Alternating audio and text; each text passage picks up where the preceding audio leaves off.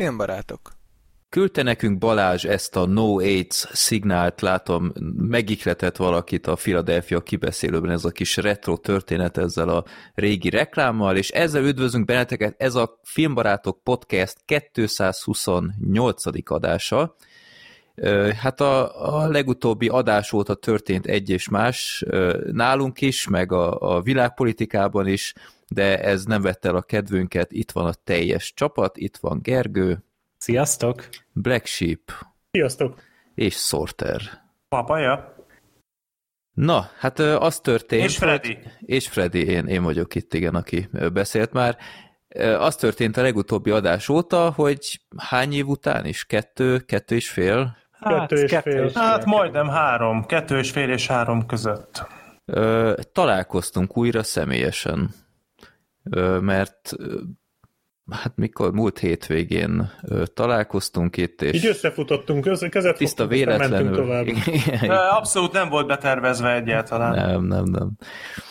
Úgyhogy tényleg már ideje terveztük ezt, de aztán mindig közbe jött valami, legyen az karantén, vagy, vagy más ünnepek, vagy akármik, de most végre valahára bepótoltuk, Gáborral is találkoztunk, voltunk szabaduló szobában, és utolsó másodpercben sikerült gyakorlatilag kijutnunk a, a Jigsaw csapdájából, úgyhogy na- nagyon kemény csata volt. Még a, emlékszem, hogy a, nem tudom én, 35 percnél tartottunk, hogy ö, tehát annyival még hátra, és gyakorlatilag még szinte semmit nem oldottunk meg. Nem, mert gyakorlatilag az első félidőt azt úgy csináltuk meg, hogy a legelső feladványnak a leges-legelső mellék részét sikerült megoldani, és gyakorlatilag ennyit tudtunk felmutatni. Ennyink volt. Ö, izgalmas volt, és mindenképpen egy hatalmas élmény.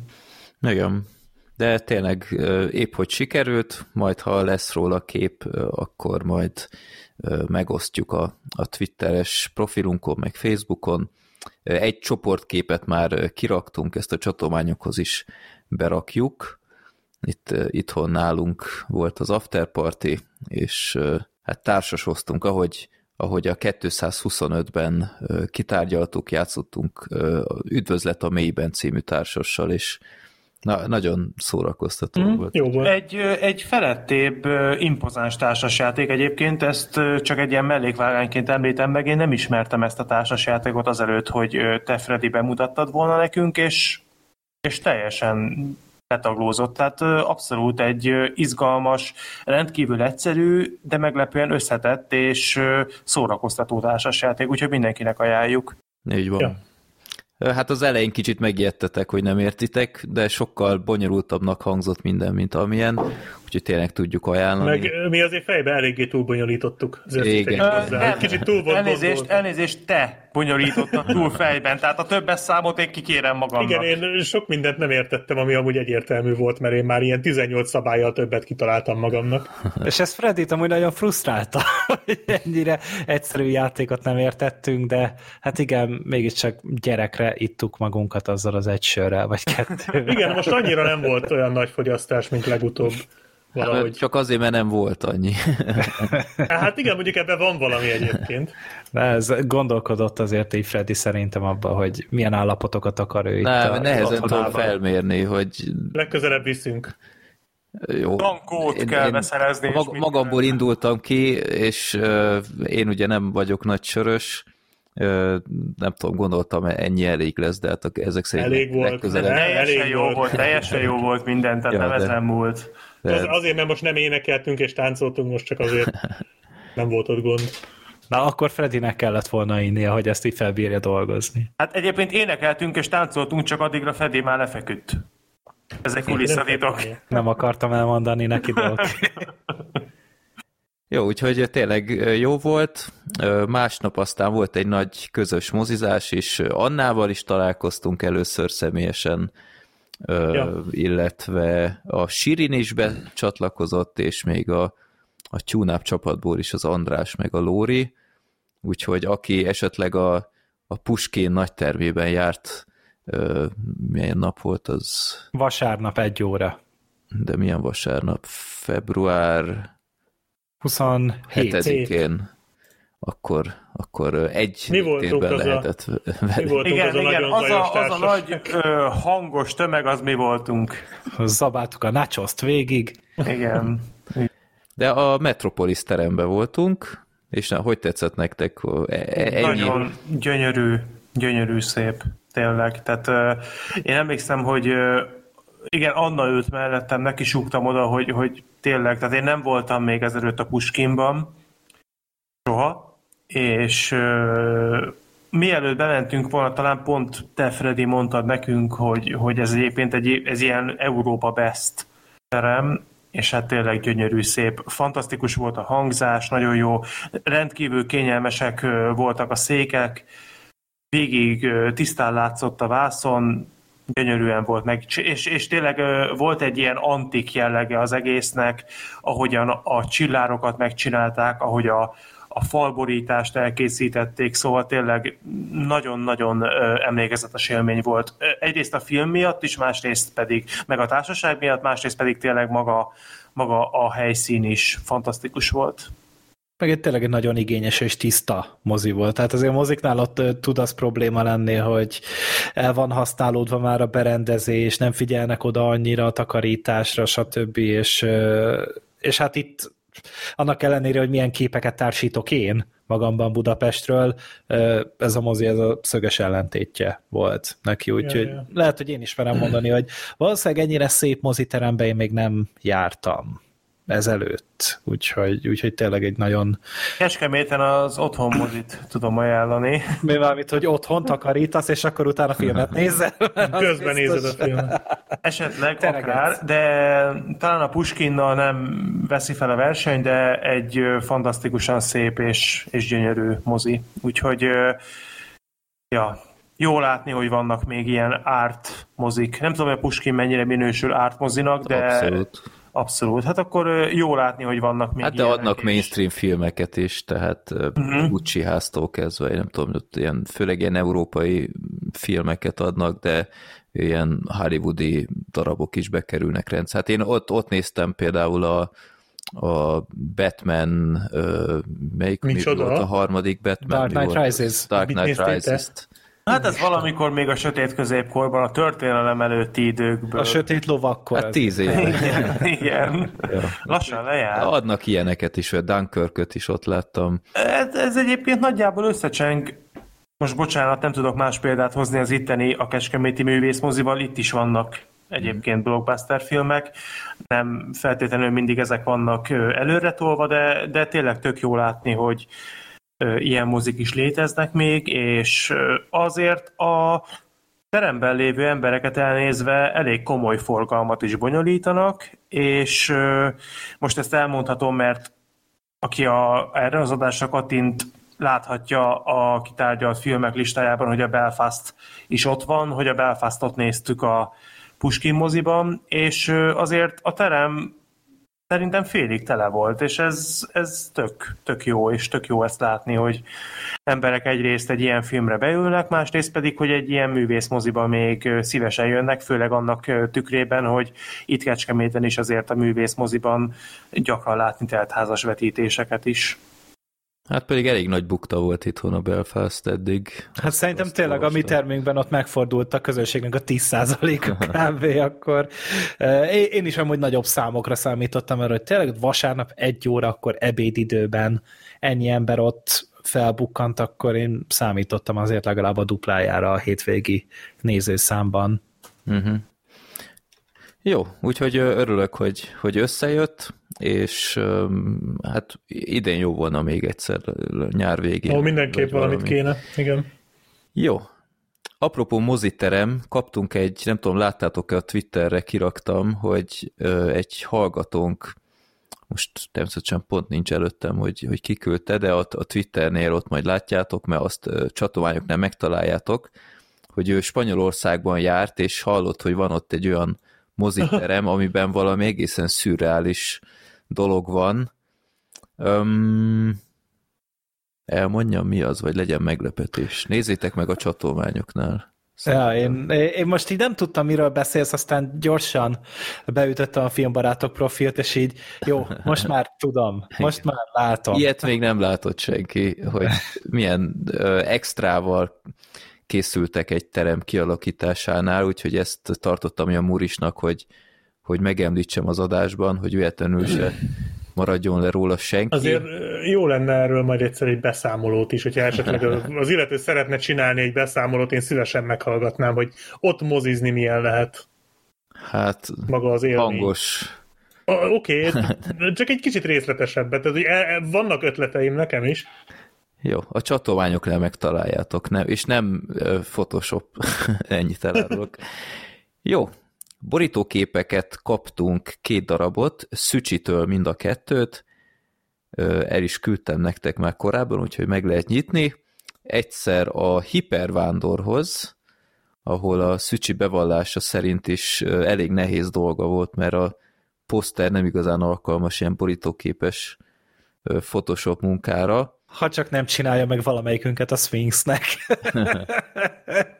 Úgyhogy azt, azt csinálta, hogy egy jelenet, jelenetet fogott, és ott rakta be a, a Gergőt, meg engem, és hát... Hát a Fekete Freddy az mindig megér szerintem egy imát Igen. a vasárnapi misén. Ja. De az a jó egyébként, hogy majd nyilván fogunk a filmről is beszélni pár óra múlva, de hogy Gergő így ebben a szerepben így most bocsánat a kifejezésé, de olyan látványosan teli beszarja az egész eseményeket, Igen. hogy ez, ez magában a filmben is egészen új szintre emelt volna mindent. Nem, és, nem tart tőlem, az biztos. Nem, nem, nem, egyáltalán Ilyen nem. BVC-s bárfedesen nyomja. ez, tulajdonképpen, hogyha egy kicsikét, egy, egy minimális átalakítással ez a kép, ez akár a a múlt heti szabadulószobás élményünk is lehetne emelt. Ugyanúgy megvan a zárt környezet, a föld alatti helyszín.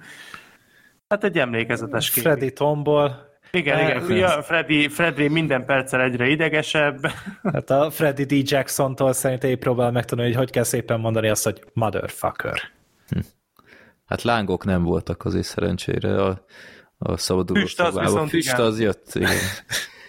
Jó, Úgyhogy köszönjük szépen ezt a borítóképet. Utána később küldött még egyet a Belfasthoz, miután látta, hogy beszélünk róla, és ezt el is küldtem a Gábornak, hogy ezt muszáj látnia, mert itt ő, ő kapja a főszerepet. és, és nagyon jó. Ez, ez is csak úgy jöhetett létre, hogy küldött a, a képportfólióból a Gábor is képet, úgyhogy így oldalról is meg lehet őt csodálni. Milyen portfólió? Nem tudom, miről van szó. Tudod, te nagyon jól. Cornholio? Én azt értettem ebből, bocsi. Ja. És...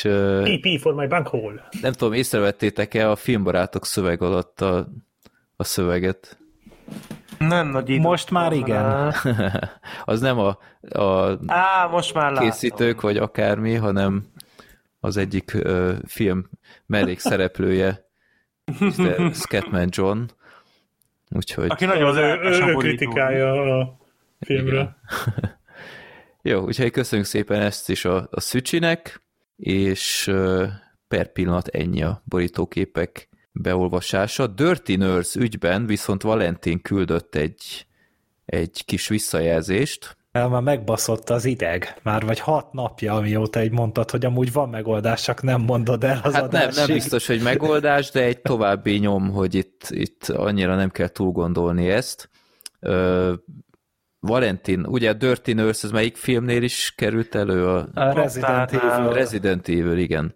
Hogy ott a Gergő látott egy ilyen stáblista tagot, akinek az volt a titulus, hogy Dirty Nurse, tehát hogy koszos nővér én egyébként a Bad Movies 2008 óta így vagyok nyilván tartva, de ezt eddig nem akartam mondani. És a, a Valentin ezt írta, épp hallgatom az új adást, és megkérdeztem kaszkadőr barátomat, hogy ugyan mit is takar a Dirty Nurse. A Covid teamben hallotta, hogy használják, ő az, aki felel minden Covid-dal kapcsolatos dologgal a stábon belül, teszem azt tiszta maszkok, fertőtlenítés, ezekkel kapcsolatos ügyek.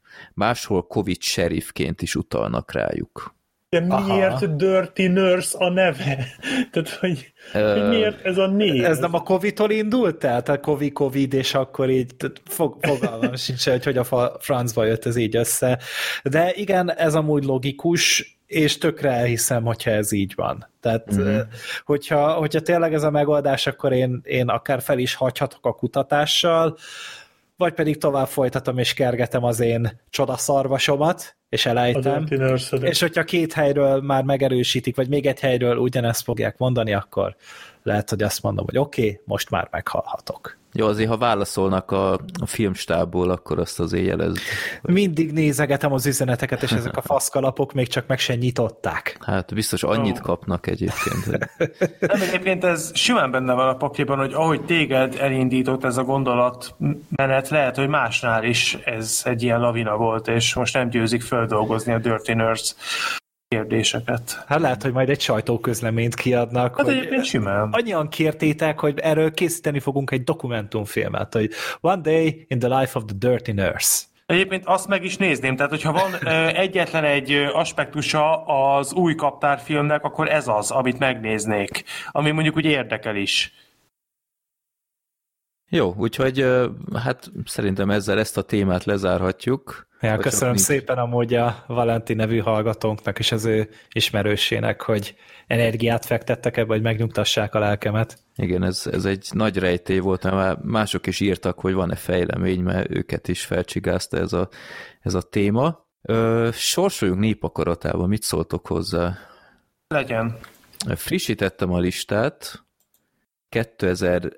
2324-nél tartunk per pillanat. Itt az utolsók között bekerült egy olyan, amire esküdni mertem volna, hogy egyszer már benne volt, de nem. Az őserdő hőse. Ja, George Az jó egyébként, legjobb film. az, az egy jó film. Ez amúgy. egy ilyen kis aranyos. Aranyos, vicces. Nem a Sorter küldte ezt be. Nem, a Space Jam-et küldi be minden héten. Hát az hiába, mert már egyszer kis igen, az már... baj, de- Nem, én, én a Space Jam 2-t szoktam. Uff, Hát az meg büdös életben nem kerül be. Tehát? Jó, akkor nekem 8, kibékülök azzal. ö, akkor Az jó megnyomom, megnyomom a random.org-ot. 1322 1322 ez... Ez szinte tényleg a közepénél van. Hűha. Hát ezt az András nevű hallgatón küldte be, és nem, szerintem ezt sokan láttuk már korábban, de na mindegy. Alien vs. Predator. Az első? Oh, Aha. Oké. Okay. Úristen, egyszer láttam 15 évvel. Hát még ezelőtt. moziban gondolom, nem? Új, Nem, azt hiszem, hogy ezt nem néztem, vagy megnéztem moziban? A fene, már de tényleg már erre sem emlékszem. Szerintem nem ez- moziban néztük ezt. Vagy én, én legalábbis Hát még- nem emlékszem, hogy azt moziban néztem volna. Szerintem még középiskola alján voltam, mikor ez a film moziba 2004-es vagy került. 2005-ös ez a film? 2004-es. 2004, akkor még általános iskolás voltam, hát szerintem én, én ezt láttam, de, de, de, de tényleg már semmire nem emlékszem, úgyhogy Azt tudom, hogy a második része az nagyon rossz. De az, Az első, nagyon- az úgy, az úgy, nekem úgy rémlik, hogy az egy ilyen oké okay kategóriás, ilyen, ilyen hülyeség. Tehát, hogy ne, így, nekem, ó, egy óra 41 perc, jaj, de szeretlek. nekem, Már úgy most rémlik, szeretlek. nekem úgy rémlik az Alien vs. Predator, tehát az első rész, hogy rossz, de, de nem olyan izgalmasan, meg nem olyan látványosan, mint a folytatás, hanem csak uh-huh. szimplán magában nem működik. Lehetséges, hogy most majd rám cáfol. Mindenképpen érdekes élmény lesz újra nézni. Tényleg, tehát ez olyan lesz, mint először látnám, semmire nem emlékszem. Én az első részt moziban láttam annak idején, és tudom, hogy elég vegyes érzésekkel hagytam ott a termet. Uh-huh. Itt a végén főleg, amikor már majdnem csókolózik a, a Predator azzal a nővel, vagy én nem tudom, milyen romantika volt közöttük. Spoiler. Ó, én amúgy pont annyi idős voltam ennek a filmnek a megjelenésénél, amikor ne, en, nekem ez még izgalmas volt. Tehát én így, így totál meg voltam. Én is vártam. Úristen, hát ne, hát 11. Azért gondoltad, hogy, hogy mennyire. De Abszolút, hogy, megértem. hogy. Őrült módjára vetettem rá magam, és szerintem akkoriban ez még tetszett is. Mhm. Uh, nyilván azóta nem láttam, tehát uh-huh. most így lehet, hogy Nem érezted 28 évesen más fogok érezni. Hát annyira nem, de, de nem bánom, mert mondom, én szerintem ez annó, tehát hogy az van a fejemben, hogy ez izgi volt nekem, most meg majd, hát Paul W.S. Anderson, úgyhogy Mhm. Ó, ő csupa jó filmet csinál. igen. Én, én arra emlékszem, hogy ö, egészen kisgyerekkoromban, tehát tényleg, tényleg kisgyerek, nem is értem, hogy ez hogy történhetett meg, de Black Sheep ezt te is meg tudod erősíteni. Én, azt, én nem erősítek meg semmit. Jó, rendben. Köszi, köszönöm szépen a hozzájárulást a podcasthez, meg a témához. Tehát, hogy mi egészen kiskorunkban láttuk az Alien-t, mármint az első részét, a, nyol, a nyolcadik utast, és az úgy traumatizált is egy évre. Mhm. És én a Predátort nagyon sokáig, mármint az eredeti Schwarzeneggeres Predátort, én nagyon sokáig nem láttam. Tehát amikor ez az Alien versus Predator megjelent, akkor én a Predátort még abszolút nem ismertem. Az Alien pedig gyerekkoromban láttuk, és, és nem maradt meg már addig a sok minden belőle. És arra emlékszem, hogy így iszonyúan föl voltam lelkesedve, hogy úristen, végre egy film, amiben összecsap az Alien meg a Predator, aztán így rájöttem, hogy de várjál már, basszus, hát én nem is emlékszem ezekre, tehát hogy így semmilyen kapcsolódási pontot nem tudtam felfedezni. Úgyhogy hát voltak vele érdekes élmények. Az biztos tényleg, hogy maradandó lesz újra nézni. Én még azt sem tartom kizártnak, hogy ennyi év távlatából talán esetleg jobban fog tetszeni, főleg, hogy már láttam a folytatást is. Eh, Ez majd kiderül. Mindenképpen örülök, hogy nem azt sorsoltuk ki, mert ahhoz semmi kedvem nem. Nem, hát az, az nem, hát az, az borzalmas volt. Mármint most arra gondolsz, amelyik a Hát konkrét. a, a más, a, a Rick tehát, nem, tehát, hogy nem az Antal Nimrod Ja, film. nem, nem, nem. A, Nem, az, az az, a. Az, az jó volt. Az Az- remake, az az, az volt, abszolút, az évente Azt én bírom azt a filmet, ja. Az a, ja, ja, ja, meg a Shane Black-es is. Jó, menjünk az első filmre. A sémlekesről nem beszélünk. De a Predátort is kisorsoltuk egyszer népakaratában, én úgy emlékszem. Igen? Ö, Volt ilyen, igen. Aha. Biztos vagy te ebben? Én, én biztos vagyok benne. Én, én ö, meg tudom erősíteni, mert abban az adásban nem szerepeltem, de tudom, hogy teljesen ö, hibernált az, hogy a hogy kitértetek arra a képeszélőben, hogy ö, az első jelenetekben látni a Predátort, ahogy az űrhajójával a föld körül kering, és aztán lezuhan a földre. És ez engem teljesen kisokkolt, mert én erre nem emlékeztem. És emlékszem, hogy ahogy ezt a, ezt a pillanatot hallgattam az adásban, rögtön ránéztem, hogy ez tényleg így van, és tényleg így van. Ez a 107. 107. adás, így van. Az Igen. MSV-vel. Igen. Uh-huh. Az amúgy jó, az első Predator, én azt nagyon szeretem. Talán a Terminator 2 mellett a kedvenc Schwarzenegger filmem. Jó, de akkor az Alien vs. Predatorról nem a, a következőben, a 2.29-ben, hanem a 2.30-ban beszélünk csak, mert a következő lesz az oszkáros adás. És a, azután a nagyon sok, nagyon mély, nagyon fontos, nagyon filozófikus, nagyon drámai film után nagyon jól fog esni az Alien vs. Predator szerintem. Úgyhogy így szerencsés ebből a szempontból, hogy Miért azt mondod, hogy ez nem volt jelölve Oscarra? hát én azt gondolom, hogy nem. Az a gyanúm. Jó, úgyhogy ahogy mondtam, 2.30-ban lesz csak az Alien vs. Predator, illetve a, a Tom Hanks filmünk is a, a mostani után a 2.30-ban lesz a mi is volt a magas férfi felemás cipőben? Nem. Az, igen, igen. De, az? Az, Az. Az. Az. Azután lesz a Polar Express. Emlékszem, Yay. hogy így egyeztünk meg. Hára, ja, aha. Jó, oké, oké. Ez, ez már totál kiesett, úgyhogy még tök jó, hogy ti ilyen okosak vagytok. Jó. Na, akkor ezt a témát is letudtuk. Menjünk a villámkérdésekhez, ahol szintén pontot teszünk egy másik ügy végére, mint a Dirty Nurse-nél, és itt most nyissátok meg azt a képet, amit küldtem nektek korábban. Itt még nem most, hanem ö, talán még januárban küldött nekem a Viola hallgatónk, aki nagyon sok ideje hallgat minket, és nagyon lelkes.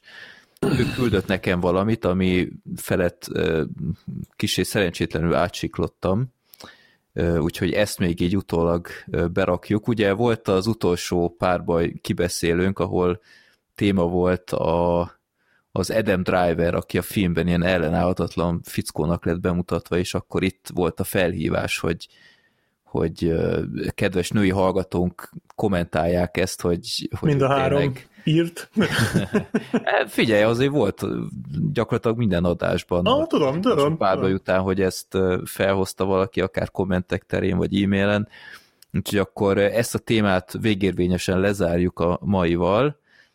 Viola vette a fáradtságot, és egy egész ilyen képet, ilyen illusztrációt hozott össze, ahol az Adam Drivereket rangsorolja. Ezek az Adam Driver versionök. Igen. Ezt is megtaláljátok a, a csatolmányoknál, illetve hát aki a Youtube-on nézi, az, az most látja. Viola levelét olvasom. Nemrég hallgattam az adást, ahol újra előkerült Adam Driver vélt vagy valós vonzósága. Úgy döntöttem, hogy készítek nektek egy képes útmutatót, ami segít tisztázni ezt a kérdést.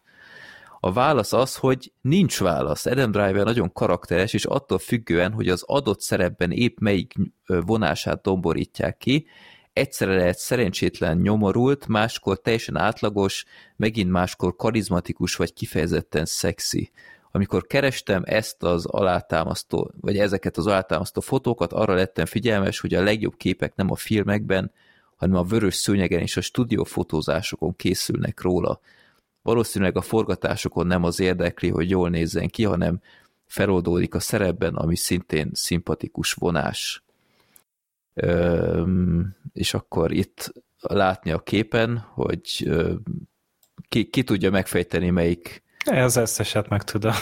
Jó, tehát hát az, az első, első az a Star Wars, nem? Az a Last Jedi, igen. Az, az a egyáltalán második... nem vonzó Adam Driver a, a Star Wars, igen. Uh, igen a második az némaság. Az a némaság. A harmadik az valamelyik sorozata, az a Logellaki? Igen, van. az az Oderberg film. Az igen, a Logellaki. Itt, itt, a... itt játszik egy, ott a, fi, a műkar az árulkodó. Ó, mert protézise volt Tényleg, neki. aha.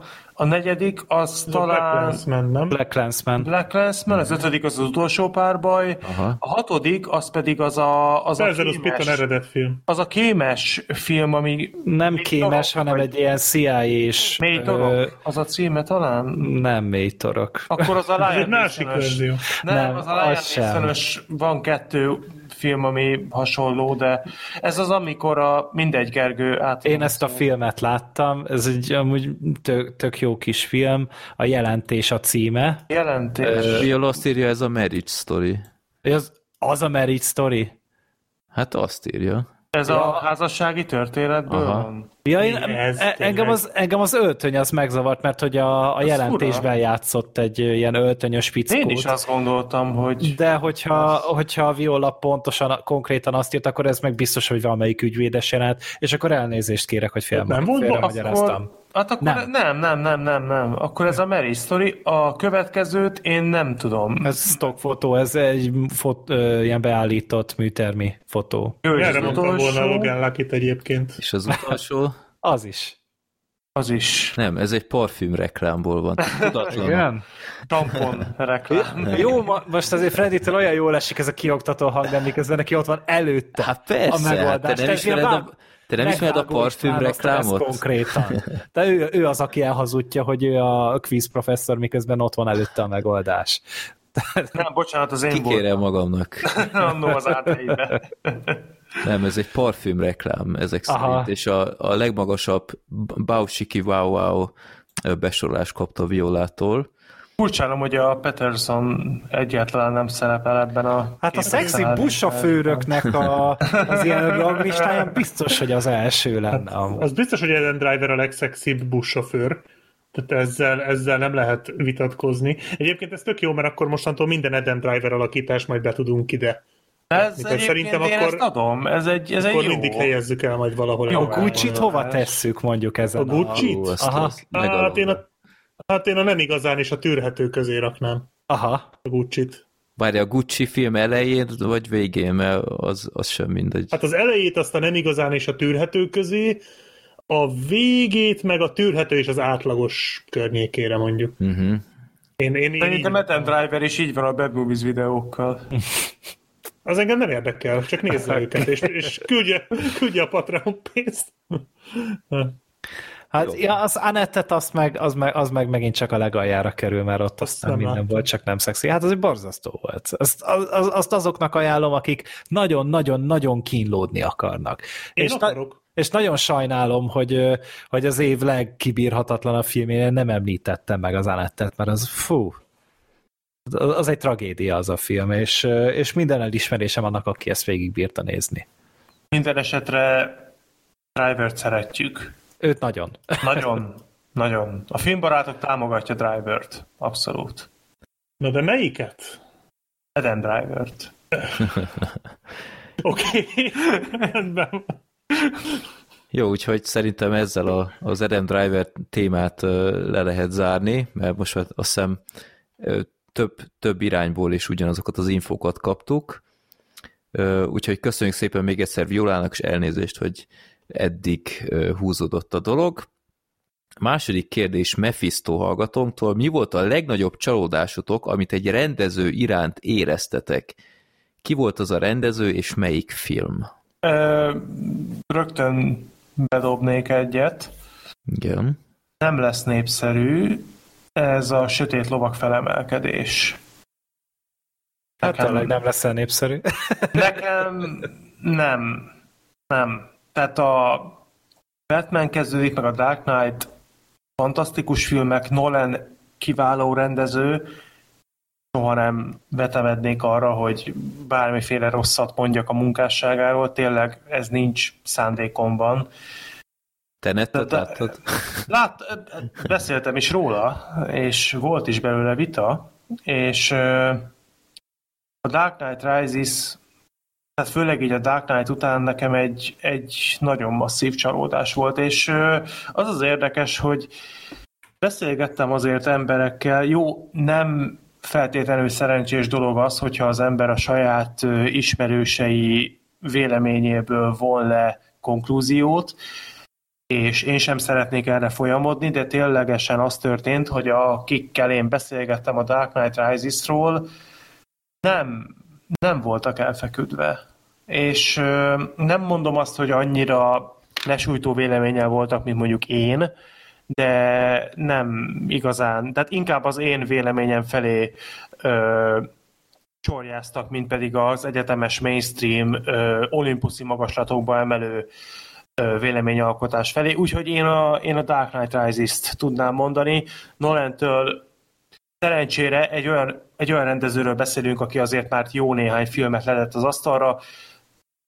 Azt mondhatom, hogy az egyetlen igazi, tényleges csalódás az a Dark Knight Rises volt. Hát szerintem itt amúgy ebbe a listába hogy be lehet dobni a teljes Neil Blomkamp életművet így az Elysiumot követően, mert én még az Elysiumot elnézegettem. Tehát azzal Hát az Elysiumnál ugye azt mondtuk, hogy jó, ez most így egynek így oké volt, de azért remélem, hogy nem egy fogja folytatni. Hát bár csak úgy folytatta volna, mint az Elysium. Hát a hangulat jó csak- volt, de Abszolút, ez egy korrekt-. Jó. Korrekt ilyen akciófilm volt, de hát azért a District 9 után ez masszív csalódás. Uh-huh. És a, oda a beillik még ez. vacakabb volt, a, hát a démonikról meg már ne beszéljünk. Hát jó, hát a démoni, az, az, az, az szerintem, még, szerintem még Blomkamp is ki akarja majd törölni az Szerintem is egyébként. Egyébként Blomkamp az a, az a tipikus rendező, aki tehát azt szokták mondani, hogy egy filmrendezőnél az az igazán mérvadó, hogy másodjára milyen filmet Igen, készít. igen. Mert elsőre összeállhat az, hogy a csillagzat rendkívül szerencsésen alakult, és minden úgy jött össze, hogy ő egy mesterművet tudott letenni az asztalra, és ez erre szerintem Blomkamp egy rendkívül jó példa, hogy a District 9-nal tényleg letett egy olyan skifit elénk, ami olyan magas színvonalat képviselt, amit azóta talán megközelíteni sem tudott egyetlen alkotás sem, és azóta szerencsétlen csábú így vegetál, bár nekem a, a rövid filmsorozata tetszett, Uh-huh. éppenséggel az, az olyan ambíciózus, kreatív volt, de, de tényleg látszik az, hogy rögtön első rendezésre egy olyan magas lécet állított föl, amit nemhogy megugrani, megközelíteni sem tudott azóta. Uh-huh. Hát meg ö, még egy, ez pont meg voltam úgy említve már ebben az adásban, Shane Blacktől a Predator. Édes Ó, igen, az Istenem. csúnya volt. Fú, de elképesztően Jogos. szar volt az a film. Az és a- nagyon rossz volt. Előtte a Shane Blacknek azért a rendezé, Rendes rende, rendezői szinten elképesztő előélete van. Tehát a Durdur és Csók, én a Vasember 3-at is nagyon imádom, Hát a- a Predatorhoz képest mestermi. a Nice Guys, tehát az meg az lehet, hogy talán még a Durdur és Csókot is sikerült felumulnia vele, és utána kijött ezzel a rakás szerencsétlenséggel, amit valamiért Predatornak csúfoltak, Hát én, én nem tudom, tehát nagyon remélem, hogy ez a fickó azóta kitörölte a teljes életművéből. Uh-huh. Ahol, ahol csak tehetett. Tehát amit a Lucas elkövetett a Holiday Special-lel, azt a Shane Blacknek meg kéne csinálni a Predatorral.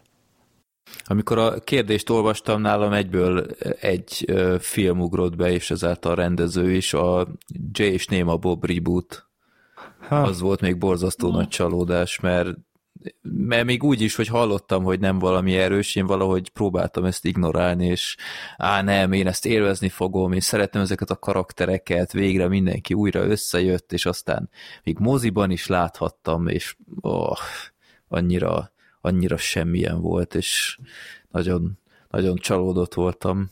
Az a baj, hogy Kevin Smith amúgy is. A, én akkor már annyira nem csalódtam benne, mert az előtte lévő filmjeik sem voltak olyan Hát akkor már joga jók. Hoserzen túl voltunk. Ja, igen, de, de mondjuk itt tényleg ahhoz nyúlt vissza, amiben jó volt régen, tehát nem ilyen Mhm. kísérleti Hát meg, meg azért, shop stop. meg azért tegyük hozzá, hogy a Kevin Smithnek volt már egy ilyen rebootja, tehát azért, vagy egy ilyen ö, feltámadása, tehát ö, abba gondoljatok bele, hogy ugye neki volt a Shop Stop, utána Shop Show, meg képtelen képregény, dogma, és akkor talán utána jött az apja lánya, uh-huh. és bár szerintem az apja lánya sem egy nem, Nem, nem szintén, vészes. Nem, Egy- nem. Teljesen vállalható. Teljesen. Ott a kislány, kislány ö, színészi alakítása rossz, csak tehát nekem az... az Igen, de a Ben Affleck ö, tök jó Igen, abban a igen. filmben, meg a mellékszereplők is nagyon jól hozzák a figurát, meg szerintem az egész történet azért ha úgy a felszín mögé nézünk, az egy nagyon mély, nagyon drámai történet, Mhm. és szerintem egész jól volt abszolválva, de az egyetemes vélemény szerint ott azért a Kevin Smithnek volt egy mély repülése, és Mondjuk az leginkább Onnan- annak volt köszönhető, hogy akkor nagyon sik volt utáni a Jennifer Lopez-t és a Ben Affleck-et, ők meg ugye Jó, mindketten de- benne vannak, és emiatt egyből hátrányból indult a film. Jó, de, de azt tegyük hozzá, hogy tényleg nem egy ilyen ultimate masterpiece, tehát tényleg nem, tehát nem egy, nem egy megkerülhetetlen Korrekt film klasszikus, de egy teljesen korrekt, Ja. És abból jött föl, ha jól emlékszem, de javítsatok ki, ha rosszul mondom, abból jött föl a Kevin Smith a Shopstop 2-vel, ami pedig tényleg visszarepítette őt gyakorlatilag az Olymposzra, ha ezt a metodikát követjük, akkor teljesen jogos elvárás volt az, hogy Kevin Smith egy ilyen joga, horses, meg ilyenek után, meg nem tudom, mik voltak még neki azelőtt, vissza tud jönni egy ö, J és Nemo reboottal.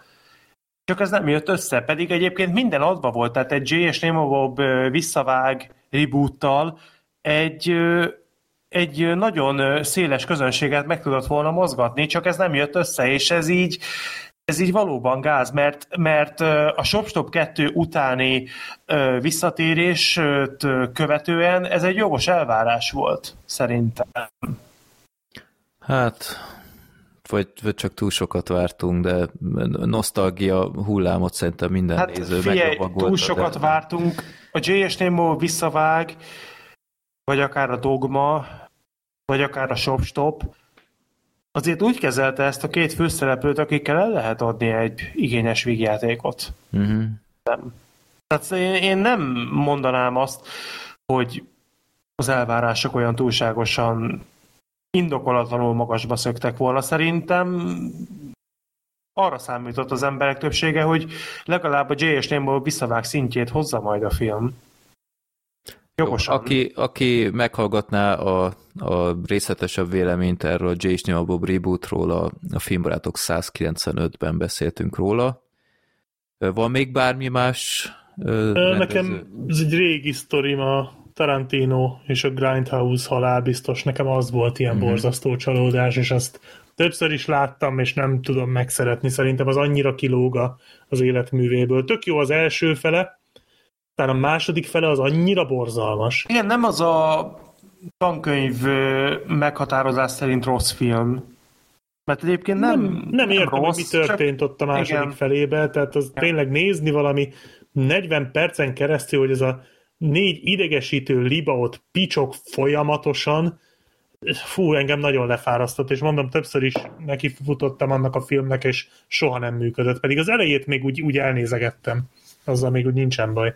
Jó, hát Lessék akkor én meg visszajöttek a, a szokásos volt egyszer egy Hollywood, hogy nekem meg az volt. mi, mi, mi, mi? Csalódás, ne? Sose tudtam megbarátkozni azzal a filmmel, pedig már láttam kétszer, vagy háromszor, nem tudom, és egyszer nem, nem értem. Sajnos nem. Én azt a Grindhouse-os filmet nem is láttam soha. Én meg azt például jobban kedvelem sokkal, mint a Azért érdemes megnézni, mert a film végén van egy nagyon-nagyon jó autós üldözős jelenet, de meg a film eleje az egész jó, de... Hát meg amikor Nicolas cage láthatjuk farkas ember vezérként. Ö, igen, az egy előzetesben van. Igen. De hogy így azt tudom javasolni, hogyha egyszer megnéznéd, hogy nézd végig, a film közepén van egy törés, elég látványosan észre fogod venni, hogy nyugodtan ugorhatsz egy 30-40 percet, és utána és semmi, semmiből az égvilágon nem fogsz kimaradni. Uh-huh. És akkor úgy egész nézhető. Hát nekem nagyon elvették annak a kritikák a kedvemet, mert túl sok jót nem hallottam erről a filmről. A hát egy elég különös az film. jó. A terrorbolygó az De most nem arról beszélgetünk. Az, egy, csak, hogy az a... egy Rodriguez film, tehát Értem, azt nem hasonlítsuk össze. Persze, nem, nem akarom összehasonlítani, csak ugye voltak olyan vetítések, ahol a Grindhouse, tehát a terrorbolygó, meg a halálbiztos együtt lett levetítve. Itthon nem. Ja, ja itthon, itthon nem. Itthon ketté szedték, itt ja, volt is uh, ja, hisztéria ebből. Ö, bocsánat, ezt nem tudtam, tehát akkor, a, a, akkor igazából tényleg értelmetlen, amit mondtam. A terrorbolygó a Grindhouse-ból az jól működött, Szerintem a halál biztos sem volt végletesen gáz, nem volt igazából egy rossz film, csak Tarantinótól volt nagyon kevés. Vannak rendezők, akiktől, tehát például a Die Hard 5 rendezőjétől egy ilyen szintű film, mint a Halál biztos egy tök korrekt darab lenne, de Tarantinótól ez azért, tehát én azért én is többet vártam, és hát fárasztó volt hogy mennyire nem a, a Tarantino film a halál biztos, az jó mutatja a népokrata listánk, ahol 2284. helyen van csak a halál biztos, úgyhogy nemrég kerül csak be. Úgyhogy nem igazán ez Tarantinónak a mestermunkája. Hát gondolom, hogy tényleg már nehéz lehet a hallgatóknak is így olyan filmmel Biztos, előállni. mert egyre kevesebb e-mailt kapok, hogy, hogy be kéne rakni, úgyhogy már... Hát de figyelj, hogyha most még nem is kapsz e-mailt, akkor is 2500 adásra elegendő. Hát egy, egy, egy marci hallgatónk olyan elkeseredett volt már, hogy nemrég a honfoglalást és a sorstalanságot küldte be. És azt a troll szűrő ugye megfogta?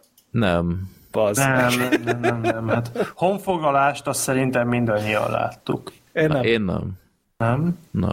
Nem, nekem kegyelmesebbek voltak a tanáraim. Úgy, nekem szakra koronát kellett néznem. Úgy. Hát az a másik. Hát azután visszasírod a honfoglalást. Na jó, de milyen szakra jártál? Jó, bocsánat.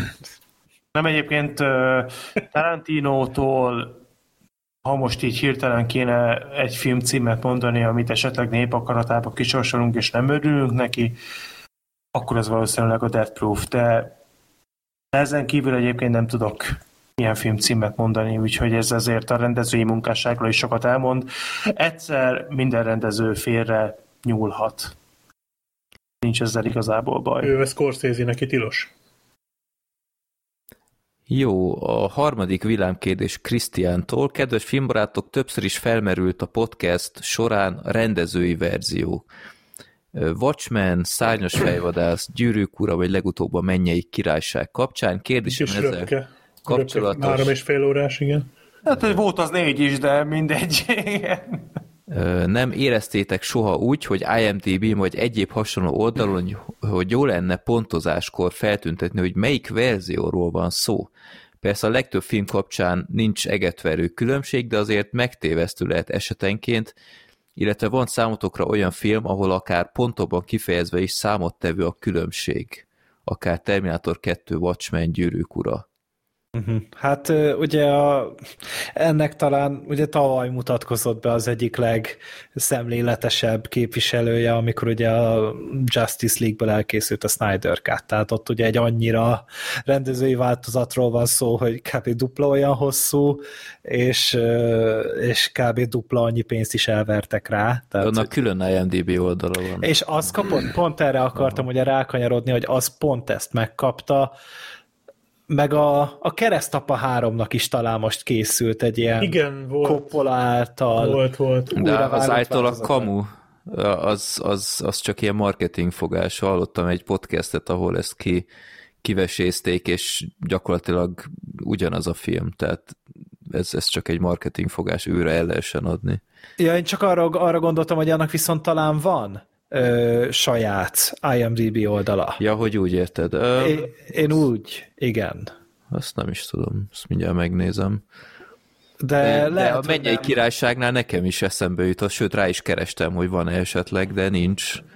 Úgyhogy itt felmerült bennem is a kérdés. Hát ugye általában szerintem nem szeretik maguk így a, a filmesek se, hogy igen, akkor mostantól ez két különálló film, mert tulajdonképpen IMDb-n új profilt az kap, ami egy teljesen új film. Most nagyon nehéz rásütni egy ilyen rendezői változatra, hogy már pedig ez egy egészen más film, vannak példák, egyértelműen vannak például... Hát a pont, mennyei királyság. A mennyei királyságnál, igen, meg hát a, a Snyder Cut-nál is úgy. Ö, nagyon magabiztosan ki lehet jelenteni, hogy, hogy ez egy egészen ö, másfajta megközelítés, most jobb-rosszabb, arról egy egészen új vitát lehet nyitni. Ö, itt megint csak egy, ezt az örökérvényű válasz lehet mondani, hogy van, ahol igen, van, ahol nem. Uh-huh. Jó. A Terminator 2 az egyébként pont egy jó példa, mert, mert ott szerintem a, a rendezői az, azért hozzátesz. Tehát itt van ez az ikonikus jelenet, ahol a, a Terminátort megtanítja mosolyogni, bár sokan nem szeretik a széltet, én, én imádom. Az hát én is ilyen cringe listákon láttam, viszont én meg, és azt se bántam. Ez az egy aranyos szóval. pillanat, ja, olyan emberi. Ja. Hát meg a gyűrűk uránál ugye ott, ott azért elég látványos a, a, a különbség. Hát ott, ott sokkal több információt megkapsz. Nem tudom, hogy ö, létfontosságúak-e, de úgy, hogy láttad a rendezőit, utána feltűnik a, az alapban, hogy hoppá, innen hiányzik valami, mert ezt meg azt a részt magyarázták benne. Én, hogyha tehetem a rendezőit, nézem belőle, de csak azért, mert annyira szeretem ezt a világot, meg az az egész el van készítve, hogy ö, még tovább akarsz Hogy bár, bármennyi igen, belőle. igen, igen, Tehát igen. Ott, ott a Peter Jackson ott tényleg elkapta az, az Istennek a jobb lábát. Tehát gyakorlatilag bármit, bármennyit nézzünk a gyűrűk urából, az nem lenne elég. Freddynek kivéve. É, abszolút, igen.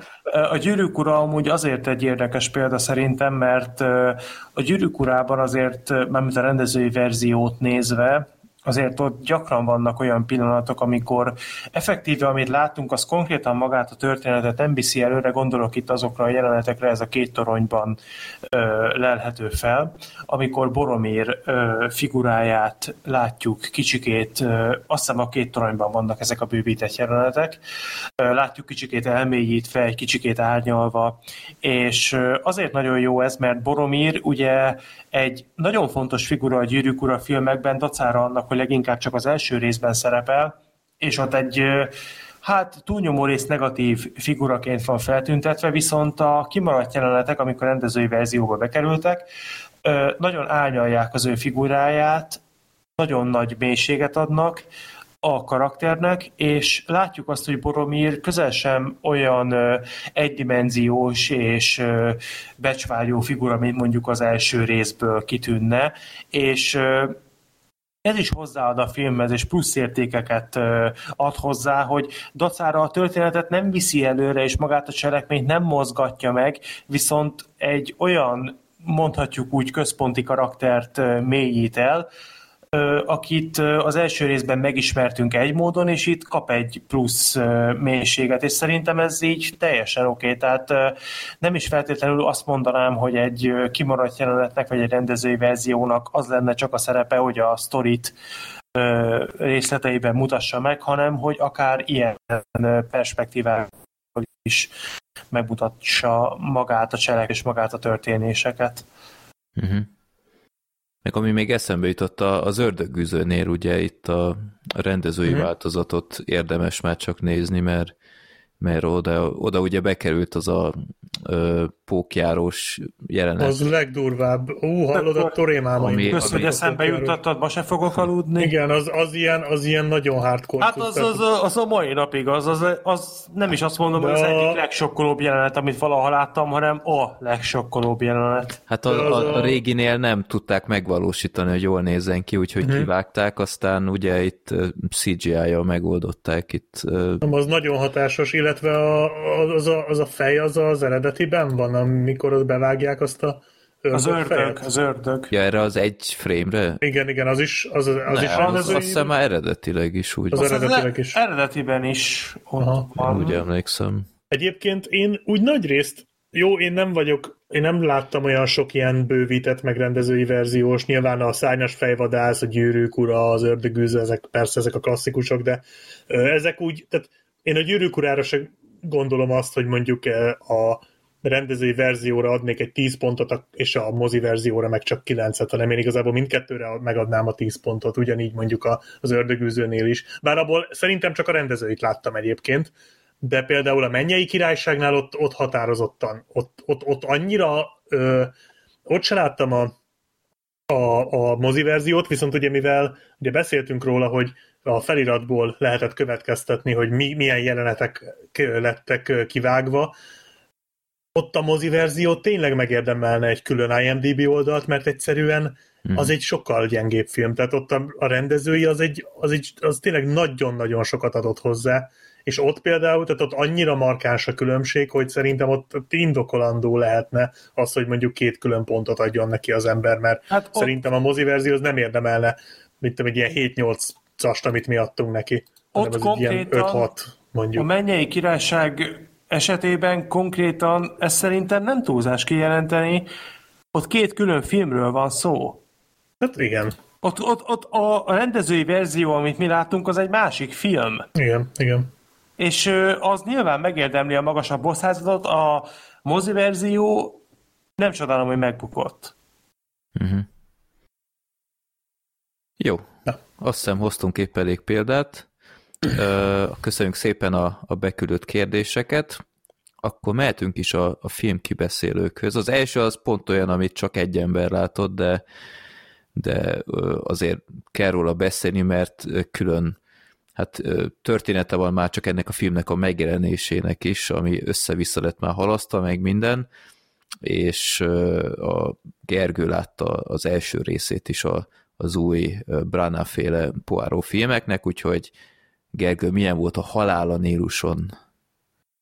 Hát most mondhatnék egy ilyen szarviccet, hogy haláli volt, de valójában ugye én nem voltam egy nagy rajongója az első Kenneth Branás próbálkozásnak a gyilkosság az Orient Express szemben. Egy nagyon-nagyon túl stilizált, nagyon-nagyon túl rendezett film volt szerintem felesleges csicsázással. Tehát egyszerűen az a történet az abban a formában, ahogy meg volt valósítva, olyan volt, mint hogyha egy somlói galuskát feldíszítenél azzal, hogy tejszíhabból egy kalózhajót fújsz rá, milliméter pontos ö, precizitással. Tehát nem, egyszerűen nem profitál belőle. Szerintem az a, az a film, ahogy így el lett készítve. Most így közben nézegetem, hogy a, hogy a filmnek az eredeti bemutatója, a Halál a Nírusonnak 2019. december 20-án lett volna. Tehát több mint két évvel ezelőtt, ami hihetetlen, és akkor utána ugye a Covid miatt csúszott október, és ugye de... akkor először, bocsánat, akkor először nem is a Covid miatt csúszott. Akkor még nem. Hanem akkor gondolom, egyszer... ott túl sűrű volt, vagy Hát 2019-ben szerintem ott a Star Wars-szal ment volna uh-huh. egyszerre, uh-huh. és szerintem onnan ki akarták menteni a filmet, vagy a Wonder Woman-nel került volna össze, nem tudom, tehát hogy valamelyik így a kettő közül. Nem, akkor még Akkor még nem volt Wonder Woman. Ja, igen, de hogy akkor meg ugye megint csak toltak rajta, és utána pedig ugye a mozik bezárása miatt ez így menekült egészen 2021. szeptemberéig, azonban akkor pedig ugye kibukott, hogy a filmnek az egyik főszereplője, az Army Hammer túlságosan is rossz módon ihletődött meg Hannibal Lectertől, és hát felszíne kerültek különböző olyan üzenetek, ahol emberhús fogyasztásáról. Tényleg volt, én el is felejtettem. Igen, tehát ez azért elég volt szerintem, hogy ilyen dolgok előkerültek, és hát nem is kevés, plusz erőszakos ö, történeteket is meséltek róla, úgyhogy végül is hát elég keményen lecsapott rá a cancel culture, aminek az lett az eredménye, hogy megint eltolta a most már Disney tulajdonban lévő Fox, a bemutatót, mert ugye ez, ez, is csak egy, ez is megint csak egy Fox film volt. És hát én már azt hittem, hogy ki fogják tolni streamingre, aztán elássák valahol mélyre, de talán pont volt róla egy szerződés, hogy a film nem mehet streamingre. Tehát ez csak is kizárólag mozis bemutatással debutálhat elsősorban. És Hát nyilván a Disney-nél szerintem osztottak, szoroztak, hogy ki lehetne vágni az Army Hammer-t a filmből. Nem lehet kivágni, mert amúgy az egyik főszereplő a filmben, az egyik kulcs szereplő a történetben, úgyhogy próbálták az előzetesekből, amikor lehet háttérbe szorítani, meg nem tudom, hogy a filmen vágtak-e, mert ugye ott meg tényleg így akár csak az, hogy megritkítani, megkurtítani a pillanatait, az se lehetett. Úgyhogy végül is szerintem úgy voltak vele, hogy oké, okay, benyelik ezt a 90 millió dolláros költségvetést, amit amúgy nem is ők fizettek ki, hanem ugye még a, a Foxnál, úgyhogy Disney ezen tulajdonképpen nem veszít, semmit se, és bemutatták most februárban. És ugyanúgy a Kenneth Branagh maradt a rendező, a forgatókönyvet a Michael Green írta, én igazából a Michael Green miatt érdeklődtem igazán a filmek iránt, mert ő érzésem szerint nagyon jó forgatókönyveket írt. Tehát ő írta a Szárnyas fejvadásznak is a második részét, ő írta a Logent, úgyhogy, úgyhogy azért ő neki szerintem így vannak egész jó megmozdulásai. Pont az Orient Express-ennél nem talált be, amit egy kicsit sajnáltam is, de hát gondoltam, hogy miért ne?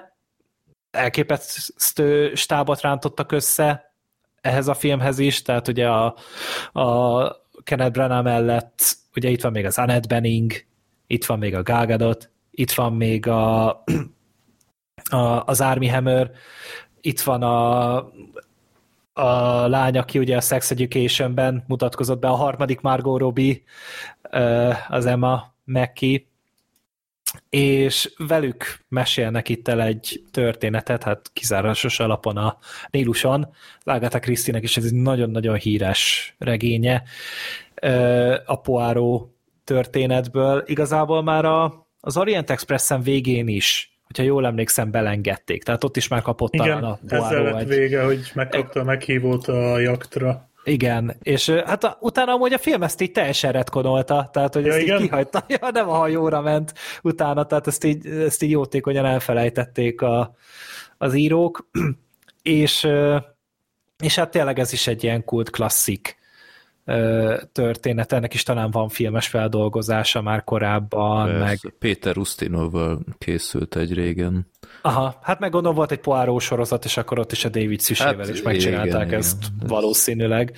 Úgyhogy van múltja neki, elég komoly híre is szerintem ennek a történetnek. Hát úgyhogy... Szerintem a öt legismertebb Agatha Christie-ben tuti benne van. Tehát Abszolút. Orient Express, az egércsapda, meg... Tíz kicsi néger is biztos, Igen. hogy... Vagy Indián most már, azt hiszem azt is polkorrektesítették. Jó hogyha jól emlékszem, úgyhogy, úgyhogy igen, tehát ez, egy, ez tényleg egy, egy ilyen presztis történet szinte, úgyhogy nem is volt kérdés, hogy ezt karolják fel. A történet az, hát röviden, nem röviden, egy házasság körül bonyolódik, akinek a megfigyelésében vagy ehhez kapcsolódó embereknek a megfigyelésében működik közre a Poirot, ahol is az Army Hammer által játszott karakter ő nagyon-nagyon közel kerül az Emma Meki által játszott hölgyhöz. Most így, ja igen, ő a Jacqueline, a hölgy, az Army Hammer a Simon, és ők hát nagyon durván turbékolnak, tehát egy pár hónapja már együtt vannak, tehát konkrétan kefélnek ruhán keresztül a, a táncparketten, annyira visszataszítóan oda vannak egymásért, és felbukkan a színen a Gálgadot, aki egy barátnője a, a Jacqueline-nak, és hat hetet ugrik utána a történetet, hogy belettek mutatva, és egy házasságot látunk, ahol már az Army Hammernek a, a barátnője a, az akkori menyasszonyának a barátnője már a felesége, tehát a Gálgádotra cseréli le. Na, tudom, tulajdonképpen ezt a csajt, igen, és hát ez nyilván nem kevés indulatot. Mert az előzőt megette, bocsánat. Bárcsak, lehet, hogy finomabb falatnak tűnt a Gálgádot, nem tudom, de hogy, hogy végül is őt veszi feleségül egy hat héttel később, itt nyilván elég komoly indulatok szabadulnak fel, itt részese lesz a történetnek egy banda,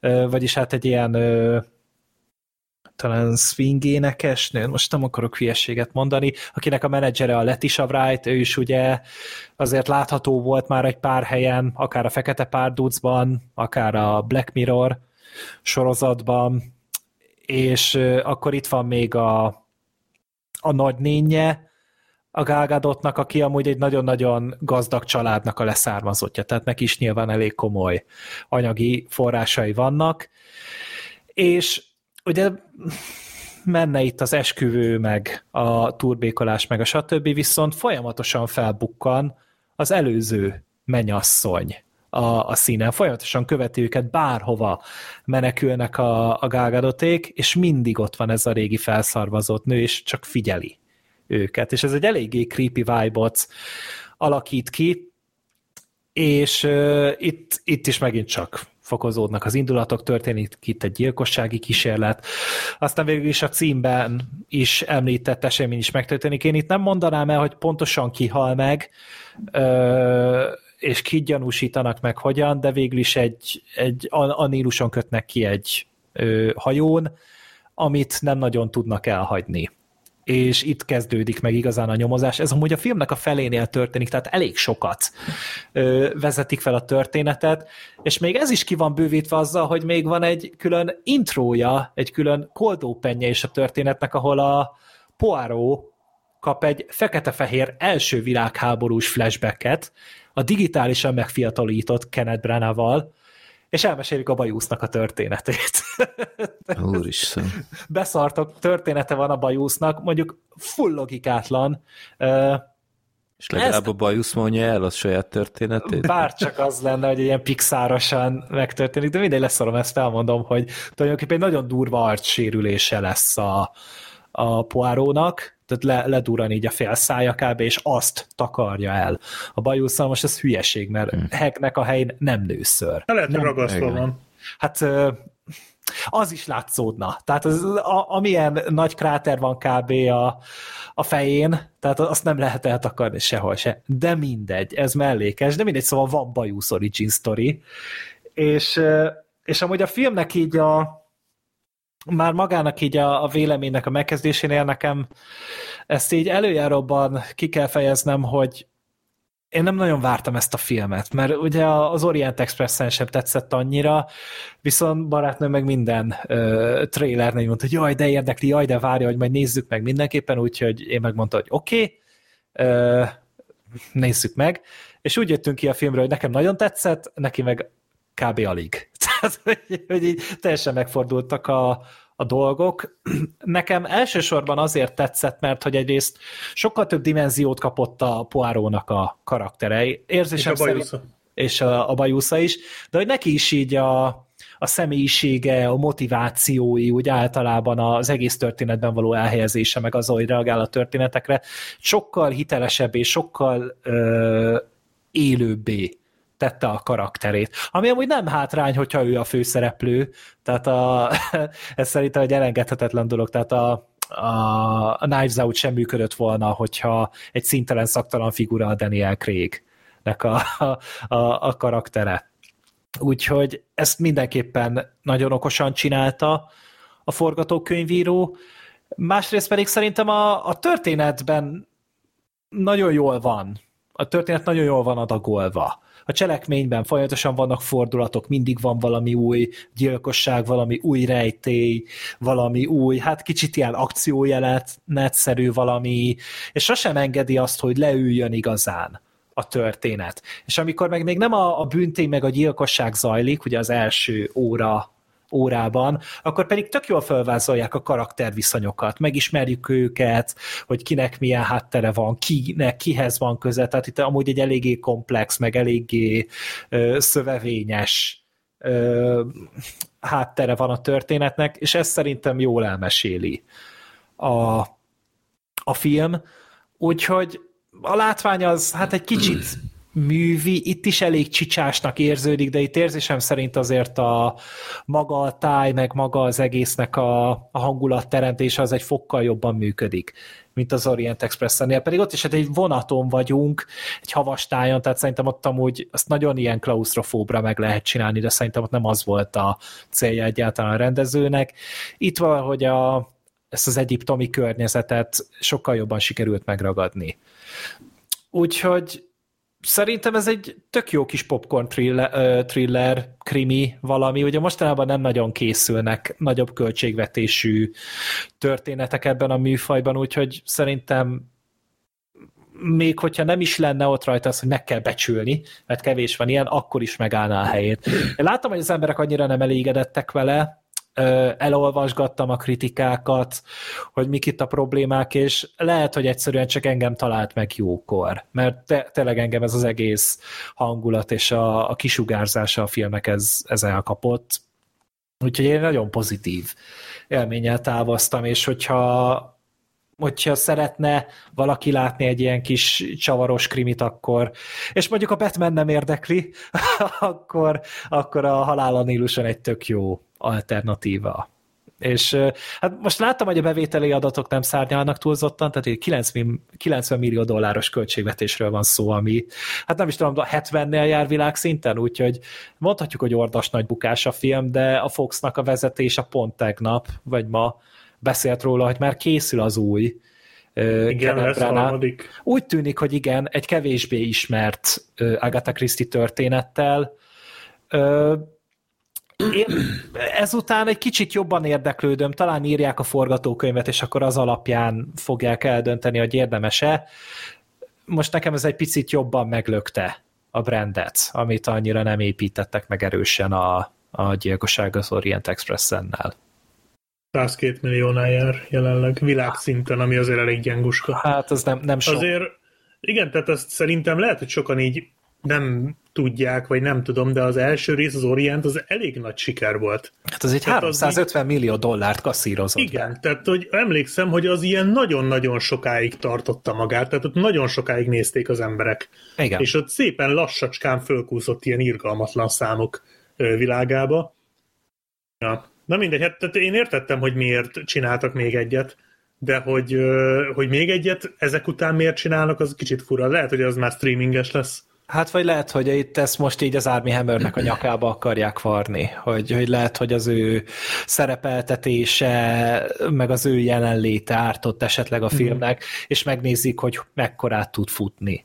Hát az meg azért, azért az, hogy két évet tologatták, azt se tettem neki jól. Hát jó, tehát a Kingsman volt a másik ilyen film. Jó, az is foxos, tehát ugye ott is, tehát azért azt is tudjuk, hogy a Disney azért szépen kinyírogatja ezeket a felvásárlás előtti Foxos címeket, uh-huh. illetve nem is az, hogy kinyírogatja, hagyja őket megdögleni. Hát kifullad a marketing az a baj, tehát nagyon Igen. korán elkezdték már a bemutató dátumhoz képest, és egyszerűen egy filmben sincsen annyi anyag, hogy két éven keresztül az, az érdeklődés fent tudja tartani. Abszolút nem. És, és ez most nagyon szerencsétlenül jött ki. Én érzésem szerint ez a film sokkal jobban is szerepeltett volna, hogyha esetleg az eredeti időpontban bemutatja. Valószínűleg ott nagyobbat ment volna. Lehet, hogy emiatt adnak még esélyt a Kingsmannek is, meg a, ennek a Poirot sorozatnak is, hogy ők is tudják, hogy azért itt több dolog közre játszott, és akkor adnak neki. Mert én egyébként nem bánom, én az Orientet se utáltam.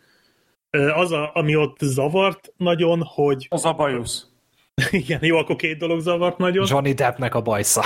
nem, a Johnny Depp egyébként nem volt rosszabban a filmben, Igen, ahogy... emlékszem. Igen. És, és nem az, hogy én ismertem a történetnek a végét, tehát én tudtam, hogy mi a fordulat, és én, én bíztam abban, hogy, hogy majd változtatnak valamit, tehát hogy, me, hogy mernek egy kicsit variálni, hogy már az Orient Expressről is készült már vagy három vagy négy feldolgozás, és akkor most csinálnak még egyet, oké, okay, akkor biztos van valami ötletük, de igazából az volt az ötletük, hogy akkor rakjunk bele óriási sztárokat, ami egyébként nem igaz, mert ez is már megtörtént korábban.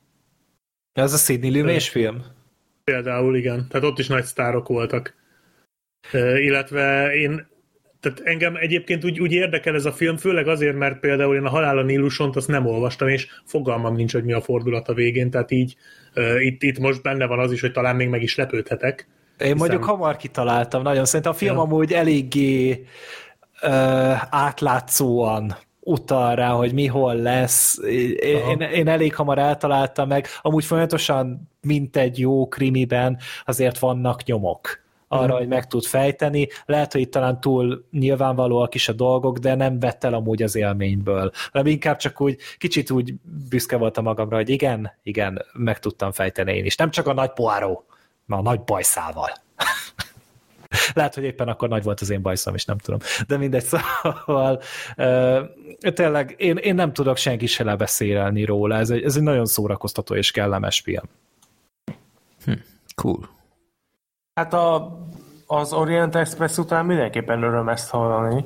Hm. Mert az Orient Express az hát nincs ott a top Hát az ilyen ne, ne kategória, nem? Ez a, megnézted, és így eh. De nem, nem volt de ez nem, borzalmas, nem de hát karizmatikusan most... rossz, hanem, hanem egyszerűen csak ez a, ez a jó, értem, tök jó pofa, de miért? Az a vajaspirítós. Igen, tehát még, még az is jobb lenne egyébként, hogyha rossz lenne. Lesz még ilyen film az adásban majd. az is rossz lenne, hogyha, vagy az is jobb lenne, hogyha ha tényleg annyira utáni valóan rossz lenne, mert több mindent tudná róla mondani, de így... Hát, hát meg azért most már van konkurencia is ugye a törbejtvével például. Hát meg ami most a gyakorlatilag... halál a Nílusonnal. De nem, most a halál a, halál a Nílusonra mondom, hogy például most már itt van azért konkurencia. Tehát a törbejtve az azért elég erősen megmutatta, hogy hogy kell Agatha christie hát csinálni. Az nem Agatha... De az egy Agatha Christie hát sztori, amit nem Agatha Christie írt. Igen. Ja. Az hát... kétségtelen, csak mondom, hogy az amúgy az úgy tudom, hogy nem. Nem, nem, nem, csak hogy az, aha, de az aha. akár lehet. Jó, persze, persze, jogos, igaz. Hát az a Ryan Johnsonnak a válasza volt de hát nem is a válasz erre, csak hogy ő mindig is szerette ezeket az Agatha mhm. Christie történeteket, meg a Kalambó történeteket, és akkor az iklette meg. És igen, amúgy a Kenneth Branagh filmjeinek nagyon rosszul állnak. A, a, vagy rosszul áll a törbejtve. Igen. Mert azért az, az tényleg az a csúcsra járatása a műfajnak. Majd ott is meglátjuk, hogy hogy sikerül a második része, ami ugye idén érkezik. Ja, az idén, idén, minden, idén mindenképpen bemutatják. Netflixen. Az Netflix, Netflix, igen. Tehát azt, azt nagyon sajnálom a Netflix-től. De ezt, ezt már nem a Ryan Johnson írja, ugye? De, Ryan, Go- írja? Ryan Johnson írja és rendezi ugyanúgy. Ja, hát jó lesz egyébként biztató. Én a törbejtvétől nem dobtam spárgát, de... Én igen. Nem. Én is. Persze, én vagy, de egyébként én ezt elismerem, én vagyok a kisebbség nem nyűgözött le, de mindenképp egy érdekes és izgalmas történet, úgyhogy én várom a folytatást. Branának pedig azt mondom, hogy azért az idei évet elnézve nincs ok a szégyenkezni. Milyen hát idei évet, idei hetet. Akkor az idei hetet. Jogos. Hát igen, igen, igen tehát a, azért a Branatnak most jó, idő, jó időszaka van. Na, most jó kört futott. Ő is egy ilyen Ridley Scottot húzott most. Igen, szerintem. igen, igen, igen. Meg az is, aki tényleg így bírja ezeket a popcorn thrillereket, ahogy még ide visszakanyarodva, annak is most jó szezonja van, mert tényleg így párhuzamosan két ilyen franchise megy, mint a Ryan Johnsonnak a Benoit Blanc franchise-a, meg a Poirot is a Branának a kezében, úgyhogy ez se egy rossz dolog.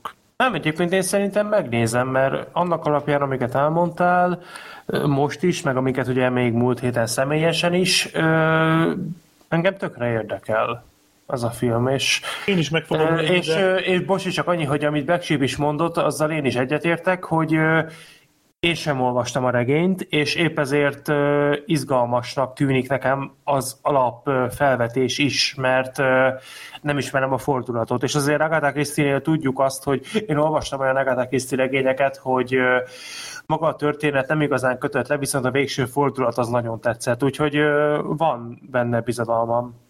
Én is meg fogom nézni, de ezt a hétvégét a Batman lefoglalta. Hát az Ma- az ilyen annyi időre felviszi tényleg, hogy, hogy amúgy jogos, de hogyha még el tudjátok csípni, akkor menjetek rá. Tippeltet Ameriket? Black Sheep. Igen, skippeltem Ameriket, mert nem vetítik már, képzeld el. Levették, lehet, hogy, lehet, hogy megbukott, mert szar lett. Lehet, hogy az is lehet, az is lehet, hogy egyszerűen csak meg, Arra gyanakszom. nem, tehát az is lehet, hogy megnézték, és azt mondták, hogy na nem, na ne, hagyjuk már. Tehát azért, Előfordult. hidd el, nekem egy fantasztikus film. Tényleg. De meg fogom nézni Ameriket, tehát eh, meg lesz a Moonfall, csak nem moziba. Pedig hát erősen nem is, gondolkodtam. nem is tudod, hogy mit hagysz ki. Ja, gondolom. Fantasztikus film egyébként a Moonfall. Mi a következő alkotás, amiről beszélnünk kell? Hát a közös Kenneth Branagh. filmünk. Ja, a közös. Igen, a, a Belfast, amit ugyebár, ahogy említettük a Puski moziban, megnéztük mindannyian. Egy teljes sort kibéreltünk. Hát azt hiszem, hogy nyolcan voltunk, talán. Igen. Ja, Igen. Igen. Nektek hogy tetszett a Belfast? Nekem tetszett. másik Nekem- rendezése a Nílus mellett. Nekem tetszett.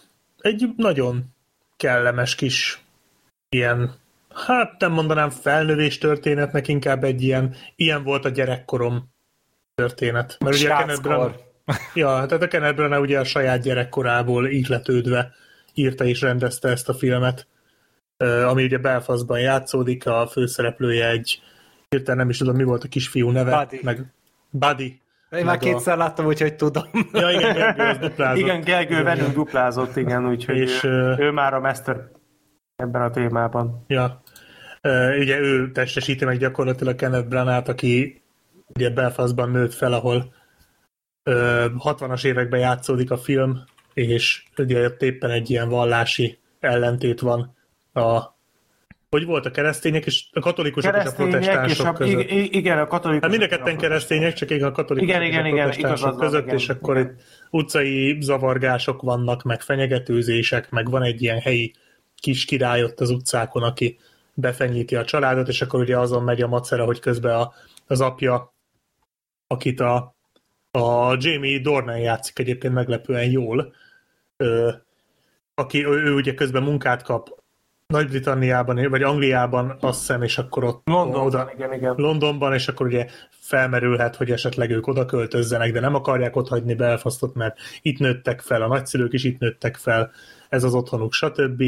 És ilyen, ilyen, ilyen hangulatfilm ez gyakorlatilag, tehát van egy ilyen történet, amit nagyjából most elmondtam, de nagyon sok olyan hangulatkeltő betét van, ahol mi például Buddy a játszótéren játszik, vagy moziban van, és úgy próbálja bemutatni a rendező, ugye Kenneth Branagh, hogy milyen volt az élet a 60-as években Belfastban. Hát és ez, a, ez a vallási konfliktus, ugye, ez, ez nem csak akkor volt, tehát én emlékszem, hogy ez, ez még évtizedekkel később is mindig újra meg újra fellángolt. Volt is valami, valami ö, ilyen hagyomány, hogy év, egyszer az évben volt egy ilyen nap, amikor most nem tudom, hogy a protestánsok a, a, a katolikusok, vagy, vagy fordítva, hogy azok így végig sétáltak, azt ott mindig balhé volt, uh-huh. így, így provokálták, de igen, szóval ez, ez nyilván ott, ott volt egy ilyen nagy konfliktus, és pont ezzel is kezd a film. Egy elég Van erős nagyon. Egy jó nagyon, nagyon erős nyitó jelenet. Igen, egy ilyen tipikus ilyen,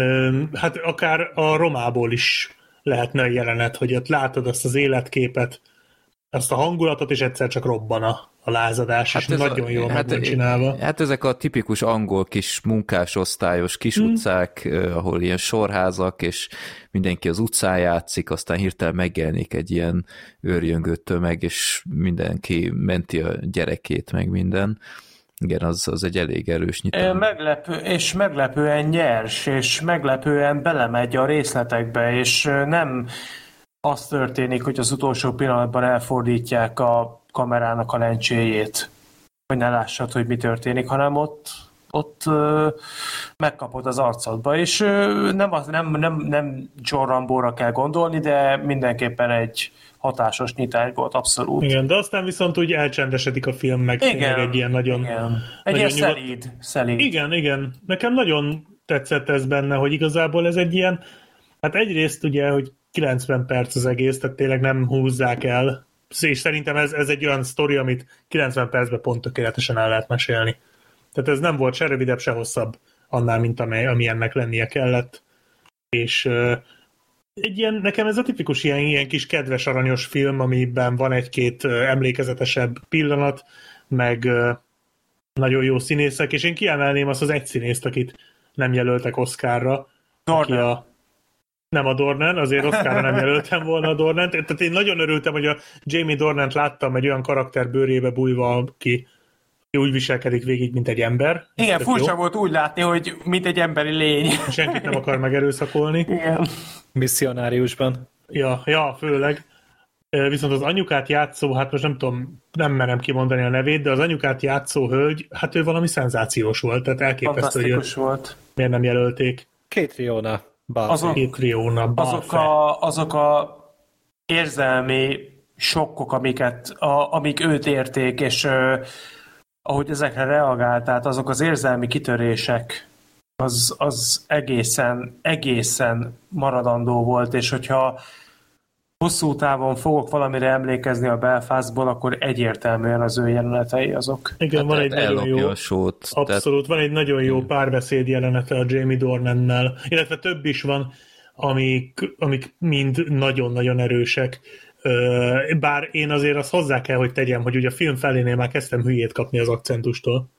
Tehát ettől az ír akcentustól... Mennyiszer az... oda súgtad nekem a moziba, hogy legközelebb, legközelebb majd megnézed szinkronnal. Nem volt szinkronos belőle. Tudom, ezért mondom ja, a hogy legközelebb majd szinkronnal. E, amúgy engem ez nem rökkentett. Autentikussá tette szerintem. Igen, abszolút. Tehát utólag, Aute- az oké, okay, de én itt rájöttem, hogy miért bírtam elviselni a Peaky Blinders, mert ott egy rész az csak 40 perc volt. Tehát itt is 40 percig tudtam ezt az ír akcentust elviselni, tehát ez brutális. Peaky Blinders mi? Hát a, a Peaky Blinders az, ott meg ugye ez a Birminghami angol akcentus volt. Ez de meg hasonló. ugye északír. Tehát Írországnak ugye az északi Hát az akcentus része. az ugyanezt. Nem, egyébként szerintem azért annyira nem volt büntető. Tehát nem, nekem tetszett.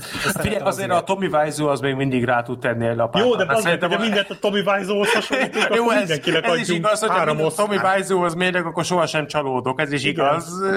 Kivéve, hogyha Tom és Jerry-t nézed, én ebből már megjöttem. Nem vagyok biztos benne, hogy ez helytálló, ez összehasonlítás, de majd megnézem. És amúgy csupa ja. ír színész játszott benne, tehát a Jamie Dornan is, amúgy. Rengetegen születtek Belfastban. És Belfasti, ráadásul a ja. Jamie Dornan. Igen. És a, a két Riona pedig Dublini. Tehát itt ugye azért ír uh-huh. születésű a főszereplő házas pár tulajdonképpen, de hát ugye nem ők vannak a... És a, a Kieran Hines is, Belfasti, és a Judy Dench az nem. De hát akkor legalább kettő Belfast hát itt volt a stábban. nem is kap Oscárt. Hát, ja, hát de... csúnya lenne, hogyha bármelyikük is kapna. Tehát most bocsánat, a Judy Dench ről megvan a véleményem, maradjunk Figyeljetek, az tavaly, egyetlen... meg a tavaly előtti, nem, várjál, de... Tavaly előtt. Hát volt a macskák, meg az Artemis Fowl, tehát hogy hát ő azért úgy... Tavaly volt, én most az Oscarra mondom, hogy tavaly előtt. Nem? Vagy Nem jelölték őt semmiért, tehát hogy őt, őt, vagy hogy mondjam, ő ő azért ganézza magára rendesen a szart. Jó, mondjuk így... most ez egy jó kitörési lehetőség Igen, a Belfast. De hogy egyiküket se jelöltem. Nem, hát egyetlen egy embert, egyetlen egy embernek adnám szívem szerint az Oscárt, az anyukának, aki nincsen jelölve. Igen. Igen. De egyébként én a elnézést kérek, nem fogom tudni normálisan kiejteni a színész nevét, úgyhogy csak így mondom, hogy ő volt a Ghost Rider 2-ben az ördög, aki itt a nagyapát játsza, Neki esetleg. Egyébként. Belegondoltok, itt a, a film, a film de igen, tehát a film uh, sztárgárdája, a Supercella sztárja, a Ghost Rider 2 sztárja, a Macskák és az Artemis Fowl sztárja, és a Szabadság 50 árnyalat Jó, ez, sztárja. ez egy nagyon gonosz lehet. Ez a leg, ez kéne, ezzel kellett volna árulni ezt a filmet. Hát Jó, de... Szegény Kenneth Branagh az itt, tényleg itt a gyermekkorát itt kijönti nekünk tele szívvel és mindennel, és ez rákerül a plakátra. Hát szegény szerintem megfojtotta volna magát egy film szalaggal. Jó, de legalább háromszor érzed, hogy ez nem igazságos. Tehát azért de a bizonyítottak. A, a gagnek tökéletes.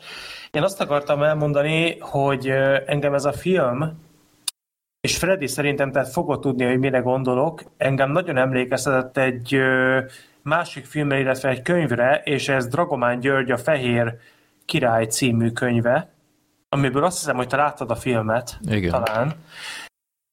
Szerintem vannak átcsengések. Nem tudom, hogy ez tudatos volt-e, hogy hasonló nézőpontból láttassuk a történéseket, de ugye a Fehér Király az a történet, amikor egy diktatúra egy diktatúrában lévő életet látunk, annak a mindennapjait, annak a velejáróit egy kamasz fiú, egy kis kamasz fiú szemszögéből megírva. A könyvet olvastad, Freddy? Nem, nem, nem, csak a filmet. Nagyon tudom ajánlani a regényt is, egy fantasztik, fantasztikus regény, én hangos könyvként is meghallgattam, illetve feltett célom, hogy a könyvet is beszerezzem. Geniális regény.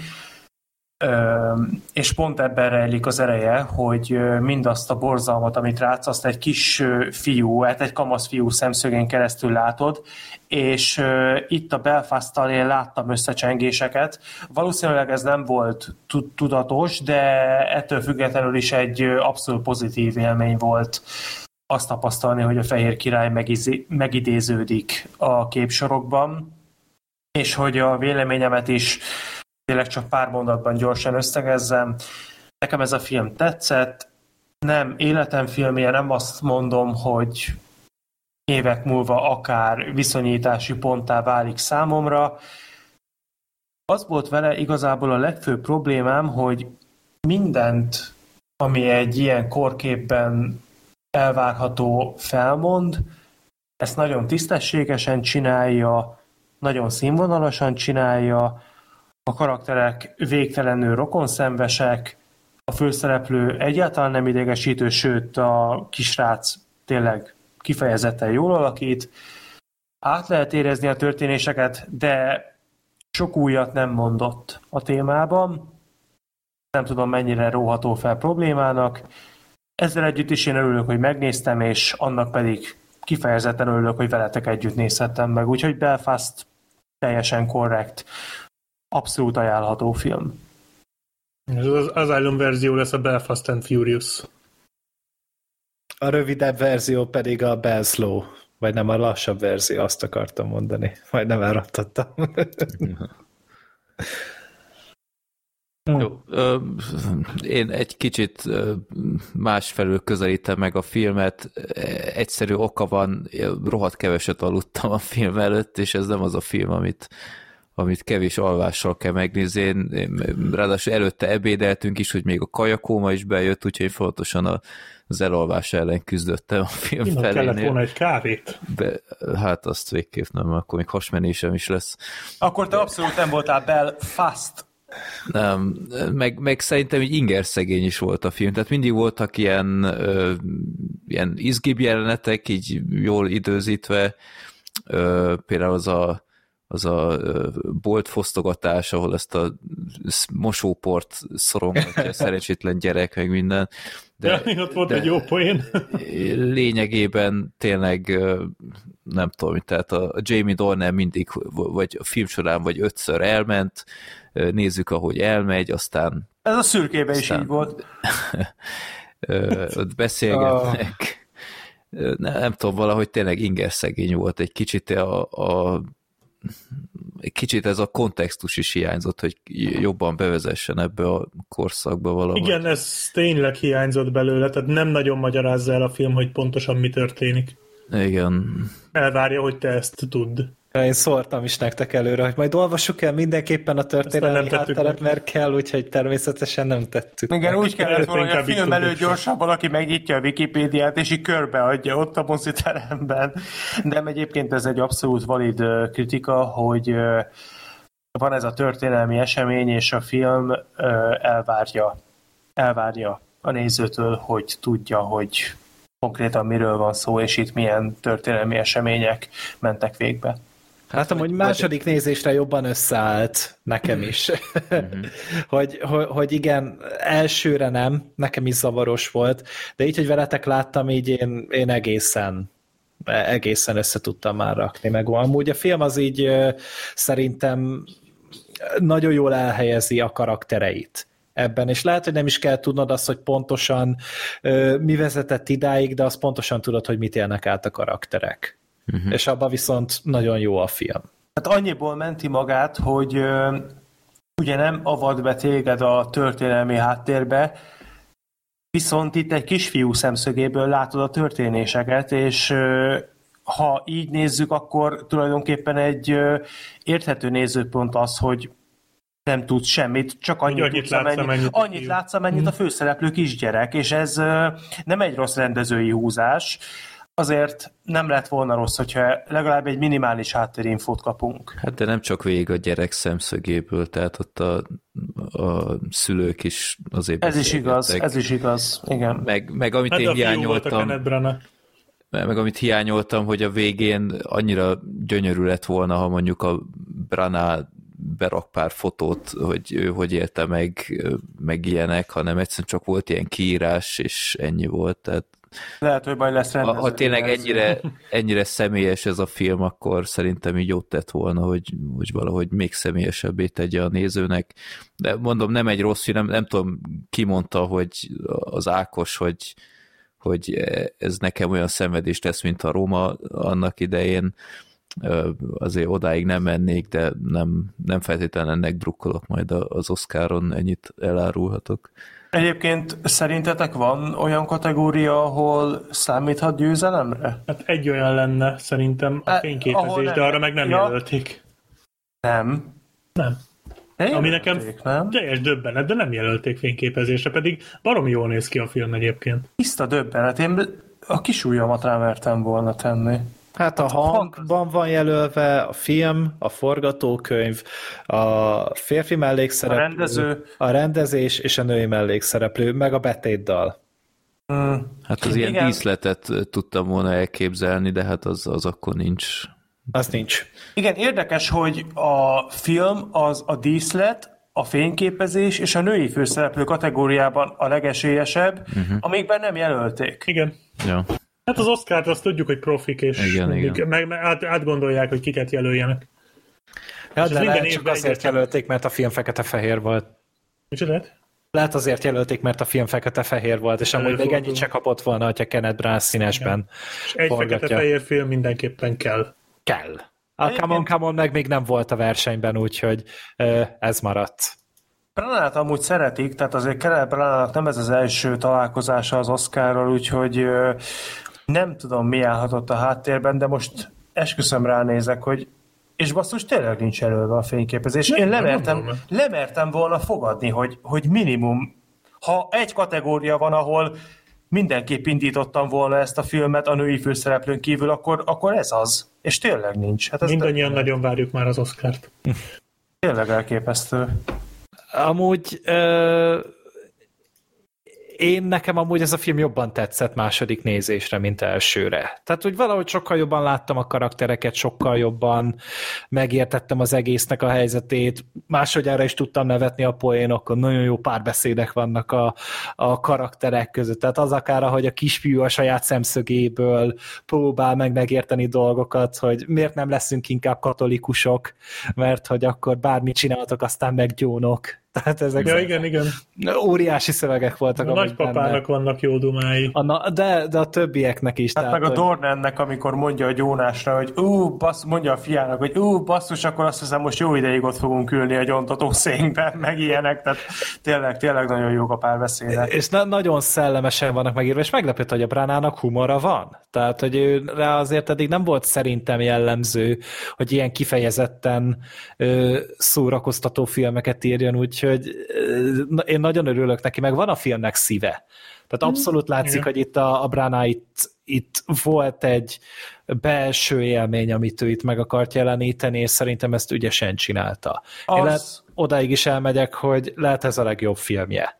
Neki. Az, az mindenképpen érződik, hogy van az egész film mögött egy személyes motiváció. Ez, ez, ez mindenképpen átjön, ez nagyon értékes, tényleg sokat számít, és jó, hogy készülnek ilyen filmek, és nagyon jó szerintem az, hogy ilyen témáról készülnek ilyen filmek, mint a Belfast, amik ezt a, ezt a szörnyűséges időszakot képesek úgy, nem mondom azt, hogy a játékidő egyetemes részében, de legalább néha úgy könnyeden átadni, úgy humorral kezelni. Ez, ez kicsit úgy, úgy elviccelni az egészet. Ez, ez mindenképpen egy jó dolog. Úgyhogy Belfast fontos film, tökre örülök, hogy megnéztem, tényleg, de tényleg az, az, az a legnagyobb kritikám, hogy, hogy egy jelenetet nem tudnék mondani ebből a filmből, dacára annak, hogy összegészében az egész tetszett, de de nem tudnék egy olyan pillanatot megemlíteni, amire azt mondanám, hogy évek múltán is emlékezni fogok. Max a nyitány, de... Hát esetleg, de most őszintén szólva hasonló témájú film, ott van az ongorista. Most annak a nyitánya előbb szembe fog jutni. Hasonló. de az, az egy egészen más film. Tehát az, az, más, az egy háborús más film, film masszívan, háborús dráma. Teljesen igazad van, a film ténylegesen más. Ha viszont lecsupaszítjuk az egészet, és csak a nyitányt nézzük, az hasonló. Tehát Hát én, hogyha már össze akarnám hasonlítani, akkor lehet, hogy inkább a, a romának meg a Jojo Rabbitnek valamiféle ilyen fura, láttam, úgyhogy... fura keveréke, nyilván annyira nem infantilis, mint a Jojo, Jojo Rabbit, és annyira nem szar, mint a Roma. így, nyilván most így, így kivettük a, a leglényegesebb részeit mind a két filmnek, ami szerint a legjellemzőbb rájuk. De, De ezt így a Belfast DVD borítójára remélem, hogy valaki ráírja, hogy nem annyira infantilis, mint a Jojo Rabbit, és nem annyira szar, mint a Roma. A filmbarátok ajánlásával. Mi értünk a filmekhez. Én, én ezt bátran fölvállalom amúgy, és hogy, hogy tényleg azért úgy van, meg az a ne, szerintem az annyira cuki volt, hogy a gyerek próbálkozott ott a, a kis barátnője mellé ülni, mm-hmm. és akkor, hogy jól teljesíteni az iskolában. Ja, és... milyen volt, hogy a, Ja, bocsánat, fejezd be, aztán majd hozzáfűzök valamit. Ja, hogy a, a, a gyerekek így ilyen fontossági sorrendbe kerülnek ja. az alapján, hogy hogy teljesítenek. Igen. Hát innen jött a Tesla süveg. Ez, ez peta- briteknek. pedagógiai elhiszem, szempontból elhiszem. szerintem nem előnyös szintén, de... Bobby de... a legutóbbi dolgozata alapján az első helyre ül. Mordekár! Igen. Igen. és, és 10 pont a Gryffindorek, akkor is, hogyha az utolsó helyen van. Igen. De, de hogy ez az, hogy ott a kisgyerek utána megpróbálta ott akkor úgy csinálni a dolgokat, meg ahogy ott azt a hogy tippet kap arra, hogy hogyan írja a, bet, a számokat, és mm-hmm. akkor, hogy több lehetőséget is Én azt azóta alkalmazom. Szerintem ez, ez marha jó, és tényleg így csomó ilyen kis apróság volt a filmben, ami nekem meg például megragadt, és tényleg úgy ráadásul rövid is a film, úgyhogy ez egy annyira kis kompakt, annyira kis egész, történet, és tényleg azt is jó látni, hogy amúgy a Kenneth Branagh itt van már hát 62 éves amúgy, és még mindig tud egy ilyen fiatalos lendületű, szinte már gyermeki filmet készíteni, úgyhogy az én szememben nagyon sokat nőtt a, a rendező ezzel, és és megint csak az, hogy mutatott magából egy icipicit, mert én eddig az eddigi filméből, a Thorból, meg a többiből annyira nem ismertem mondjuk, meg a Kenneth Branagh-t. Mondjuk lehet, hogy a, a Shakespeare feldolgozásait kéne megnézni, mert ugye ő az, azokat nyomta Igen. nagyon a 80-as, 90-es években. A Thorban is. is amúgy ez igen, és felelhető volt, volt ez a kosztümös. Igen, és, és azokról, azokat azért én se láttam őket, de állítólag például a Hamlet filmje az brutál jó. Uh-huh. Meg az ötödik Henrik. Igen, hát, azt is nem. mondják, hogy nagyon híres, Igen. tehát hogy azokat lehet, hogy érdemes megnézni még, mert az nekem is nagy hiányosságom, de én, én, én már annyi ilyen Shakespeare feldolgozást láttam, hogy nem, nem hát tudom, mennyit? Most hát, ez, hát láttam azért. Nem? Hát a Macbethet, meg azért régebben én láttam egy-kettőt, de nem mindegy, de lehet, hogy ezeket majd tehát én nem, nem értem, hogy, vagy nem látom, hogy ez miért feltétlen annyira különleges, mert Na mindegy, de, de állítólag azok nagyon jók. De lehet, hogy nem is most a belfast mondod, hogy különleges? Nem, hanem hogy, hogy a izé miért különleges, hogy most a, a Kenneth Branagh Shakespeare feldolgozása miért különlegesebb, mint az összes többi Shakespeare hát feldolgozás, figyelj, amit valaha csináltak, de valószínűleg az, ha mindenki ezt mondja, és meg kéne néznem, és akkor majd megmondhatnám, hát, vagy megláthatnám. Igen, tehát először ezt, ehhez látni kell Persze, nyilvánvalóan. Az ötödik Henrik ugye az volt Kenneth Branagh legalábbis kritikai mennybe menetele, ugye ott volt az, hogy rendezőként és főszereplőként is jelölték Oscarra, biztos, hogy Nyolc egy... oszkára jelölték ezt az Így embert. van, az Atya egy úristen. eléggé, kritikailag eléggé elismert alkotás.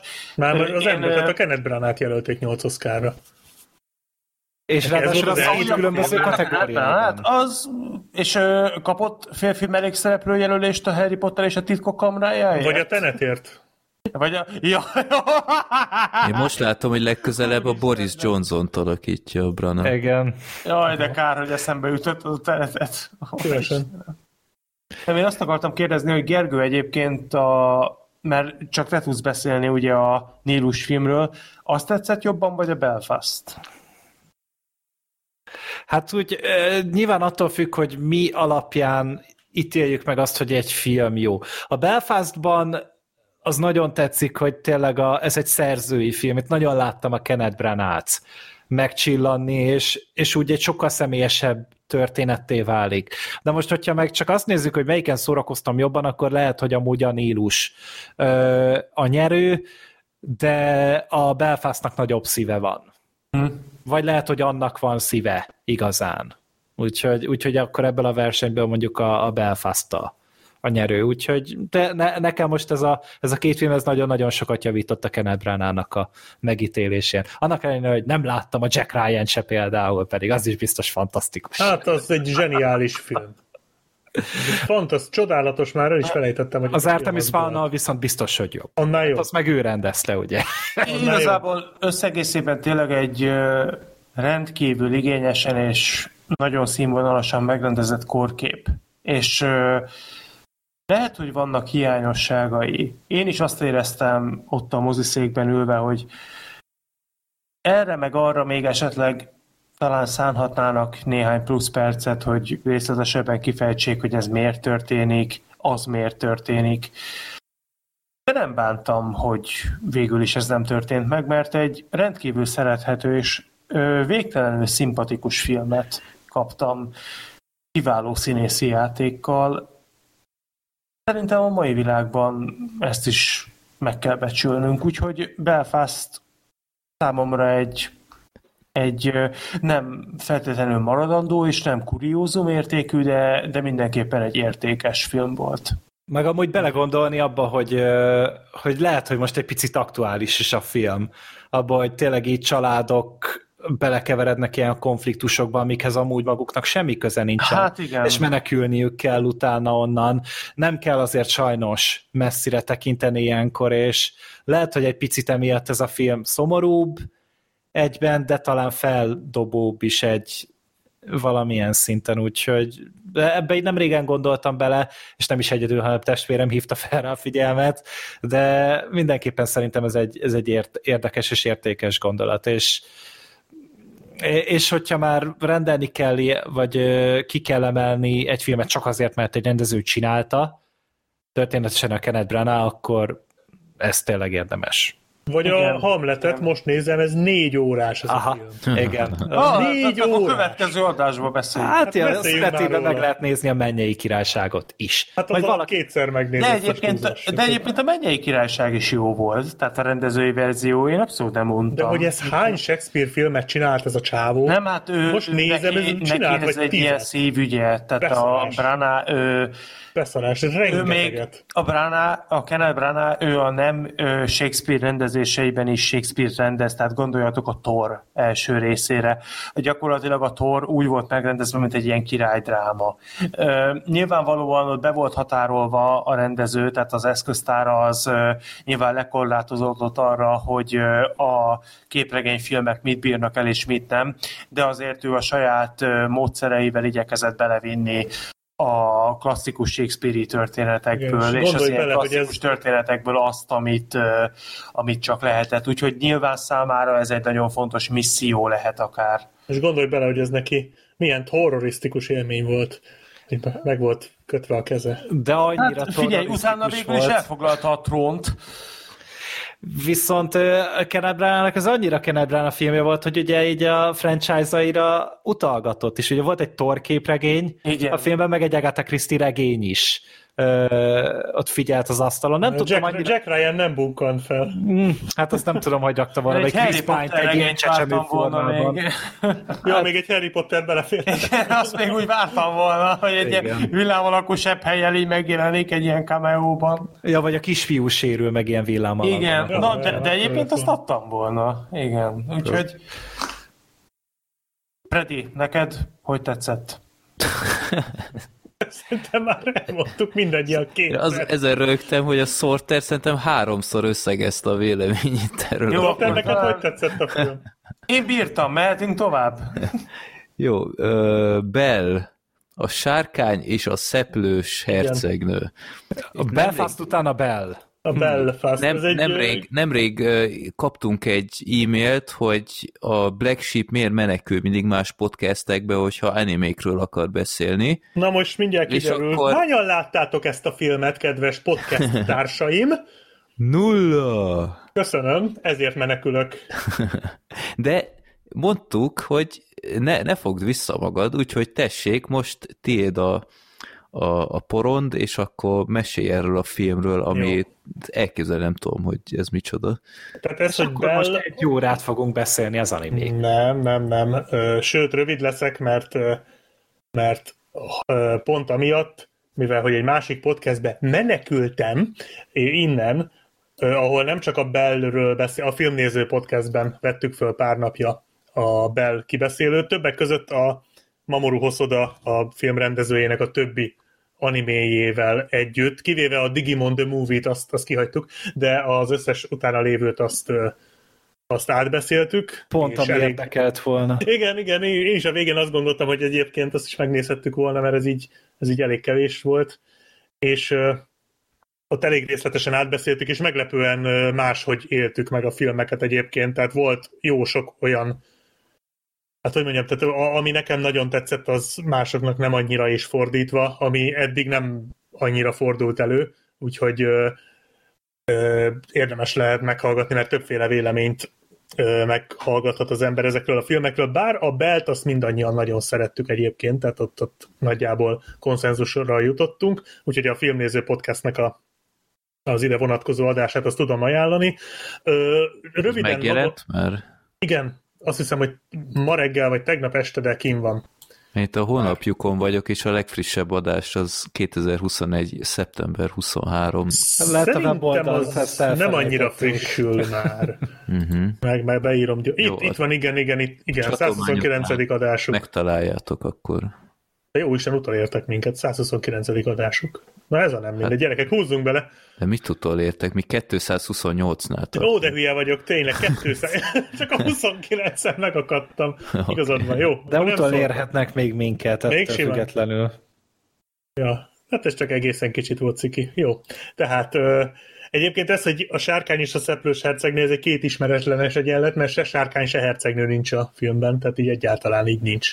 A sze- szeplő van, tehát az, az stimmel. Olyan, mint a Louis Benelnek, meg a Salvador Dalinak az a régi 1920 nem tudom mennyibe készült rövidfilmje az andalúziai kutya, amit szerintem páran Ez talán egyáltalán nem olyan, is. mint az. De olyan, mert ott volt az, hogy megkérdezték a Bönöt, hogy miért ezt a címet adta a filmnek, és azt mondta, hogy azért andalú, andalúziai kutya a film címe, mert se Andalúzia, sem pedig kutya nem szerepel a filmben. Úgyhogy ezért. Na mondjuk Úgyhogy- a, a sárkány az annyiból passzol, hogy az egyik szereplőt a filmben sárkánynak nevezik egyszer, és onnantól fogva csak a szörnyeként ö, hivatkoznak rá, tehát akkor ez a szörny és a szeplős hercegnő már egy fokkal jobb cím lett volna. Nem fért ki, hogy magyar mennydörgő. Ja, és a hercegnő pedig semmiképpen nem stimmel a sztoriba.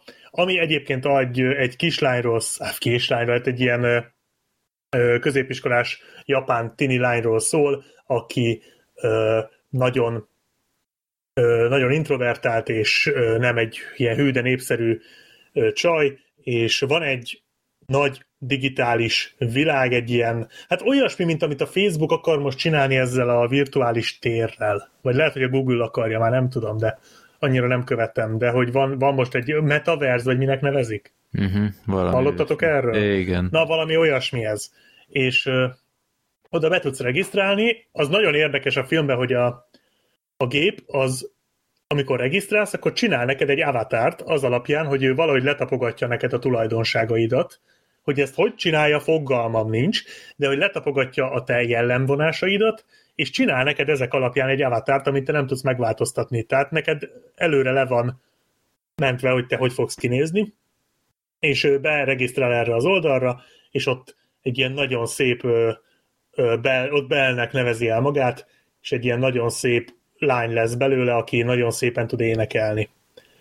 És hát ő ennek a digitális világnak a nagy sztárja lesz tulajdonképpen. Majd megjelenik egy, egy ilyen csúnya karakterű, hát őt egy ilyen, hogy mondjam, ilyen harcias, gonosztevő-szerű lény ebben a digitális világban. Ő ez az úgynevezett sárkány, de mondom a filmben mindenki szörnyetekként hivatkozik rá, aki ö, Hát most kapaszkodjatok meg, tehát az történik a filmben, hogy ezt a sárkányt ezt el kell kapnia a digitális világ adminjainak, akik ilyen, ilyen tromból szökött, ilyen harcos, rep, repkedő harcos, ilyen félig android katonák, ezek az adminok, és az adminok le akarják vadászni ezt a szörnyet, mert hogy ennek a digitális világnak, amit U-nak hívnak egyébként, U ez a neve, mint a Wii U, csak ez simán U, ennek a U-nak van egy ilyen arénás, harcolós része is, és ott ez a sárkány, ez megölt már több mint 300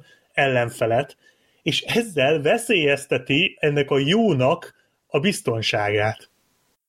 Tehát, hogy, hogy ennek szerintem az égvilágon semmi értelme nincs. Tehát, Kicsit olyan, mint a Ready Player van, nem? Hogy ilyen Nekem is ez jutott eszembe. Ahhoz hasonló a világ egyébként, igen, hmm. csak itt de hogy, de hogy ennek mi értelme van, hogy te létrehozol egy arénát, ahol az van, hogy emberek egymást megölik, és akkor ha valaki túl sokat megöl, akkor, akkor úristen, ez már nem biztonságos. De hát ez olyan, mint hogy egy Call of Duty szerverente megölné 300 embert, és akkor ettől kezdene összeomlani maga az Activisionnek a szerverparkja. Tehát, na, ebből már sejthettétek, hogy ja igen, be, bocsánat, befejezve a sztorit, tehát, hogy a megjelenik ez a sárkány, akit így üldöznek, és ez a Bell, ez elkezd így barátkozni vele, hát így ismerkedni, megpróbál rájönni, hogy ki ő, miért ilyen, miért ennyire zárkózott, miért ennyire ennyire erőszakos, miért nem enged magához közel senkit, és így lesz egy ilyen Hát picikét ilyen szépség, és a, sőt nem is picikét, de vannak ilyen szépség és a szörnyeteg utalások benne.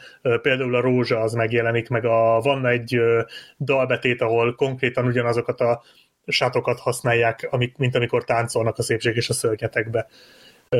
És tehát van egy ilyen kis történetszál benne, és akkor a végén kiderül, hogy, hogy mi a hogy mi a, mi, mi a, ki, ki, a, ki a sárkány, és mi a problémája, stb. Ezt nem mondanám el, mert ez igazából a filmnek a fordulata. Uh, science fictionként ez a film eléggé gyenge, tehát szerintem nem igazán van kidolgozva, tehát például, ami nekem teljesen felfoghatatlan volt, az egyrészt ez, a, amit az előbb elmondtam, másrészt meg az, hogy a, az adminoknak a fő fegyvere a felhasználók ellen, hogy van egy ilyen sugárvető valami náluk, amivel hogyha nagyon sokáig világítanak rá, akkor a saját, a, tehát a valódi, valódi külsejük lesz látható. Tehát például a Bell esetében ugye a, a diák lány, akit azt hiszem Suzunak hívtak talán, gyorsan pörgetek, de nem találom, fogadjuk el, hogy Suzunak hívták.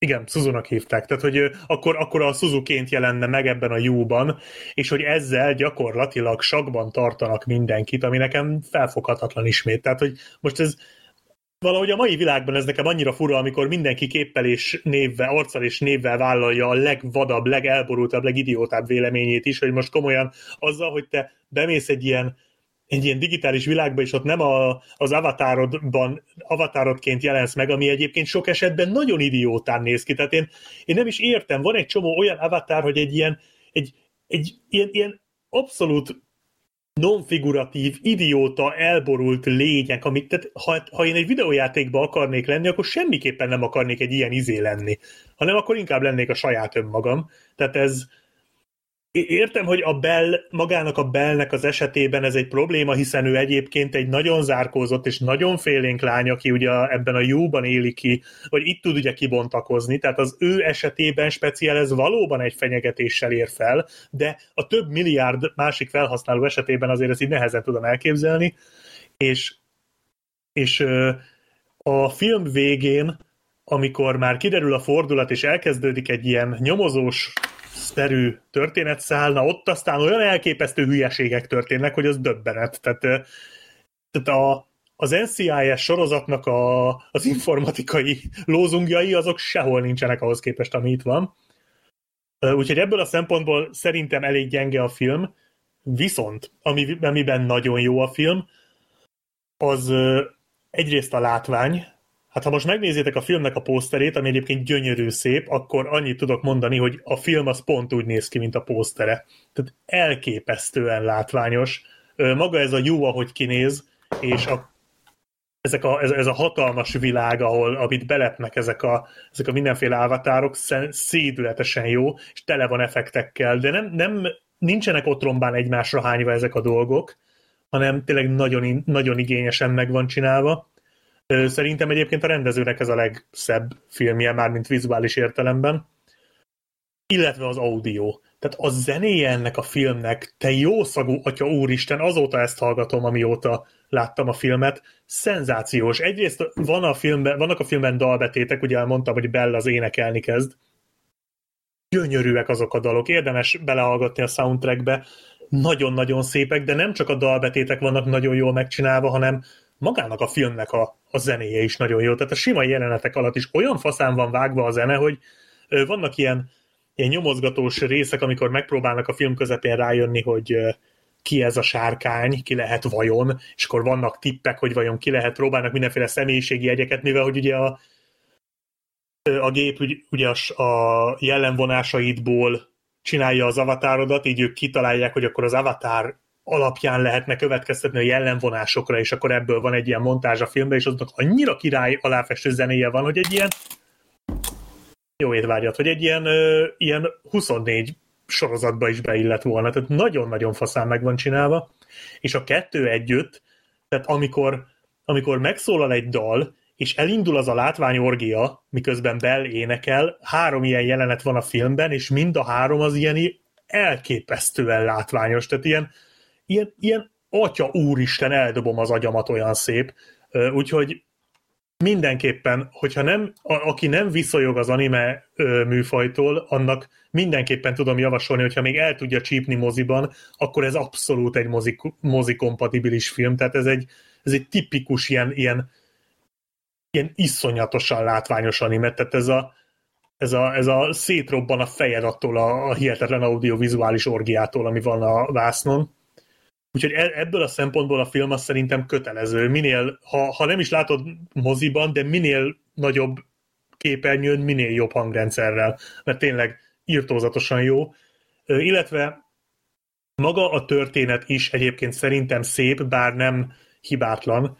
Vannak ilyen kis buktatói, és illetve én nekem az egy kicsit problémám volt a filmmel, hogy nagyon animés, tehát hogy a, azért, azért nem feltétlenül ezzel kell kezdeni az animékkel való ismerkedést, mert egy nagyon sok, nagyon sok olyan anime ö, klisé benne van, ami ö, nagyon sok animében benne van, nagyon sok Mamoru Hosoda animében benne van, és nagyon sok egyébként nem passzol ide. Tehát van például egy mellékszál egy kajakos sráccal, meg az iskola legnépszerűbb diáklányával, hogy ők hogyan jönnek össze, ami egy tök aranyos történetszál, de igazából semmit nem tesz hozzá a filmhez, meg van egy ilyen énekkaros sztori, hogy a, a Suzu közben személyesen is próbál, mármint hogy a valóságban is próbál beiratkozni egy énekkarra, és akkor az ottani karaktereket is próbálja ott bemutatni a film, az se igazán tesz hozzá semmit viszont a fő történetszálnak a mondani valója az egy érvényes és nagyon pozitív üzenet. Tehát egy, egy úgy, úgymond a tanulság a filmből, filmből az, az elég szépen meg van csinálva. Egy nagyon pozitív, nagyon értékes üzenetű film, vizuálisan tényleg bombasztikusan jó, anime rajongóknak mondom kötelező darab, és egyébként is, tehát érdemes beülni rá annak is, aki csak valami különleges élményre vágyik, mert azért japán animét sajnos nem nagyon kapunk a magyar mozikba, úgyhogy, úgyhogy meg kell becsülni, hogyha behoznak nagyon ritkán egyet-egyet. A Bell az, az szerintem abszolút megéri a, a mozi egyet. A, ugye négy évvel ezelőtt volt a, szintén a Mamoru Hosodának az előző filmje, a Mirai.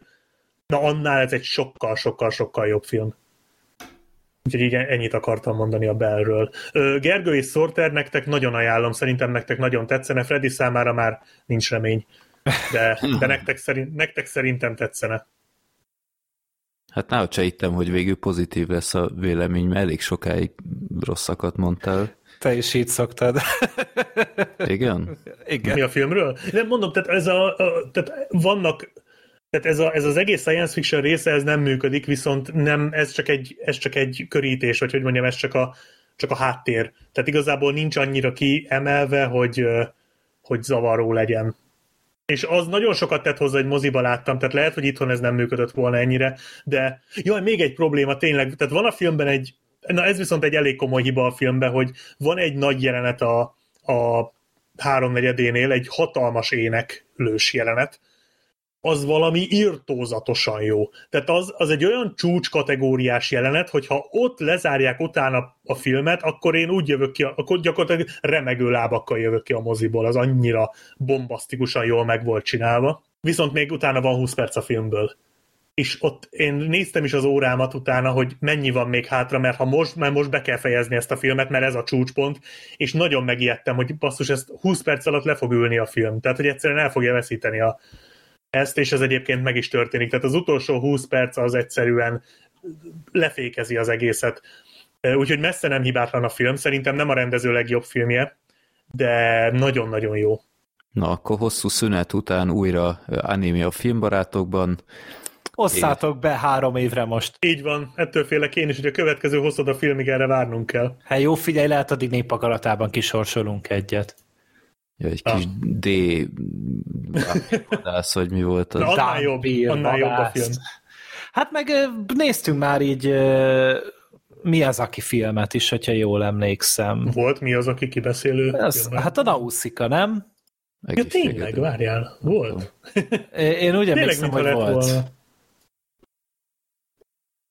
Ott, De, King, ott Kingdom Rush-oztam. Ja, de jó, mindegy, mindegy. Freddy nem tiszteli aki, az animét. aki kíváncsi az animés véleményemre, az tényleg nyugodtan, nyugodt szívvel menjen át a Filmnéző podcastbe, mert nagyon-nagyon sok animés adásunk volt már ott és volt a Miyazaki filmekről, a Shinkai Makoto filmekről, a Hosoda filmekről, Satoshi Kon filmek, az volt a kedvencem, az volt a legjobb. És a következő, egyébként a, nem, a következő lesz majd a legjobb, de az még szigorúan titkos, hogy mivel készülünk, de az szerintem nagyon jó adás lesz. Úgyhogy lesz még ott, tehát, hogyha valaki az animés véleményemre kíváncsi, akkor ott nézelődjön. Ú, Dragon Ball adás lesz. ja, tényleg Dragon Ballról beszéltünk. Igen, Na, ez annál kilométerekkel jobb film. Ebben nem üvöltenek, ebben énekelnek. Amennyit, csak... itt, amennyit ott üvöltenek, annyit énekelnek itt.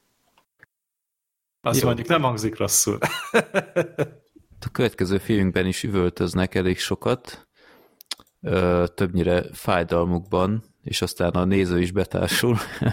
A texasi láncfűrészes mészárlásról beszélünk, a 2022-es verzióról, Netflix film. Ami Netflixen debütált, miután rettenetes tesztvetítéses véleményeket láttak, és akkor mondták, hogy oké, okay, akkor adjuk el a Netflixnek, oda pont beillik. Oda, minden, oda nekik már mindegy. Um, hát beszéltünk itt már elég sok láncfőrészes filmről, a, az én személyes kedvencemről, a, a remake-ről, a, azt hiszem a The Beginningről talán pont nem, de utána volt a, a Texas Chainsaw 3D, arról is beszéltünk, és a bőrpofáról is beszéltünk, ami nem tudom, én négy éve volt, vagy valahogy így. Igen. És aztán hát most jött a semmiből egy hát egy nem, nem is remake, hanem gyakorlatilag... Ez a Legacy sequel. Igen, Ez mint egy ami... Halloween ripoff, egy 2018-as Halloween ripoff.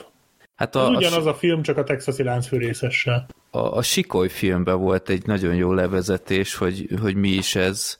Tehát, hogy vissza kell nyúlni az eredetihez, ennél a filmnél pipa, folytatni kell, de tehát nem, nem lehet simán folytatni, mint hogyha egy második rész lenne, hanem valahogy vissza kell nyúlni az eredeti karakterekre, de mégis rebootolni. Tehát egy ilyen hibrid ö, alkotás, gyakorlatilag mint a Sikolynál csinálták, csak ott lényegesen jobban ö, sikerült nekik. Ö, hát itt a, a történet az az, hogy 50 évvel később játszódik, mint, a, mint az eredeti film, tehát ugyanabban az univerzumban, és hát én nem is tudom, ilyen, ilyen hipster társulat, ilyen, nem is tudom, ilyen Instagram szakás. Hát vagy ilyen startupos valakik ezekén, hogyha jól értettem. Hát csak ilyen net celebek, vagy én nem tudom, tehát az valami szakács volt az a Főzős műsorral, igen, igen. De hát minden esetre akkor, akkor nevezzük ilyen celeb, net celebek lemennek, ilyen Isten háta mögötti elhagyatott kis faluba, vagy ilyen városkába, és ott ilyen élettel akarják megtelíteni, és lehívnak mindenféle más ilyen influencert, vagy én nem tudom én, kik voltak azok, és megpróbálják eladni, mint, mint ilyen kis hip hely, és aztán hát meg, megvettek ott telkeket, és ezt akarnák promotálni, de hát amivel nem számoltak, hogy az egyik ilyen telekben van egy árvaházas, van egy árvaház, és abban még lakik egy nő, aki egy darab embert még ott gondoz, aki nevezetesen a, a bőrpofa, a Leatherface, elég szürreális, mert hát hány éves lehet ő? 60-70. Hát biztos nem lehet. Hát én úgy, 80. Hát, hát, már a 80 felé kell, hogy közelítsen. Hát én úgy emlékeztem, hogy valami olyasmit írtak, mondtak, hogy az első ö, film idején, tehát ugye a 74-es, akkori az első Texas Lánc részes film, 74, 16 és 20 év között. De figyelj, ha, a, ha 50 év telt el, az első rész óta ez, ez a film szerint, és hát a Leatherface, hát nem tudom én, egy, egy 20 minimum kellett, hogy legyen a legelsőben. Mondom, én azt olvastam, hogy 16 és 20 között volt. Most, ha az optimisták vagyunk, és a 16 évet nézzük, akkor 66 évesnek kéne lennie. Hát az még, még talán belefér, tehát az még olyan, ha nagyon akarom, akkor elhiszem. Igen, hát, mert de most nagyon jó indulatúak vagyunk. Inkább 50-re tippeltem volna, 48 55 Hát az lehetetlen. Hát én Nem, ugye a kinézet alapján, gondolok. tehát a, úgy, úgy a csávó alapján. Hát mozgás alapján, de, de én, én, ahogy számoltam, már bőven 70 felett kellett, igen, hogy legyen. Igen. De mindegy. Tehát egy, egy nyugdíjazott Leatherface mozog, és úgy lenget egy láncfűrészt, mint hogyha 22 éves lenne, és az nem tudom, hogy fél kilót nyomna.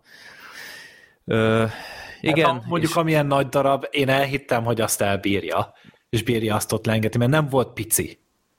Oké, okay, de könyörgöm, tehát 70 pluszosan nem, nem lehet így embereket is a, a láncfűrészem felül még ott dobálni. Jó, az se élet túl, hogyha hatszor sörétesen meglőnek, úgyhogy szerintem Jó, a, igen. A, a, a testi képességeket ne igen, nagyon kezdjük el vesézni. És ez más szereplőkre is igaz, hogy elég zavaros, hogy egy ilyet valaki túlél, de mindegy. Jó, aztán hát lényeg az, hogy, hogy ez a ez a startup társulat aztán találkozik ott Leatherface-el, aki hát begurul, mert ki akarják lakoltatni a, a, az, az anyját, úgymond, és ö, ott történik egy incidens, onnantól kezdve aztán indul a hajtóvadászat. Hát, mit mondjunk erről a filmről? Én azért azt még kiemelném, hogy itt földre egy olyan karakter, aki esetleg ismerős lehet a Leatherface-en kívül. Tehát itt Hát, az el, hát ezt el lehet mondani, mert... Hát annyira nem, nem tudom, sok tesz hozzá, sokat szerintem nem simán tesz sokat mondani. hozzá, csak most nem tudom, hogy ez a klasszikus uh, spoiler uh, mm, szerintem el lehet mennyire meríti ki. Simán. Itt hát az is első rész, tehát a klasszikus 74, 75? 74. 74-es, köszi. A klasszikus 74-es Texas Chainsaw Massacre túlélője itt visszajön, itt visszatér. És de nem ugyanaz a színésznő. Nem, az nem ugyanaz a színésznő játsza. Én élek a gyanúval, hogy a karakter sem ugyanaz, de ez az én Igen. személyes deficitem. Aki azóta egyébként egy ilyen marshal, vagy én nem tudom én mi volt. Én ilyen vadőrnek fogtam Szerintem fel. csak simán egy texasi ember. Hogy ez nem, nagyon, hát ő... nagyon rasszista? Nem, nem, ezt nem, ő valami, a rendőr is, hogy nem. Ő, ő valami marshal volt, tehát ilyen, ilyen rendőri pályára ment, a mindegy, a lényeg és ott hajkurázta az... 50 éven keresztül a Leatherface-t, holott ezek szerint nem tudom, pár pár faluval arrébb volt. Igen, csak. tehát ez is egy jó pár kérdés fölvet, mindegy. A lényeg az, hogy visszahozták ezt a szereplőt, és én úgy gondolom, hogy a film az csak nyert volna, hogyha inkább abszolút meg sem említik, vagy, hát De, vagy, így, vagy egyáltalán föl sem merül, hogy a klasszikus első részből bárkit is behozzunk, mert, mert olyan uh, olyan katasztrofális szinten volt nevetséges és értelmezhetetlen, hogy ő mégis mit keres itt, hogy, hogy azt igazából behatárolni sem tudom. De nem, mert a... Nem akarok ennyire előre menni. De nem, ezt, ezt, ezt muszáj volt belerakni, mert, mert a Halloween is megcsinálta három év, vagy négy évvel ezelőtt. Hát kellett ide is egy Laurie Strode. Így van, pontosan ennyi. Hát ennyi volt az, az, a, karakter. Egyetlen, az a baj, hogy Egyetlen különbséget nem mérlegeltek a készítők, mégpedig azt, hogy négy évvel ezelőtt, vagy három évvel ezelőtt, nem tudom pontosan, a Halloween az ezt jól csinálta. A Texas Chainsaw Massacre pedig nevetségesen és röhelyesen csinálta.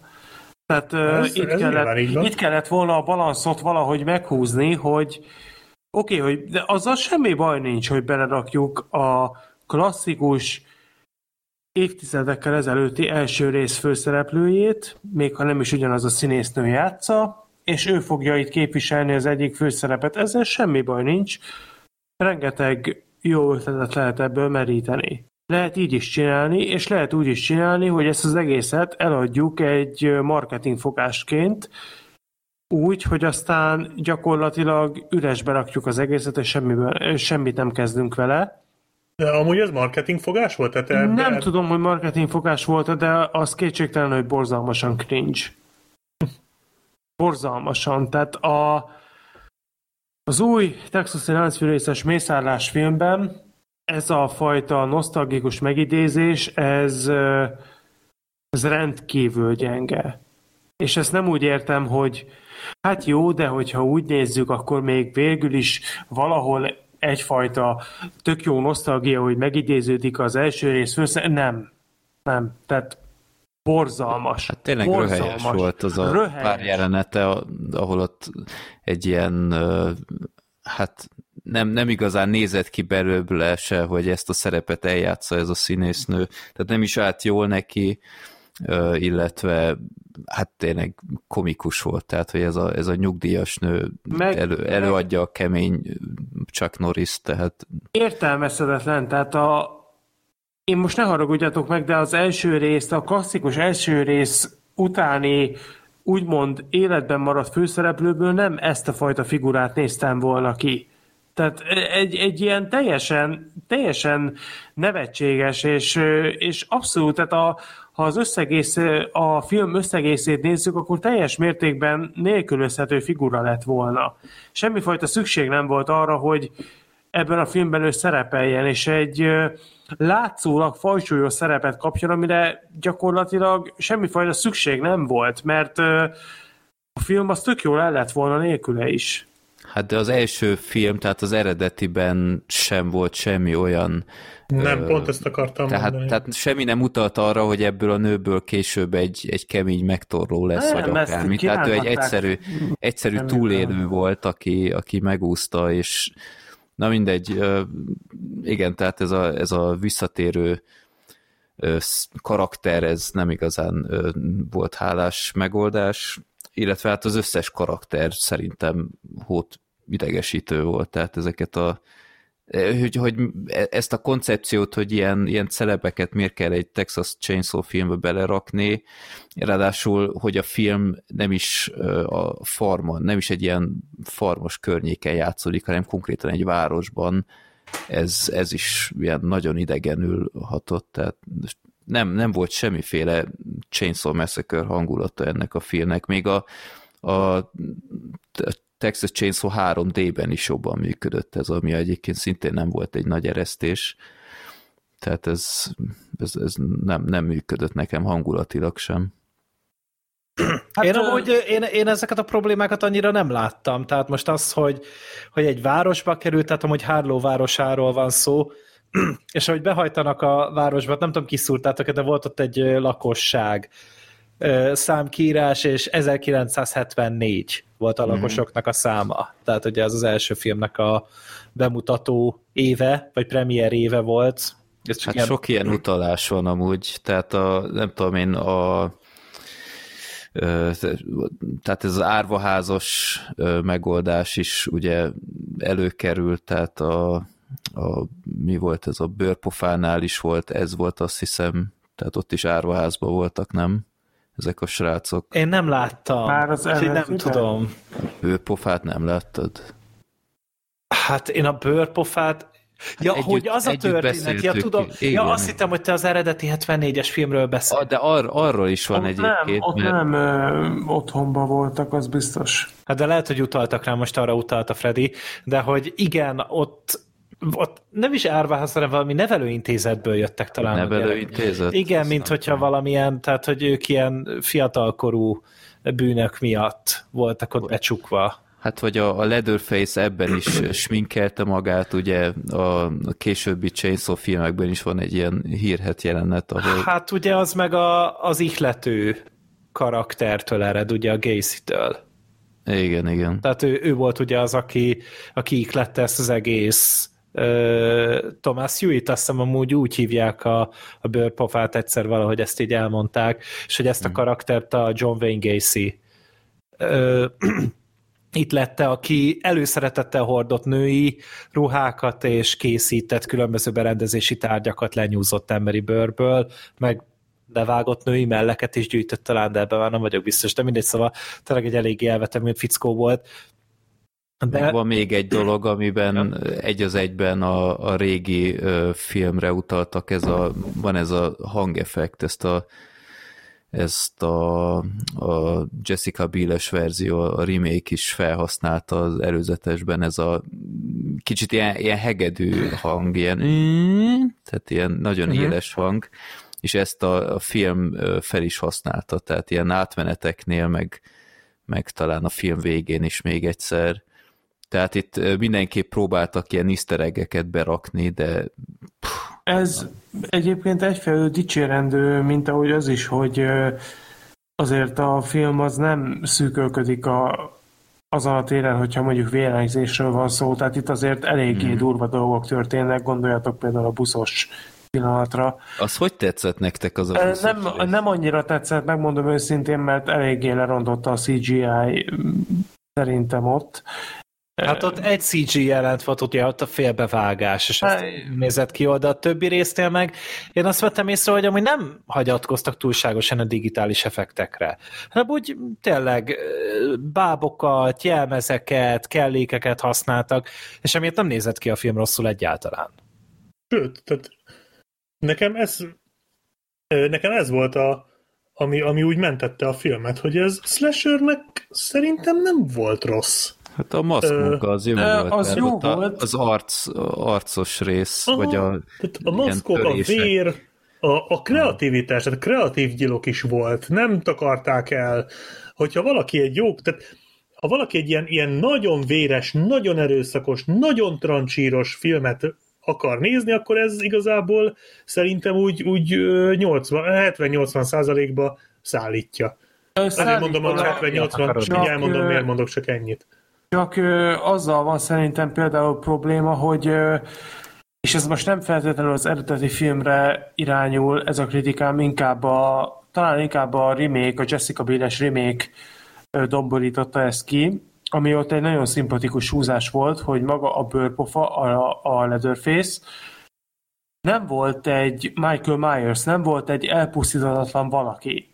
Uh-huh. Nem, nem azt láttad, hogy itt egy ö, olyan hentes üldözi a főszereplőket, akik, akit egyszerűen nem lehet ö, halandó eszközökkel elküldeni a más világra, hanem azt láttad, hogy igen, ezt, ö, ezt a szereplőt, vagy ezt, ö, ezt a karaktert igenis ö, meg lehet fogni, ö, le, fel lehet venni ellene a kesztyűt, és ő is egy elpusztítható valaki ezzel az új remake nekem itt nagyon az jött le, hogy gyakorlatilag a bőrpofa egy ilyen uh, szerényebb félistenként uh, téblábolt a többiek között, és uh, voltak éppen bármilyen eszközt vetettek be ellene, az teljesen haszontalan volt. Szerintem ez uh, eléggé nevetséges irányba tolta el az összképet.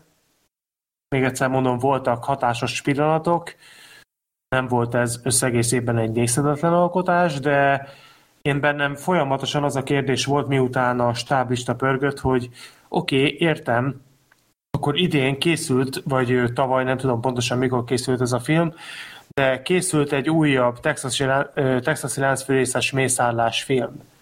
Értem, de miért? Full felesleges. Miért? Tehát e, e, ez, ezért ezért kár volt a bőrpofát, és még inkább az eredeti texasi láncfűrészes mészállás főszereplőjét, aki túlélte, tehát az ottani túlélőt előrángatni, ez, ez teljesen felesleges volt, és, és a végeredményt elnézve ezt semmi nem indokolta. De a Halloween indokolta.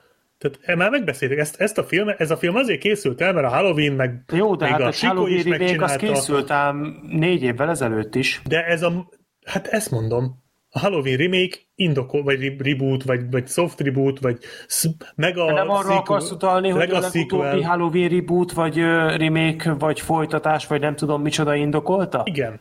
Az mert, indokolta. Nagyjá, mert színvonalban inkább ahhoz közelít, nem pedig a négy évvel ezelőtti, vagy nem tudom hány évvel, de jó de nem pár a színvonalról beszélek, én arról beszélek, hogy miért van benne az eredeti filmnek a főszereplője ebben a filmben, ezért.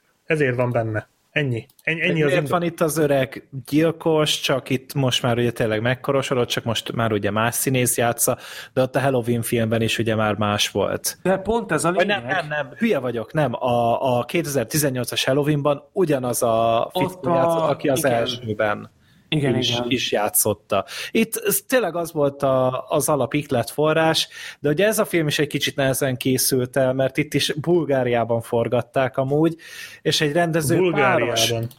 Igen, és egy rendező páros készítette akkor konkrétan, akiknek a neve a Ryan és Andy Tohill volt a nevük, és testvérpár, és az első hét után hát nem voltak túl elégedettek a fejesek a, az elkészült anyagokkal, úgyhogy hát. őket kirúgták a forgatás első hetében, és utána érkezett a, a helyükre a David Blue Garcia, aki egy kicsit át is írta a forgatókönyvet, és kukázta az összes felvett anyagot, ami addig elkészült, és az egész filmet az elejétől kezdte. Hát most kérdés az, az hogy, kérdés az, hogy ez mennyire tett jót az összképnek. Tehát itt én most reagálnék arra, amit az előbb elhangzott, hogy ez az egész az azért készült el így, mert így csinálta a 2018-as Halloween is. Oké, okay, de a 2018-ban készült Halloween az pont, hogy azt mutatta meg, hogy hogy lehet ezt az egészet úgy elkészíteni, hogy ez jó legyen. Tehát ezt az, hogy visszanyúlunk, visszanyúlunk a, a főszereplőre, visszanyúlunk az akkori főgonoszra, a arra a slasher gyilkosra,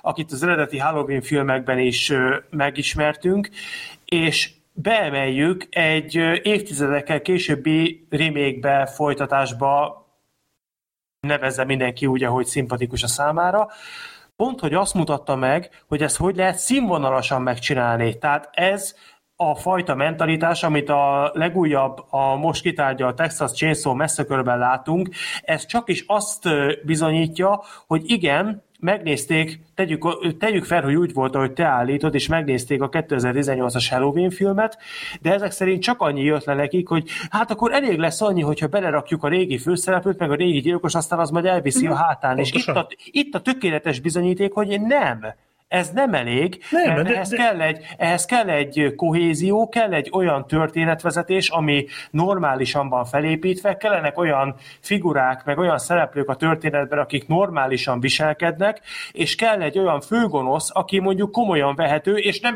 nem utolsó sorban kell egy olyan főszereplő, vagy legalábbis alternatív főszereplő, aki a régi filmből, a megidézett klasszikusból van újra visszahozva, aki ö, ismét karizmatikusan hely tud állni a kamera előtt, és itt minden azon túl, hogy megvolt esetleg az ötlet, hogy hát itt visszaidézzük a régi szellemiséget, itt minden hiányzik. De én nem itt mondtam, ez egy, ez hogy egy ezek totális benne vannak. Ez egy totális fiaskó. De én nem mondtam, hogy ez nem fiaskó, nem mondtam, hogy ez jó, nem mondtam, hogy ezek benne vannak.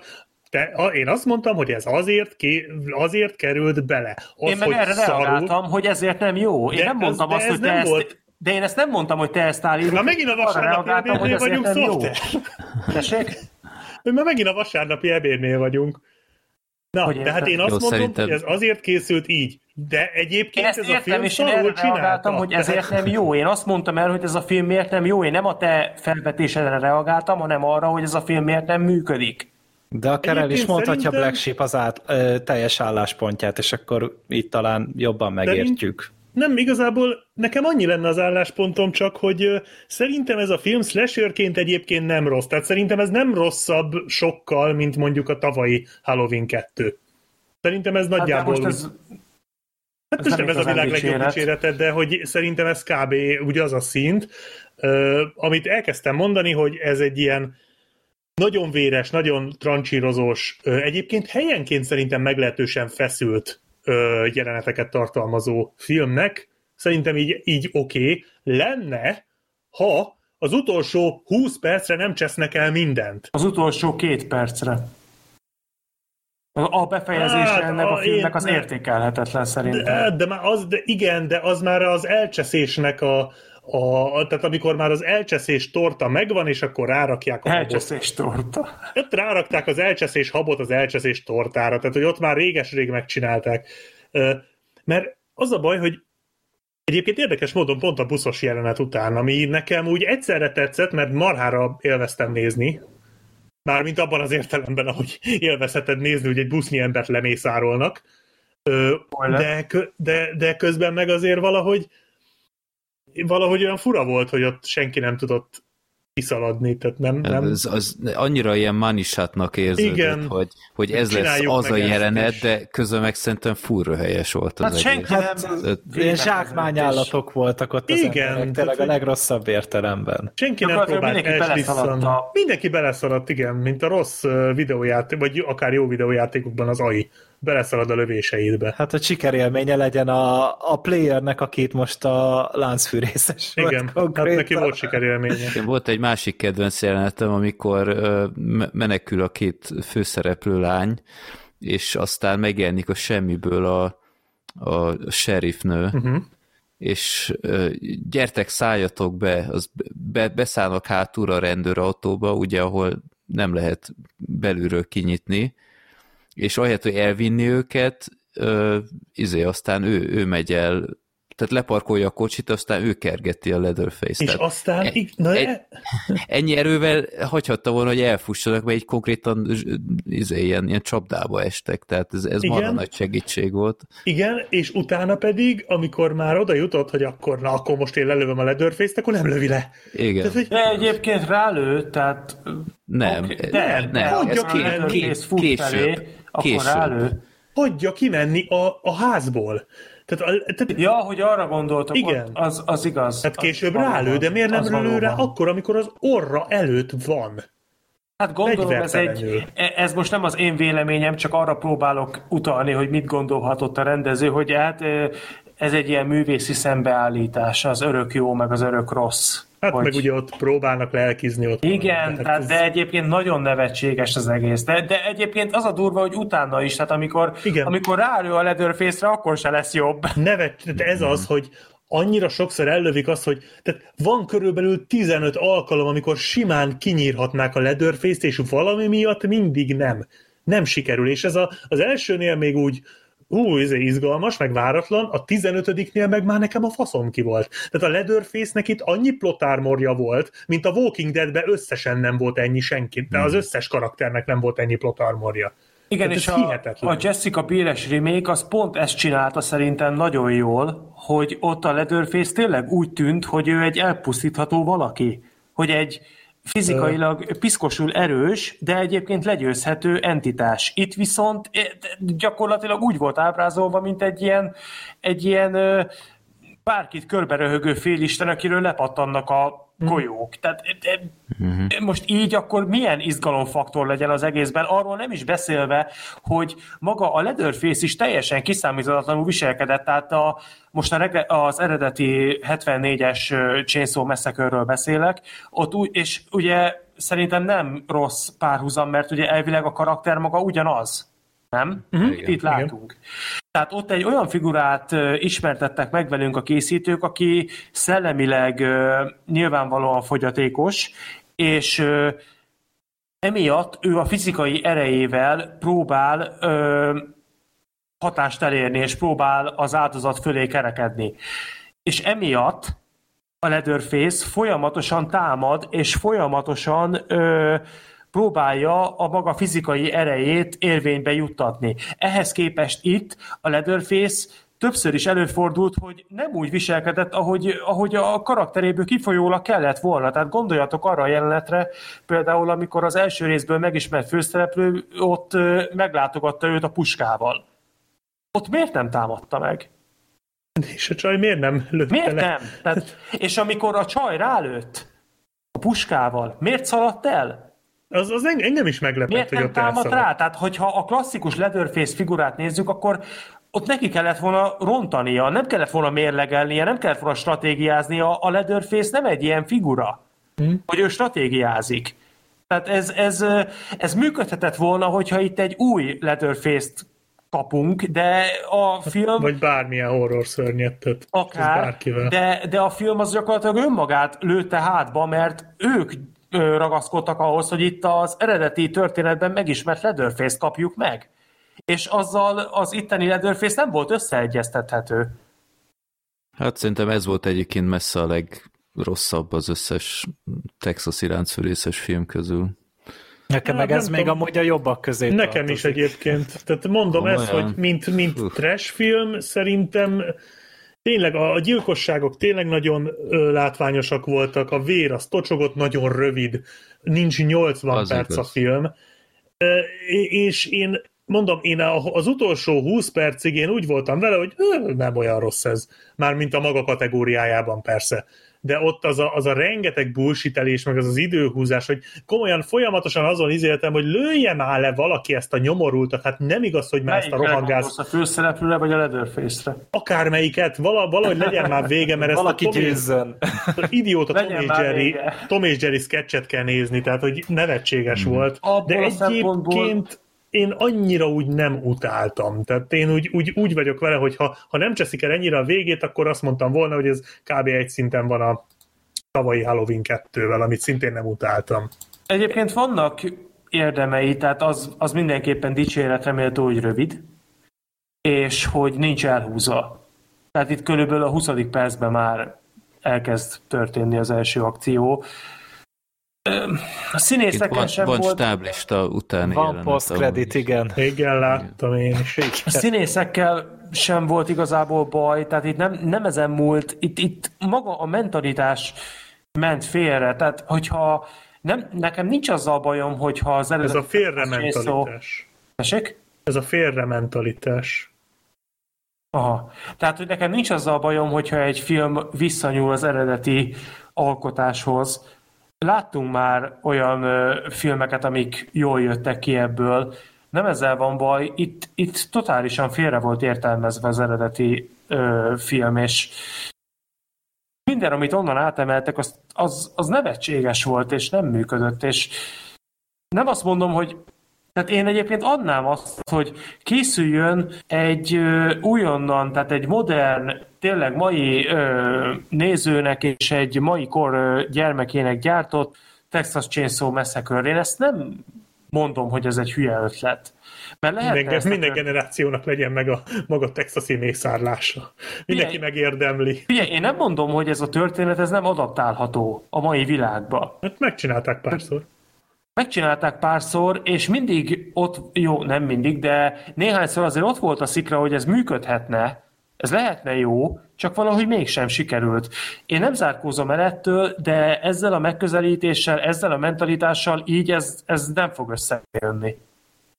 Én amúgy úgy gondoltam erre az egészre, hogy én is azért vagyok így a Black Sheep közelében inkább a vélemény szempontjából, mert nem a, nem a Halloween a mérce. Tehát az egy szokatlanul igényes slasher horror volt, és szerintem mindannyian egyetértünk, hogy azért senki nem vár el egy olyan... A 18-asra gondolsz? Igen, az tehát az igen. egy szokatlanul minőségi slasher. Igen, igen. És és hiába mondjuk az egy nagyon-nagyon jó film, tudjuk, hogy nem az az átlag. Nem ilyen az átlag slasher a 2010-es, meg 2020-as években.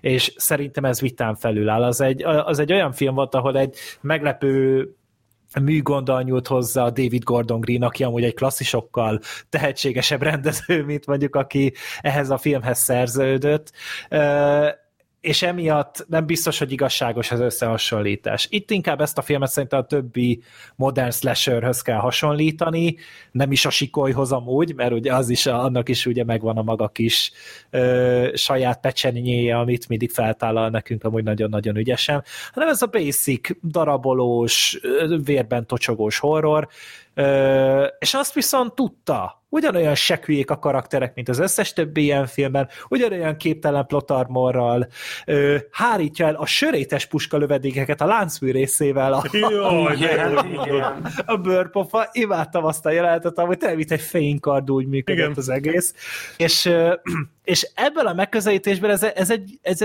ez egy gagyi film, de én a vérért és a belsőségekért jöttem, és azt meg megadta. Így van. Úgyhogy Így nem nézném újra, soha a büdös életbe valószínűleg, de és lehet, hogy ez amúgy nem a jó hozzáállás de amíg ilyen alacsonyak az elvárásaim, addig igazából nehéz csalódni benne. Meg nyilván az is elég jól belőtte az elvárásaimat, ahogy nyilatkozott róla mindenki más. Tényleg talán a, a magyar IGN-en írtak róla pozitívat egyedül, és azok ő pedig mindenhogy gyalázták a földbe ezt a szerencsétlen filmet, és lehet, hogy ehhez képest volt nekem pozitív meglepetés. Ugye, azért nem teljesen ok nélkül. Én ezt értem, abszolút értem. Én a saját élményemről mesélek, hogy, hogy, hogy én mit vártam tőle, de én senkit nem akarok róla meggyőzni, hogy ez egy jó film. Még arra se, hogy akár érdemes megnézni, de hogyha most valakinek éppen tényleg egy, egy adag ö, vágóhídra van szüksége, én azt mondom, hogy igen, Freddy McSorter azt mondja, hogy nagyon ne. Nem, én... Kint is azt hittétek, hogy ez a szőke színésznő, aki szerintem egyébként még talán ő volt a legtehetségesebb színésznő az összes közül. Hogy ő is egy Harley Quinn hogy, klón.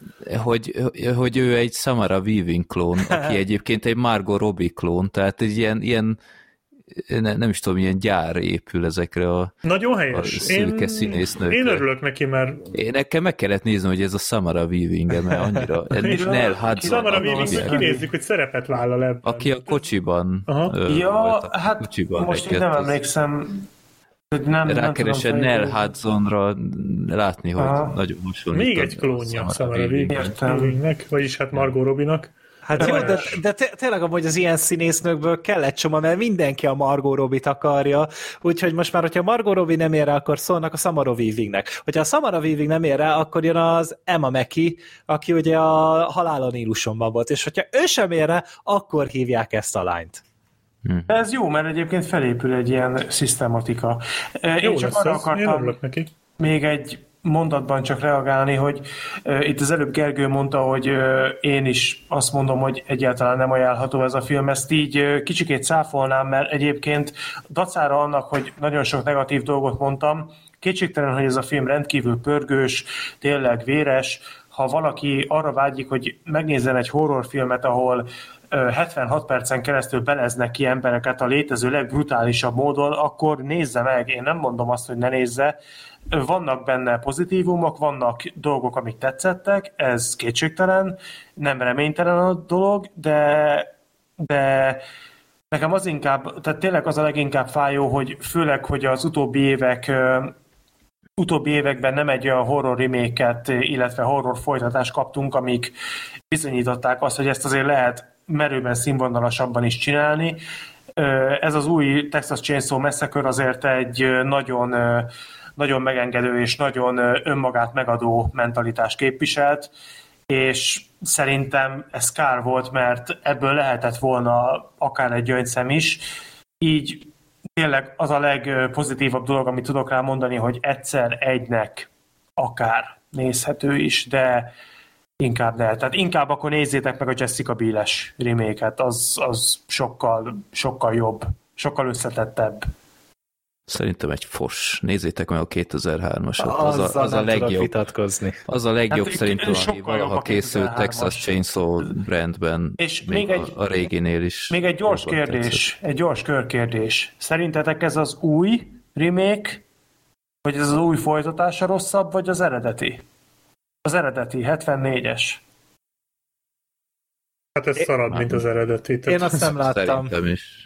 Hát ez sokkal szarabb. Mármint én az eredeti se rajongok. Már csak hát azért, ez egy fos, tehát ez, ha az ez... Eredeti, eredetit úgy nézem, hogy filmtörténeti szerepét nézve, akkor nyilvánvalóan az a meghatározóbb, de amúgy, mint film, nekem ez a mostani, ez az új, amiről beszélünk, ez jobban elpörgött, tehát itt, itt azért nagyjából játékidőben ugyanott vannak, és itt sokkal jobban volt elosztva. Hát én azért azt, azt nem tenném mellé. Hát itt a színészek talán valamivel jobbak voltak, Igen, mint tehát... a réginél, de ott, ott volt a vacsora jelenet, ami, ami legalább legalább egy kimagasló valami, ebben semmi kimagasló nincs. Hát az kétségtelen, hogy az eredetében vannak pillanatok, amikben erősebb, itt meg talán összegészében kicsikét fogyaszthatóbb.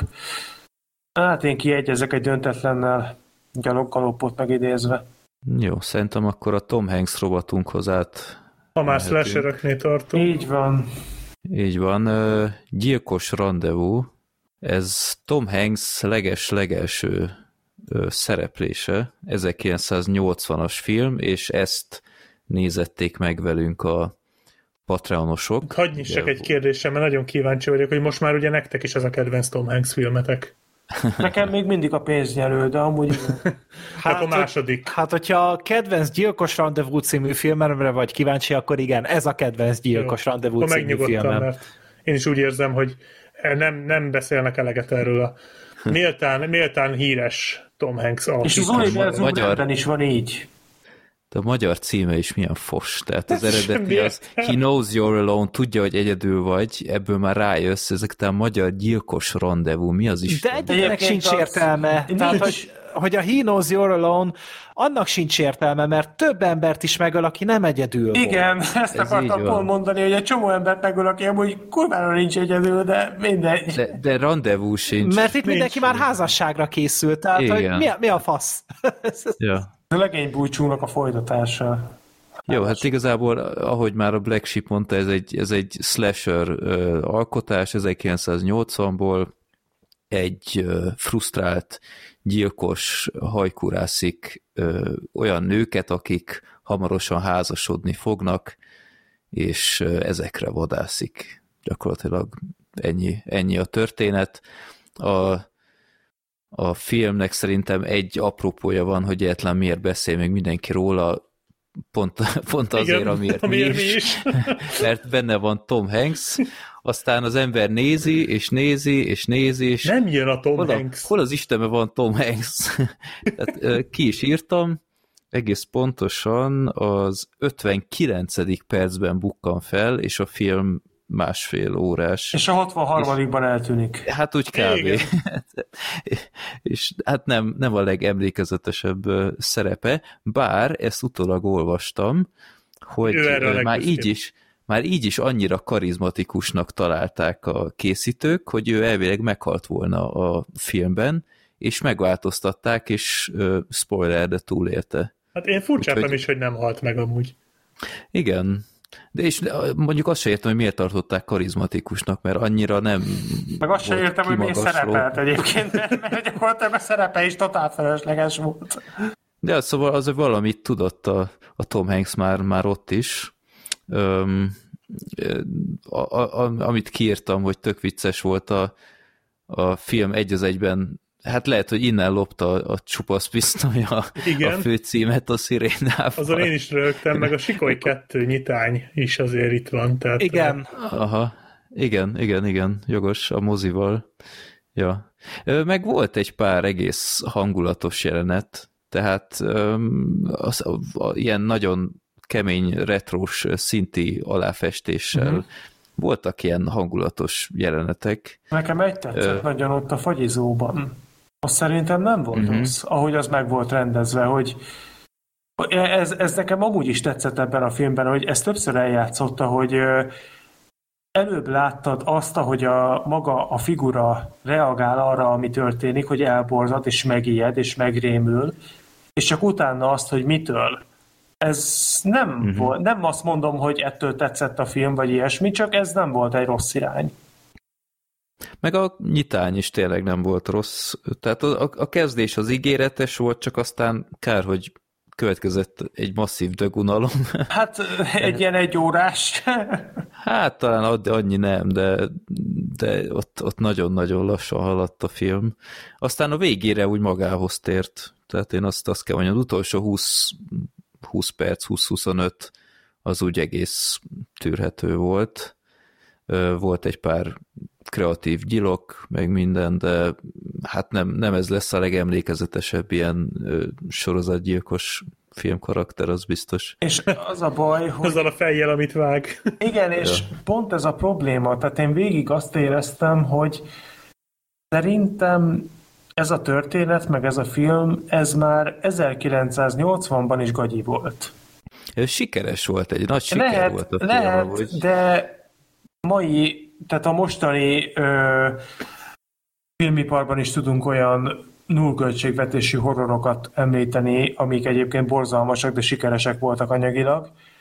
Ö, Mégpedig azért mondom ezt, hogy szerintem, szerintem ez egyszerűen nem működött, mert oké, okay, 1980-as a film.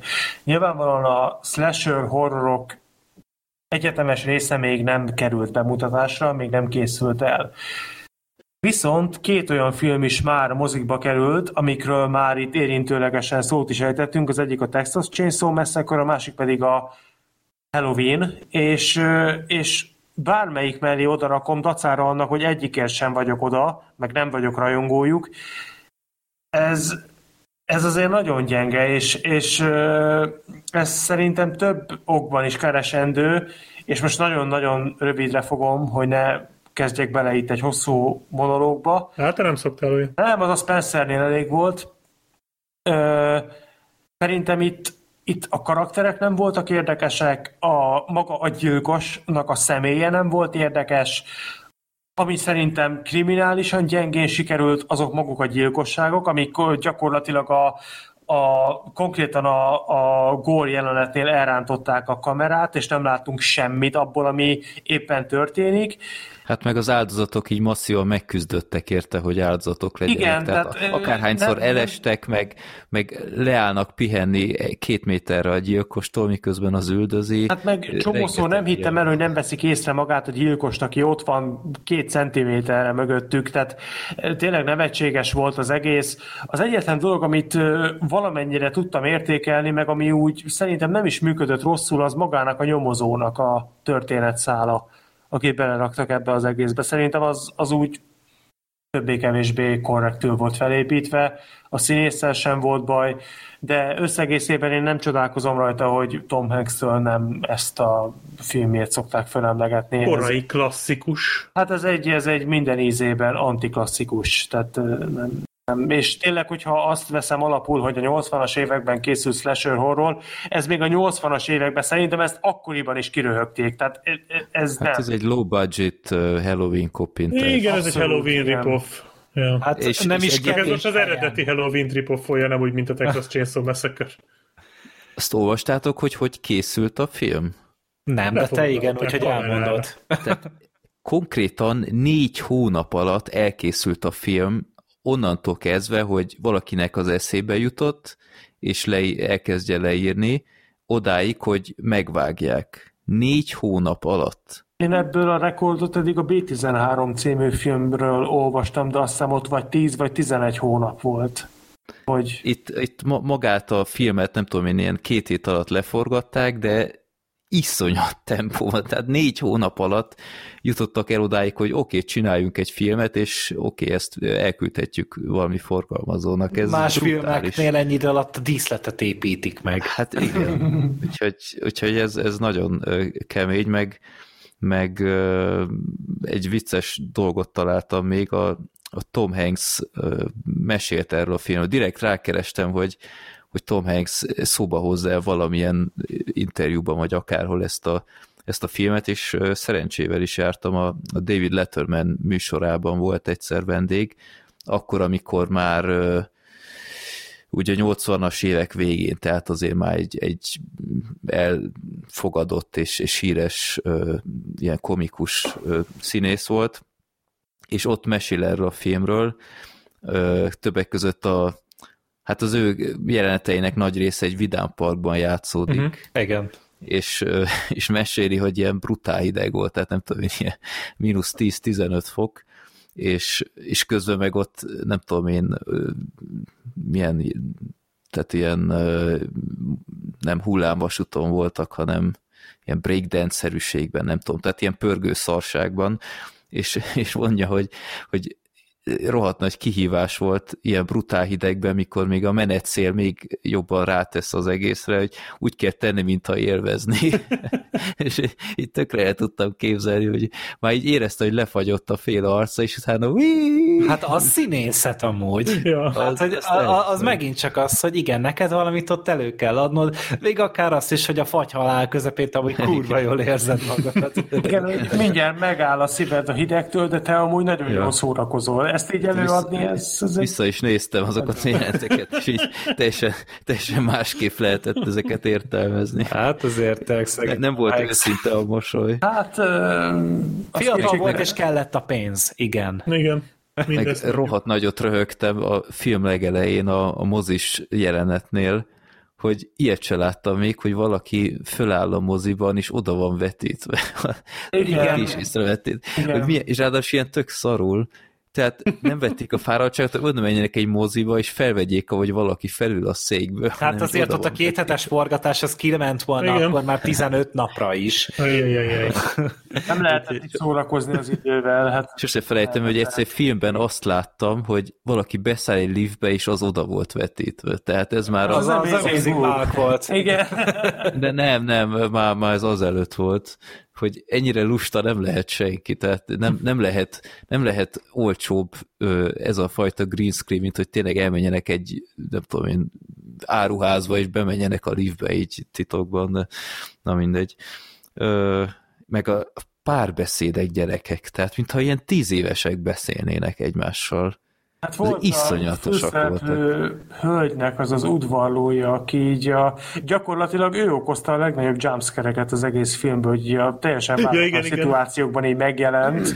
Malcolm, Marvin, vagy hogy hívták? Mel- Melvin, Melvin, Melvin. Melvin, Melvin. igen, igen. Hogy így, és így gyakorlatilag nem igazán értem, hogy az ő szerepeltetésére hogy konkrétan mi szükség volt, mert így semmivel nem vitte előbbre az egész sztorit, de, de mindegy, az összegészében az egész film számomra egy ilyen oké, okay, tök jó, hogy megnéztük meg, tényleg hát kuriózum értékű, mert mégiscsak Tom Hanks legelső filmje, de én nagyon nem csodálkozom, hogy ebből nem lett klasszikus, még csak azon a szinten sem, hogy egy ilyen péntek 13 szintre föl legyen kapva, mert, mert azért ez nagyon gyenge, ez, ez, ez nagyon, nagyon a mérce alatt van, tehát itt, itt tényleg, a, ha a slasher motivumokat nézzük, még az is az is röhelyesen gyenge volt, most javítsatok ki, ha szerintetek nem így volt, de, de, de itt volt egy olyan gyilkosság is, amint ti konkrétan izgultatok? Á, hát ahhoz karakterek is kellenének. Meg valami Én azon történet. izgultam, hogy mikor lesz már vége. Mikor lesz már Tom Hanks? Én erre, Vagy hol van a Tom Hanks. Amúgy szerintem ennek a filmnek azért így nagyon sok mindent megmagyaráz a, a létezésén, hogy ugye itt volt a slasher film boom. Tehát ugye 1978-ban vagy 9-ben mutatták be a halloween az első részet. Na, tehát ugye az volt ugye az első, és akkor mindenki megörült, hogy úristen csinálni kell valamit, és akkor ugye ebben az évben, 80-ban érkezett ugye a Péntek 13 is, az első filmje Sean, Sean S. Cunningham-től. És ugye az is, egy, az is csak azért készült el, mert hogy, hogy akkor nagyon nagyot ment a, a slasher, és mindenki azt akart készíteni, és ebbe a az időszakba akar belekapaszkodni ennek a filmnek is a producere. És emiatt gyorsan összerántották az egészet. Én nekem amúgy ez egy borzasztóan rossz film volt, és lehet, hogy emiatt tetszett nekem jobban például a Texasi, emiatt a film miatt. Mert hogy én ezen konkrétan szenvedtem, de nekem például a, a gyilkosnak a motivációja az majdnem tetszett hogy, hogy őt is úgy ott hagyták az oltárnál, és emiatt ő is azokra a nőkre vadászik, akik éppen házasodni készülnek. És így ez a maga, maga primitivitásában azért sokkal több, mint például, ami a Jason Voorhees. Igen, van, vagy pont bárki. akartam mondani, hogy nem nagyobb baromság, mint a Jason Voorhees. Így, hmm. így van, úgyhogy ebből a szempontból így én ezt a részét nem bántam. Viszont rohadtul idegesített a film, és különösen a legnagyobb mélypont, a legfájdalmasabb citromlé a nyílt sebbe. Amikor volt az a diáklány meg a tanára oh, szeretője, tudom. és azok a tíz percen keresztül viháncolva üldözték egymást. De hát most... Nem, nem, nem. Konkrétan a férfi üldözte a, a, nőt, és az meg egy órán át. Ezt én is hát kiírtam. ezt elhihetjük, hogy ez egy órán át, ez már egy órán át tehát... ezt a csávót, hogy, hogy izé, az full kanosan ott üldözi, meg én, és én csodálkoztam, hogy még mindig próbálkozott. Én rég, még mondta is a filmben, hogy most vagy csinálunk valamit, vagy én magamon segítek. Vagy ja, hát vagy valami ilyes, hogy bazd meg magad akkor, vagy tehát, hogy, hogy én, én, ott már olyan rohadt mérges volt, hogy hiszem hogy miért kell ezt eddig húzni, mert alapból hülyét kapok ettől a. De ja, amikor ez így, ez így, ez a, ez a szűz kurva így próbálja nem megbaszatni magát azért 15 percen keresztül, ott azért már elég masszívan kinyílik az ember kezében a bicska. Nem nem, a zsebedben, ez, de a kezedben is. Ez így van. Fú. Ez, ez, ez nagyon-nagyon kretén. De ez Gergő, Gergő előadásában sokkal viccesebb volt, mint magában a filmben, ezt azért tegyük hozzá. Hát azért, az... hogyha meg akartak embereket gyötörni, csak vetítsétek le ezt nekik, és szerintem, hogy mindenkinek meg fognak jelenni az erek a halántékánál. Nem, de egyébként meg az, az, az is érdekes... vicces volt. Bocsánat, Freddy, nem, nem mondja csak. Az is vicces volt, hogy a, a, a csajt folyamatosan üldözi ez, a, ez az ember, hogy állandóan megjelenik, és már tiszta para, ezek után elmegy egyedül futni az erdőbe, meg ilyen. Nem, nem, nem, túl, nem túl átgondolt. Én arra Meg a Tom, a Tom Hanks, még, bocsi, ezt még elmondom, a Tom Hanks az, az egyébként nagyon érdekes volt, hogy nem volt Tom Hanks hangja. Nem tudom, feltűnt Szerintem utószinkron volt, és lehet, hogy más.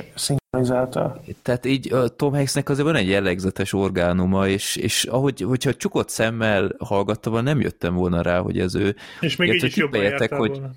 tippeljetek, hogy hány éves volt Tom Hanks amúgy ennél a... 30. A... 20? 25. 30? Ez az, ez, ez durva lett volna, nem. 23 éves volt, de a, de a filmből, vagy film alapján én, én kb. ilyen 16-nak satszott, tehát, tehát ilyen mutáló hang, hangú hülye gyereknek tűnt. Bár nem volt hülye, tehát ő még a legokosabb volt talán az összes közül. Hát a legnormálisabb. Igen. Hát a legkevésbé idegesítő. Csak így fura, hogy 23 évesen egy ilyen karaktert kap, de Na mindegy. Élt a lehetőség. Hogy, hogy, én azt hittem egyébként már korábban színészkedett, de hát ő is akkor később Megvárta az igazi áttörést. Öm, Várt arra az igazi lehetőségre, igen. arra a nagy filmre, a forgatókönyvre, ami megszólítja. Azért készségtelen, hogy neki azért bejött, tehát ezt nem lehet elvitatni, de én arra akartam csak rátérni egy pillanat erejéig, hogy hogy most elfelejtettem, hogy mire akartam rátérni, úgyhogy ezt igazából skippelhetjük, mert fogalmam sincs, hogy mire akartam kitérni.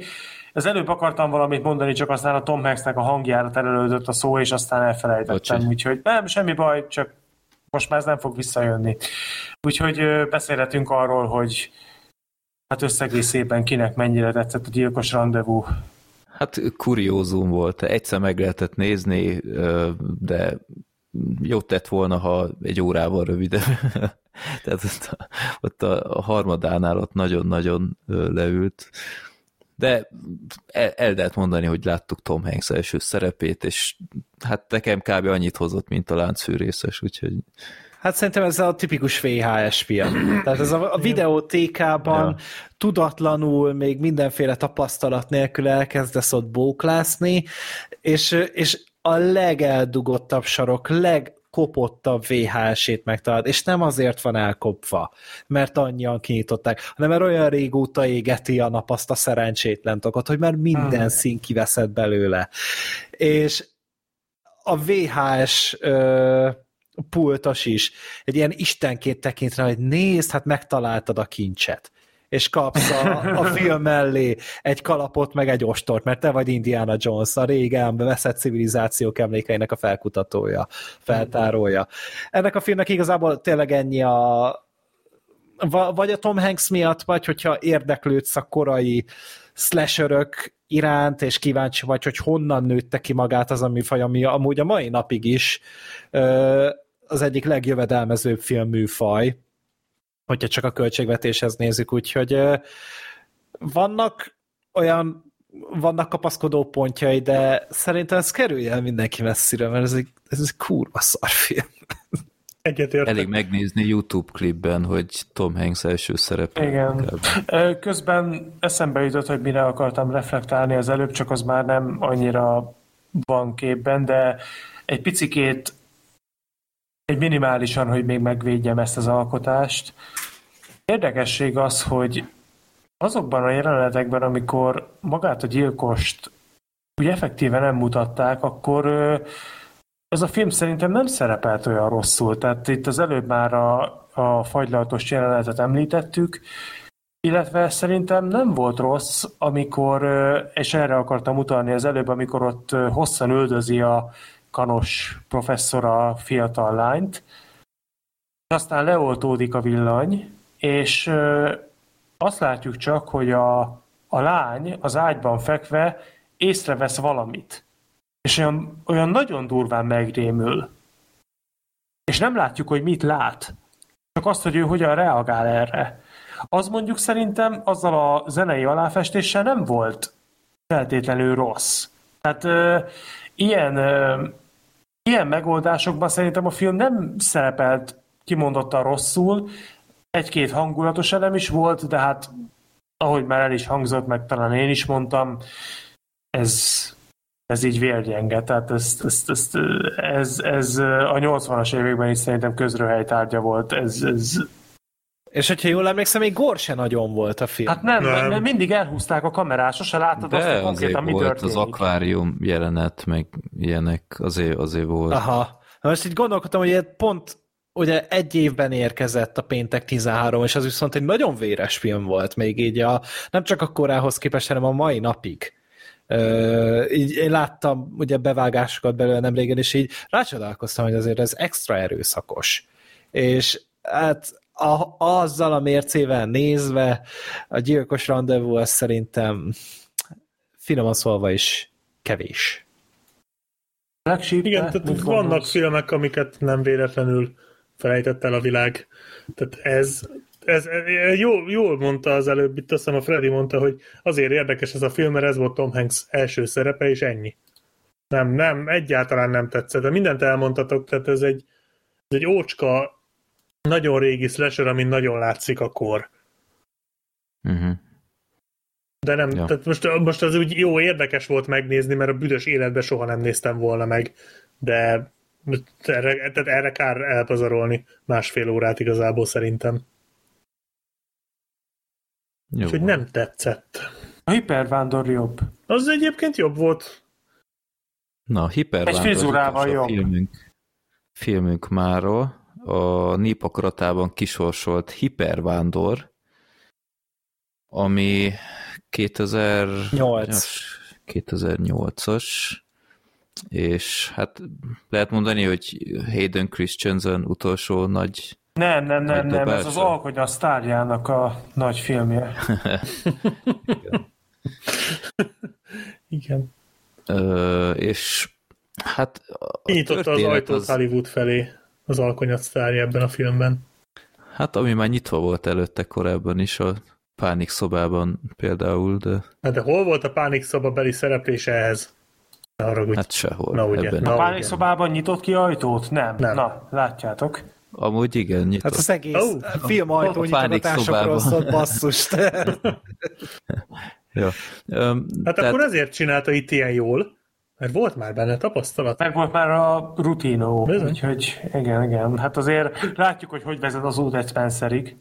Tehát az a hipervándorban én ezt most láttam először, mert a, film címe mindig visszataszított meg az előzetese, de hát nem sokat lacafacázik, itt gyakorlatilag az történik, hogy, hogy egy David nevű ö, srác, akit a Hayden Christensen alakít, ő egy baleset folytán ö, ilyen jég, tehát a jég betörik alatta, és megfulladni kényszerű, aztán hirtelen így át, át teleportálódik valahová, egy könyvtárba konkrétan, és nem igazán tudja, hogy, hogy ez most hogy volt, meg mi, és aztán újra meg újra tréneli ezt, hogy hogy, hogy csinálta, és gyakorlatilag innentől kezdve ezt láthatjuk, hogy ő, ő folya- folyamatosan visszaér ezzel a,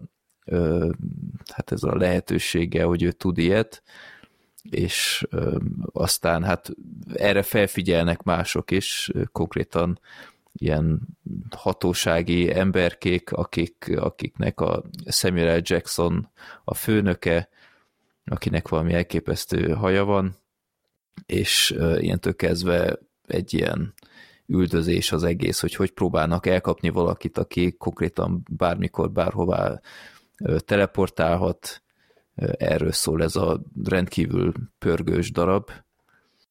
És én azt kell mondjam, hogy engem meglepett a film, tehát én elég szenvedősen álltam neki, de brutál pörgős, és, és látványos is sokszor, és én meglepően el voltam vele. Hát ezen sokat segít az is, hogy ö, 88 perc az egész film kb. Tehát itt tényleg nincs idő arra, hogy Hát a, hát a, a nettó játékidő az 83 perc, Aha. tehát hogyha a stáblistát is levonjuk, és nagyon-nagyon jó. Tehát én lefogadom, ha ez ma készülne ez a film, akkor ez is két óra öt perces lenne.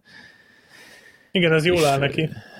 Ez E, abszolút. Jól áll neki, de valahol mégis egy hátrány, mert például erről az egész,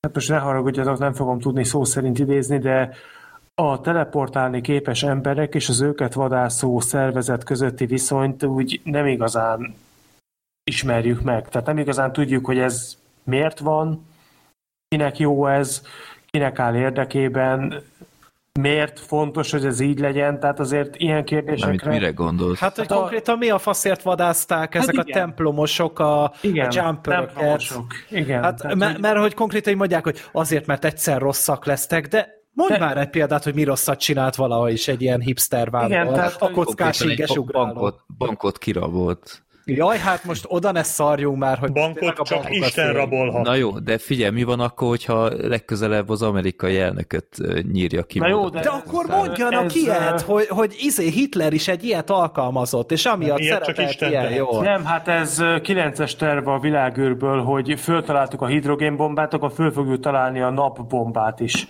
Vagy mi volt abban. Tehát, hogy biztosak vagyunk benne, hogy ennél rosszabbat is képesek lesz elkészíteni az emberiség, és akkor ezért lerohanjuk. Hát én, én nem problémáztam ezzel, mert szerintem elég reális vagy érthető ok az, hogy, hogy az ilyennel visszaérhet valaki, és ki tudja, hogy, hogy miben sántikál, hogy ezt meg akarják akadályozni. Hát sze- Szerintem ez borzasztóan túlzás volt. Tehát most Hát ez, ez abszolút. ilyen erőkkel, ilyen komoly tekkel, tehát ott, az, az, ott azért legyen már valami, hogy, hogy akár volt egy, egy ilyen nagyon gonosz despota, vagy valami, vagy, vagy bármi, de sze- szerintem ez így, én, én amúgy azt gondolom, hogy ez a film ez sokkal hosszabbnak készült, csak mivel látták, hogy elég szar, emiatt inkább szétvágták az egészet, és benyomták 88 percre, hogy többet tudják egy nap vetíteni a mozikban, és ezzel talán egy picit maximalizálják a profitot. És beletették az alkonyat egyik kimaradt jelenetét is. Is. Igen.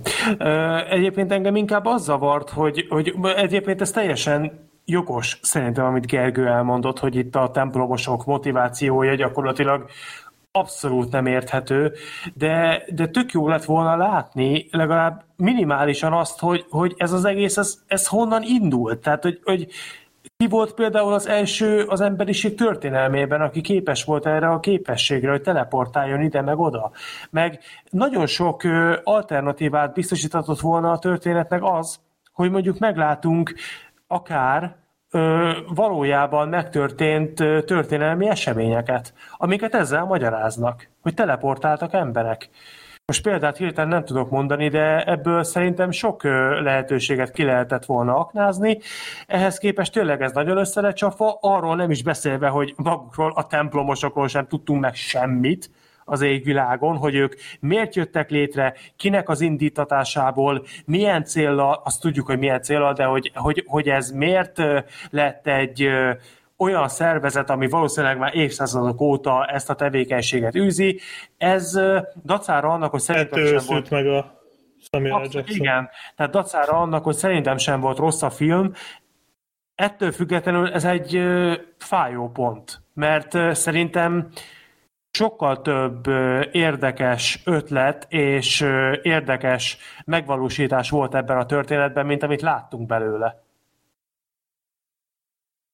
Igen, tehát ez érdekes, hogy, hogy egyrésztről nekem se tetszett, hogy egy csomó minden ki bontatlan marad a filmbe, de közben meg annyira tetszett, hogy ilyen rövid a film, és tehát, hogy itt tökre elfogadtam, hogy... Pörgős igen, nagyon. Tehát, hogy, tehát, hogy egy, hogy egy percnyi megállás A nincs. film szerintem annyira nem érdekes, hogy most nekem elmondják itt 30 percben, hogy, hogy, hogy hozzávágjanak még 30 percnyi jelenetet. Az egész alapötlet szerintem nem érdekes annyira, hogy tehát, tehát inkább legyen nem, nem elmondva, de cserébe pörögjön a film, mint hogy elmondják, ezzel plusz 20-30 percet hozzávágnak, és még unjam is. Tehát Azt én se bántam ezt verzió is. Tehát Á, ennek, de- ennek van egy köztes De nem, átmenete is. szerintem, szerintem annyira itt most jelen esetben nincs, mert mit nyersz vele? Igazából. Hát most, azt, hogyha hogy, tudom, elmagyarázzák, hogy miért folyik az egész. de, de most, ha elmagyarázzák neked, akkor most mennyivel lett volna jobb a film? Hát Szerintem sokkal. nem sokkal. Mi ez? konkrétan értettem volna az egésznek a tétjét, meg az egésznek a múltját. Hát itt amúgy szerintem a legjobb párhuzam ezzel talán az első X-Men. És ott ugye, ott azért szerintem tök jól megmagyarázzák azt, hogy igen, vadászni kell a mutánsokra, mert hogy konkrétan izé, bemutatják azt, hogy mikre képesek, hogy ott a Magneto egy csomó rendőrt elintézett, fegyvert nyomott a fejük az egyetlen egy jó ö, kézmozdulattal. És kész, meg is van, hogy miért van ez a komoly ellenállás. Itt nekem ennél a hipervándor ez totál kimaradt. És emiatt úgy éreztem, hogy itt van néhány íri seggfej, akit zavar az, hogy más, hogy valaki jobb náluk, és emiatt ők ezt le akarják vadászni. És ez amúgy tényleg indokolatlanul durva ö, infrastruktúra van kiépítve, tehát tényleg olyan, meg, az meg a másik, hogy amúgy érzésem szerint ezek a, ezek a teleportáló szuperemberek, ezek olyan elképesztően balfaszok voltak a filmben végig. Tehát én nem hiszem el, hogy nem bírnak el kettő ilyen kis ö, hagyományos ember, és állandóan le vannak sokkolva, és állandóan a falhoz vannak szögelve. És konkrétan a cipőfűzőjéket nem tudják megkötni, hogyha nincsen teljes nyugalom és béke körülöttük. Tehát én a jó akciókat például borzasztóan hiányoltam ebből a filmben, mert ezzel a képességgel elég csak az X-Men 2-re nézni, kurva látványos dolgokat meg lehet csinálni. Egy jó akció volt szerintem, amikor a film vége felé a Christensen meg a Jamie Bell ott gyakorlatilag így másodpercről másodpercre változtatták a helyszíneket, és megállás nélkül ugráltak ide-oda, és próbálták elkapni azt a kis eszközt. Az, Ja, az emeletes buszos részre gondolsz? Az az volt, igen, az volt a fináléja, de én arra gondolok, amikor konkrétan hajkurázták azt a, azt a mechanikus Mhm. dolgot. Úgyhogy azt szerintem nem volt rossz. Hát nem akarom én ezt a filmet a földbe állítani, mert, mert egyáltalán nem erről van szó. Szerintem én, én lehet, hogy akkor az ellenoldalt képviselem, lehet, hogy akkor Gergővel együtt. Szerintem ennek a Hipervándor című filmnek kimondottan jót tett volna az, hogyha mondjuk egy fél órával hosszabb, és kicsikét jobban megismerjük ennek az egésznek a hátterét, mert oké, okay, gyorsan elpörgött fel az idő, látványosak voltak az akciók, és nagyon pörgős volt maga a film, de ezt a pörgést, ezt a intenzitást, amit a film diktál, sokkal inkább át tudtam volna érezni akkor, hogyha történetesen tudom azt, hogy mi történik, és miért történik, és szerintem maga az alapötlet, ami úgy tudom talán egy regényből készült, Igen. Ö, szerintem egy nagyon komoly táptalajt adott volna erre, tehát itt erre, erre bőven rá lehetett volna építeni, lehet, hogy ebből is van egy rendezői verzió, nem tudom, de nekem az volt az érzésem, hogy itt a készítők az olcsóbb megoldás kártyát húzták föl, és érzéseim szerint ez nem tett jót a végeredménynek. Szerintem én jobban élveztem volna, hogyha kicsikét több választ kapok a felmerülő kérdésekre, legalábbis annál többet, mint amit a tényleges film adott, ami gyakorlatilag semmi. De ennek ellenére is tényleg egy pörgős, látványos, szórakoztató alkotás, de nekem folyamatosan az volt az érzésem, hogy ebben több van. Hmm, nem tudom, én, én el voltam vele, maga ez az ugrálós rész is szerintem vizuálisan sokszor tök jól meg lett oldva. Mondjuk néha meg... az elején főleg az elején, amikor még nem tudták jól kontrollálni, és így mindenbe roppantott körülöttük, meg a végére már kicsit sajnáltam azt a szerencsétlen könyvtárat, mert hogy mindig, hogy szétcsezték az egészet. Meg, meg azt tetszett maga az alapötlet, hogy, hogy ilyen tényleg önző célokra használják ezt a képességet, és nem ilyen szuperhős film lett belőle, hanem tényleg csak és kizárólag arra, hogy neki kényelmes legyen, és, és tényleg visszaéljen ezzel. Úgyhogy ez, ez egy olyan üdítő dolog volt, meg tényleg a sok ugrásnak köszönhetően annyira változatos helyszíneken is voltak, tehát itt a Kolosseumtól kezdve, én nem tudom, én Japánban voltak, így percek alatt kontinenseket változtattak, és, és ettől még jobban pörgött az egész. Azért volt pár hülyeség is benne, tehát a barátnő azért egy nagyon nagyon rossz dolog volt ebben a filmben, mert csak és kizárólag az, az a célja volt, hogy bajkeverő legyen. Mm, igen, az nekem se tetszett. Tehát, hogy fontosan csak őt kelljen megmenteni. Nem is volt meg szimpatikus az a csaj szerintem, vagy Á, nem, nem, nem illettek össze, nem hittem el, hogy ők annyira szerelmesek. Hát stuart jobban működött a kép. Hát a Stuart ő megmutatta, mit tud. Így van. Meg, meg a, a, az akciójeletek közül sok szerintem követhetetlen volt, főleg amikor ilyen közelharcos volt, mm-hmm. mert annyira tehát ott meg már túl intenzív volt ez a sok ugrálás, meg, meg kalimpálás, meg ilyenek, ott, ott annyira nem, jó, nem volt élvezet azt nézni. Meg néha a látvány is gyenge volt, tehát azért általában jól meg volt csinálva, de például a végén az a ház összeroppanás, az elég gagyin nézett ki. Az igen, de például amikor a kocsival a kocsival ott a szalomból kivitték így át az üvegen keresztül. Jaj, de meg... az mi volt? Hát a, a, a Jamie Bell karaktere az elején mondja, hogy hát el kell, el kell tűnni, nem szabad feltűnősködni, és erre mit csinál ott a kocsival? Igen.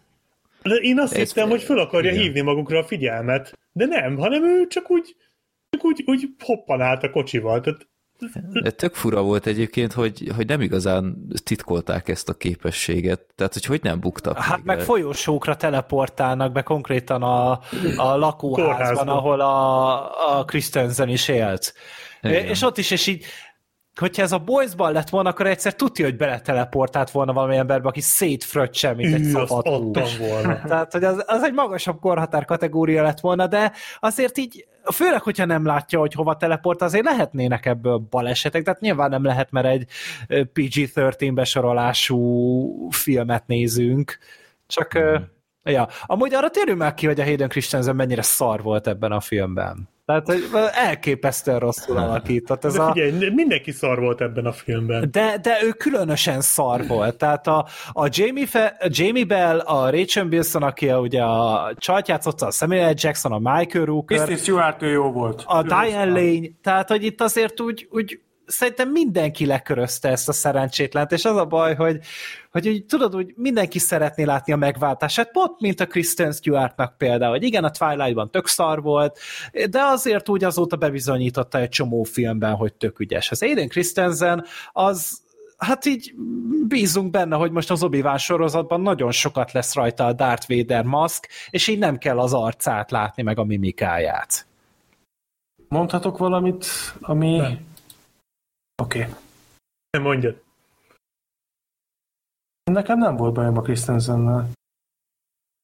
Hát erre jó volt. De, de, de szerintem de. ezt a szerepet, ami ebben a szerepben volt, és amit ebben a formában, ebből a szerepből ki kellett hozni, azt szerintem ő hozta. Tehát én, én nem éreztem egy olyan pillanatot sem, amikor annyira leugrott volna a vászorról, annyira kriminálisan rossz lett volna. Tehát én most, most ne haragudjatok, de én a kriminálisan rosszat azt ilyen versus szinthez mérem, mert nálam az a kriminálisan rossz, amikor egy színjátszás, ami a képernyőn történik, az értékelhetetlen. Na most ahhoz képest itt a Hayden Christensen szerintem hozta azt a korrekt középutat, amit egy ilyen szerep megigényel, mert tényleg azért tegyük már mérlegre az egészet.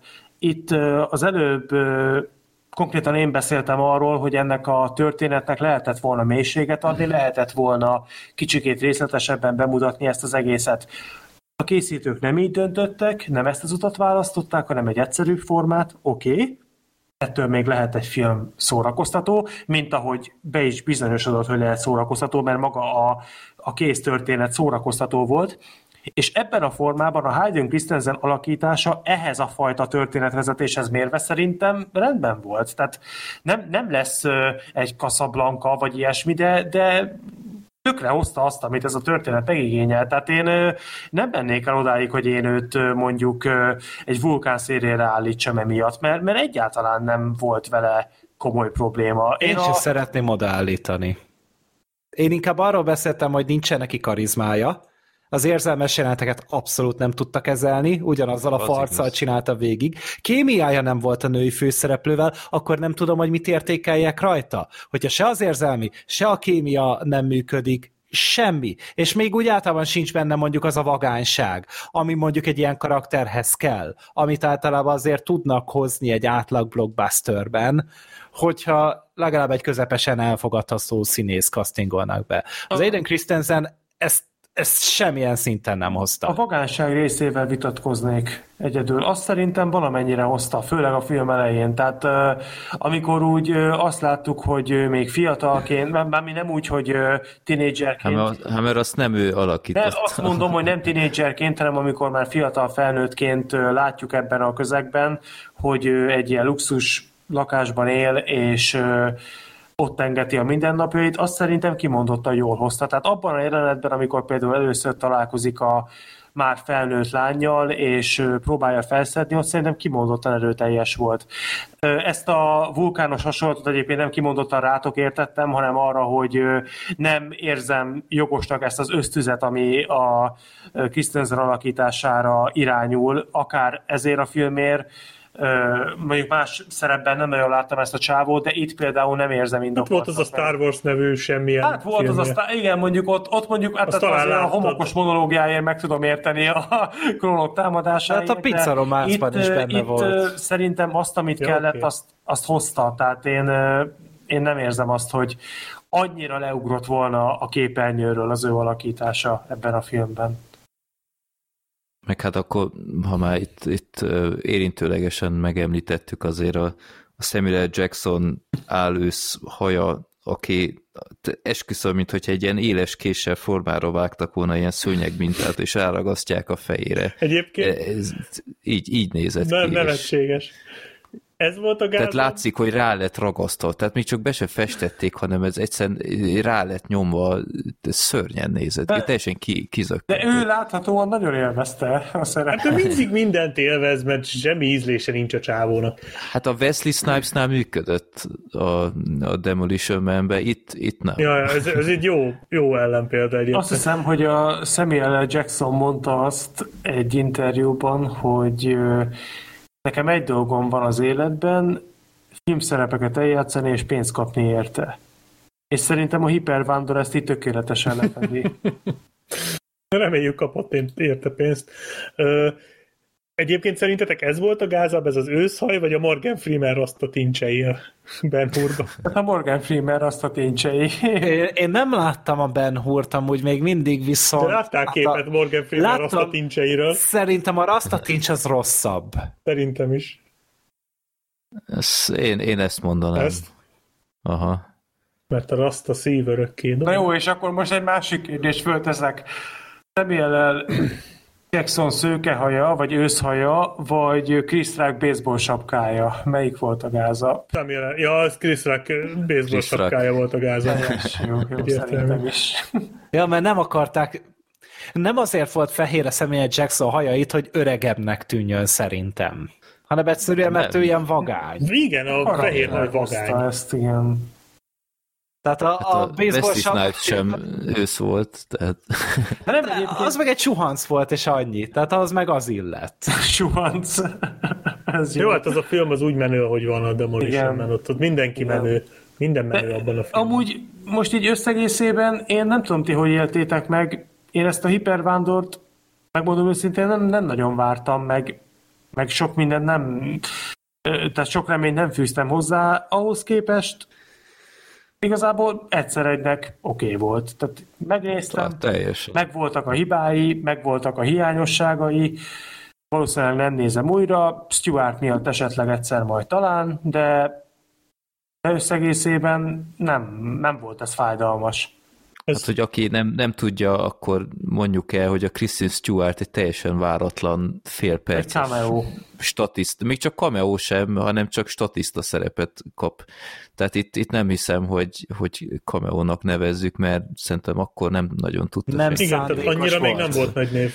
Igen, mert valószínűleg ez még az alkonyat előtt jött ki pont. Hát Igen, szerintem, hát ugye ja. egy, egy időben volt bemutatásuk, mert én úgy emlékszem, az első Twilight is 2008 2008. Igen, de az, igen, de, igen. Tehát ez 2008 vége volt. Azt tudom, hogy minden Twilight karácsonyi időszakban volt. Az összes. És ez szerintem le volt forgatva ez is, meg le volt forgatva az is, és egymásnak a premierje idején még nem tudtak erről. Uh-huh. Szerintem így a, a, a melegítő felső forgatásánál Jumper, ott e, Úristen! bocsánat, bocsánat. Szóval fogalmuk sem volt, hogy ki a tökö, hogy ez a Kristen Stewart közben amúgy a hát 2000, 2000-es évek, 2010-es évek egyik legnagyobb franchise-ának a főszerepét fogja eljátszani, vagy legnagyobb tini őrületét legalábbis, és hát hogyha szerintem ezt tudják, akkor azt is felduzasztják legalább úgy, mint a Tom Hanksnek a szerepét a He Knows You're Alone Lehet, hogy akkor. Kristen Stewart lett volna itt a barátnő. Lehet. Amúgy simán. Tehát at- azt még úgy el is tudom képzelni. Na mindegy, hát megnéztük a hipervándort igazából. Azért jó ez, mert egyébként nem látom igazán elképzelhető formáját annak, hogy bármilyen módon beszéltünk volna erről a filmbarátokban a jövőben, de így erre is sikerült sort keríteni. Igen, a, Jó. ez az a film, hogy igazából, ha úgy nincs semmi más film, amit nézhet, néznél, akkor akár megnézheted ezt is, de mindig lesz egy másik film, amit inkább néz.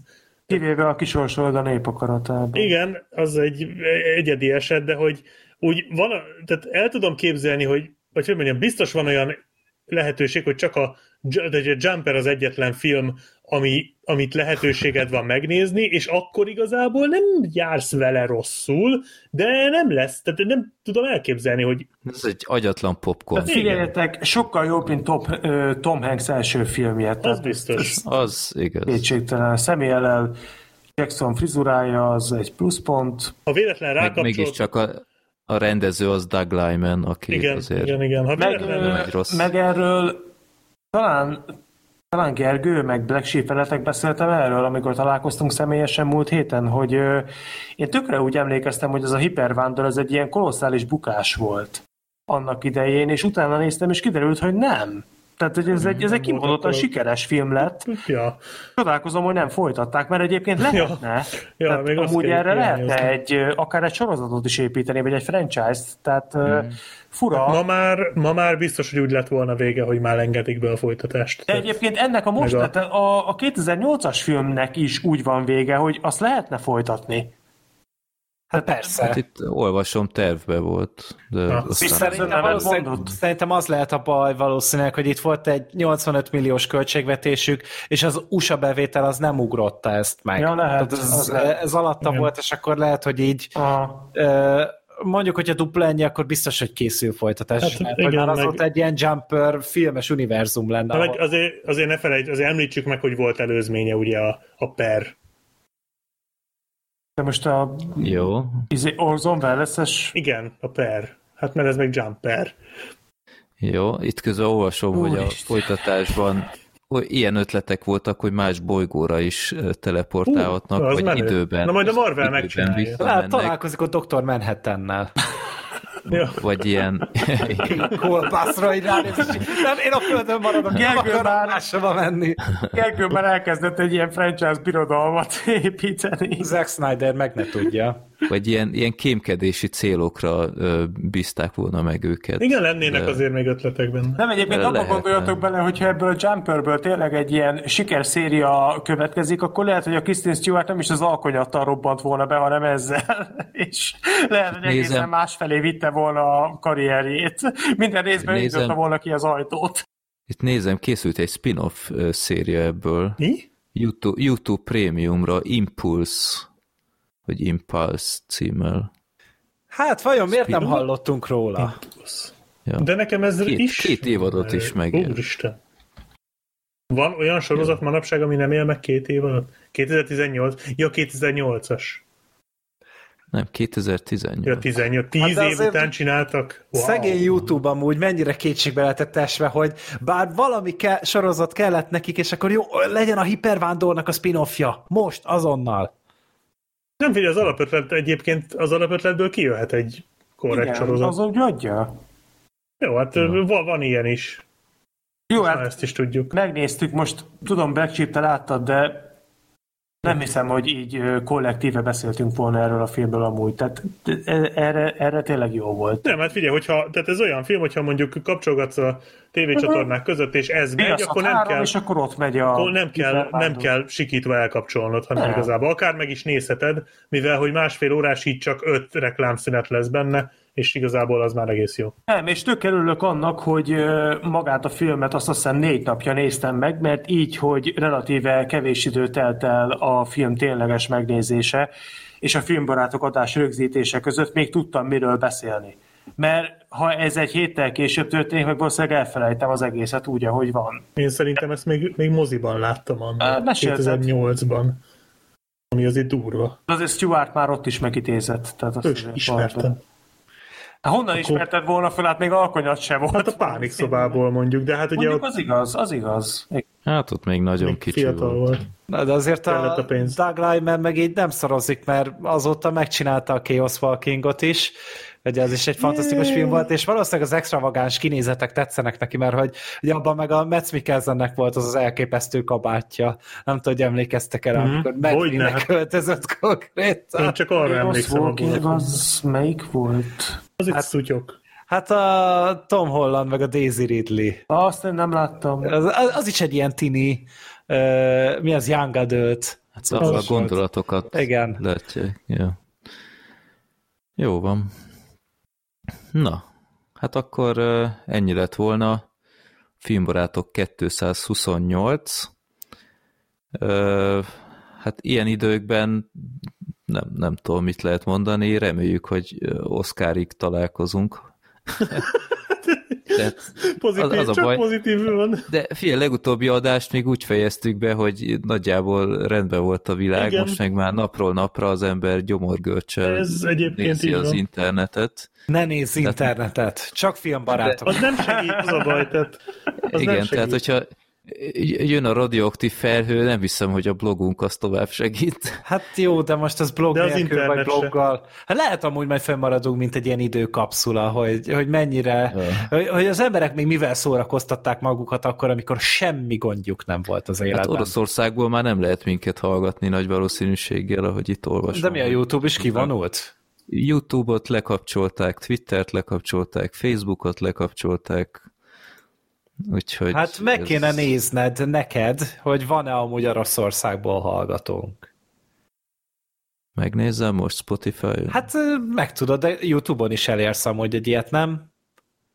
Hát, nem tudom, ott YouTube-ra haragszol, úgyhogy ott nem szívesen. Nem, ott annyira zavaros a kezelőfelület, hogy szerintem is Ez Spotify-on olyan rohadt gyorsabban szomorú, mert azok az emberek aztán rohadtul tehetnek róla, akiktől most nagy részüktől, akiktől most megvonták a YouTube-ot. Hát, a, Hát tudom, hogy hát ez a szól ez, de igen. igen, tehát, hogy ez, ez annyira... Képzeld el, képzeld el, milyen rossz, hogyha ilyen full Putyin ellenes ellenzéki Hát hogy ne? Hát ezt mondom, hogy... bi- harcolsz ez ellen, és még szana ez- szétszivatnak is. Tehát még a Batman sem mutatják be nekik, meg sok Hát egyébként ez, ez, a, ez na, nagyon fura dolog ez, mert, mert értem ezeket a szankciókat, de amikor már odáig megy, hogy az IKEA nem árusít, meg nem tudom én, filmeket halasztanak Nincs el. Netflix. Ne, nem, tehát nem, nem emiatt fogják abba hagyni. Sőt. Tehát nem tudom, ez, ez ilyen nagyon... Értem, hogy valamit csinálni kell, és talán halmozódik, de na nézzük Oroszország. Már kíváncsi vagyok. Hát én nem látok egyet. Egy se? Hát Akkor már életbe léptek a szankciók. 20, 20, tehát Vietnámból van három hallgatónk, de 22. helyen Unknownból van kettő. Az, az meg lehet amúgy tényleg Dr. Manhattan a Marsról. Meg Aquaman a víz Hát alól. akkor ez nem olyan, tehát ez nem annyira ö, kezelhetetlen. Jó, hát remélem, hogy tényleg amúgy nincs senki se, aki onnan akart elérni minket, mert akkor tényleg nagyobb problémában. Ő, neki most lenne. nagyobb problémái is Igen, vannak, tehát hogy nem- minket nem, nem tud elérni, attól félek. Fog valószínűleg, de hát nem ezen fog lamentálni, hogy úristen nem tud filmbarátokat hallgatni, és, és ezen a, tehát megragadva az alkalmat tényleg a legjobbakat kívánjuk, és Hát igen. hát mindenkinek kitartást, és, és nem is tudom, mit lehet ilyenkor mondani, ami nem tűnik demagógnak, vagy közhelynek, de, de tényleg a legjobbakat, és, és erőt és kitartást. Igen. Hát meg imádkozzunk hogy- együtt, hogy túl legyünk ezen. Így van, tehát min- minden egyes nap úgy kell fölkelni, hogy talán ma túl leszünk az egészen, és talán vége lesz ennek az egész rémálomnak. Igen. Hát nem hittem volna, hogy, hogy megélünk ilyeneket. Én, én ö, okmányirodába kellett, hogy menjek, mert a gyereknek lejárt a személye, és gyerekek olyan állapotok vannak ott, csilláról lógnak, mert mindenki útlevelet meg személyt újított. Tehát itt családomból is már ilyen, hallod, már evakuációkról beszélnek, és próbálom ezt kizárni, mert, mert rohadtul frusztrál ez. Próbálok nem erre gondolni, de, de azért csak benne van az emberben, és mégiscsak családos emberként így re- rettenetes ez. És nyilván én NATO országként még jól állok, tehát érted, Uk- Ukrajnába Ah, mindegy, hagyjuk. Nem szörnyű, ami történik, és ezt, Nem, ezt nagyon senki nem látta jönni, borzalom, és tényleg, ami az előbb is el lett mondva, legyünk túl, legyünk túl ezen az egészen, és, Ja. és, és akkor már, már minden jobb lesz, hogyha ez az. Úgyhogy reméljük a legközelebbi adásnál ez lesz a legnagyobb problémánk, hogy milyen igazságtalan Oscar jelölések voltak. Meg, hogy Kristen Stewart milyen keveset szerepelt a hipervándorban, meg... Így van. Úgyhogy mindenkinek kitartást ezekben az időkben, reméljük a legjobbakat, és remélhetőleg akkor találkozunk majd február vége felé. Inkább március az Március, de, március. de februárig is várhatunk. A következő februárban lesz, akkor most egy éves szünet. Igen, március végén a Gáborral ö, szeretnénk újra, ha már Oscar téma, akkor a Gáborral muszáj az ilyet, mint szakértő. Úgyhogy köszönjük szépen a figyelmet, írjatok nekünk mindenféle kedves kommentárt, vigyázzatok magatokra, sziasztok! Sziasztok! Sziasztok! Sziasztok! Köszönjük, hogy meghallgattad adásunkat. Te is részese lehetsz podcastünknek. Küldj a népakarator rovatunkban maximum három filmet, hát a pont a te beadványodat sorsoljuk ki egyszer. Minden ehhez kapcsolatos információt megtalálsz a filmbarátok.blog.hu oldal almenőjében. Te küldhetsz nekünk villámkérdéseket, észrevételeket, borítóképeket a filmbarátok podcast kukac gmail.com e-mail címre. Örülünk minden levélnek. Podcastünket megtaláljátok Youtube-on, Soundcloud-on, Spotify-on, Deezeren, Twitteren, Facebookon, szóval mondhatni már csak a Wikipédián nem. Ha támogatnád a most már bőven több mint egy évtizedes projektünket, megteheted a patreon.com per filmbarátok oldalon. Nagyon köszönjük, és leginkább a megtisztelő figyelmedet, reméljük velünk tartasz legközelebb is.